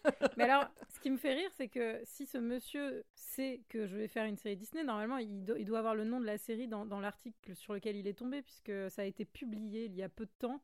Euh, c'est une série qui s'appelle Weekend Family, euh, série familiale, hein, comme son nom l'indique. Et, et ben, je vous invite à regarder sur Internet pour en savoir plus, car je ne peux pas, moi, en Et dire ça se plus. passe un week-end. Donc, ça sera Weekend Family. Très bien. eh, Tout, N'empêche. à- tout à fait. Et j'ai, donc, ça, par contre, je peux le dire, je coécris, euh, je coécris deux épisodes dans la saison. Euh, c'est une série qui a été créée par Baptiste Filleul. Voilà. Et bah, Très bravo. chouette série. J'espère que ça, ça rendra bien. Eh ben, on croise les doigts pour toi. On en arrive à la, à la question de fin d'épisode qui est est-ce qu'on recommande ce livre et est-ce qu'on le recommande comme première lecture? Oui. de Oui, King oui. Oui. Oui. Total. Moi, je Oui, réponds oui. aux deux questions. Ok. Eh bien, euh, oui, Ouais, très bien. très bien. Donc, je pense qu'on peut clore cet épisode. On est presque demain dans 4 minutes. Euh, Julie, est-ce que tu veux redire vite fait où on te retrouve? Oh, sur, sur les, Disney? sur les internets, euh, non, bah, sur les, dans les podcasts euh, Kumité et, euh, et dans le podcast Deux heures de perdu. Et euh, j'espère un jour dans le podcast Disquaire, mais j'ai que le pilote pour l'instant et ça fait un an que j'ai que le pilote, donc. Et dans les podcasts. mais je ne désespère pas euh, hein, qu'un jour euh, on arrive vraiment à faire ce podcast avec Adrien Larousé, qui m'a rejoint dans mon idée, voilà. Cool. Bah, Très bien. Cool, cool. Eh bien, donc, on peut dire euh, que Le Roi Steven est un podcast du label Podcut, qu'il y a 23 autres podcasts dans ce label, très différents les uns des autres, donc allez les écouter. Il y en aura forcément un qui vous plaira. Euh, notre Discord est ouvert à tout le monde, donc vous pouvez euh, le retrouver dans, les... On le dans le mettra lien en qu'il y a dans nos différentes bios. Et dans les bios de nos réseaux sociaux aussi, euh, il y aura le lien, donc vous pouvez y aller. Venez nous rejoindre, on papote et tout, c'est sympa. Et puis on a un Patreon, donc n'hésitez pas à venir nous donner 1, 2 ou 50 euros. euh, Bah, sur ou un 1000, mois, si vous les avez, franchement, donnez-les 1000, quoi. oui, Ouais, bah, un, ce un que- PEL, euh, le viager de la grand-mère. euh, Mais oui, prend. tout ce que vous voulez, nous on prend, ça nous fait plaisir. Euh, et donc c'est sur euh, Grand Poil, s'il te plaît, je retiens jamais l'adresse. Patreon.com slash podcut. Voilà. Est-ce que vous avez des choses à rajouter? Moi, j'ai un truc à rajouter. Oui. Je voulais vous dire merci. Ah, que Mais ça m'a fait très Oh. plaisir. Et, euh, ça nous a fait très plaisir de te Et je suis contente qu'on l'ait fait. Et- Voilà. Ça a été dur d'y arriver, mais euh, non, Un merci beaucoup de m'avoir invité. C'était très très chouette. Franchement, t'aurais pu nous dire que tu voulais euh, pas regarder les enfants du maïs, hein, on aurait compris. Non, mais en plus, je les ai vus, les enfants du maïs, pas tous, mais j'en ai vu beaucoup trop pour les oublier. Enfin, donc, euh, Mais oui, elle les avait vus en partie. En plus. en je crois que j'ai vu vraiment les pires. Enfin, bref, bon, passons. Ah passons. non, si tu les as fait dans l'ordre chronologique, t'as pas vu les pires. Non, non, je les ai Oui. pas fait dans l'ordre chronologique. Ah. Ah, Non, alors non, tu as peut-être vu oui. les pires. Bon, en tout cas, s'il y a un autre euh, bouquin ou adaptation qui te tente vraiment, euh, fais-nous signe. Le jour où on le fait, euh, Oui, très on, te, on, te, on te reproposera C'est bien noté. Eh bien, je vous propose que l'on se quitte ici, qu'on se fasse des bisous et qu'on se dise au mois prochain. Ça marche. Ah, dans un mois Des bisous, bye journée. bye, des bisous tout le Bye. monde. Ciao, ciao.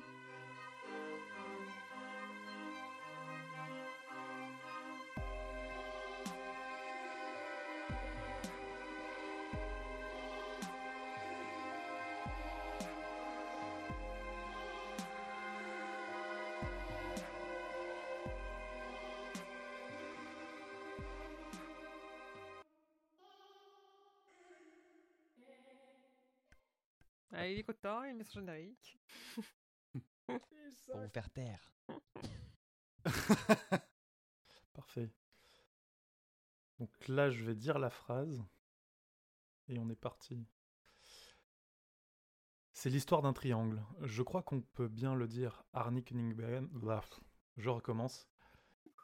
Nala, arrête. Hier, on avait Audrey qui gueulait après son chat euh, chaussette. Ce soir, c'est qui gueule après son chat. Moi, mon chat, Mais il s'est oui, mais- installé. euh, Elle, elle, a, un- elle a un toc, elle lèche le plastique.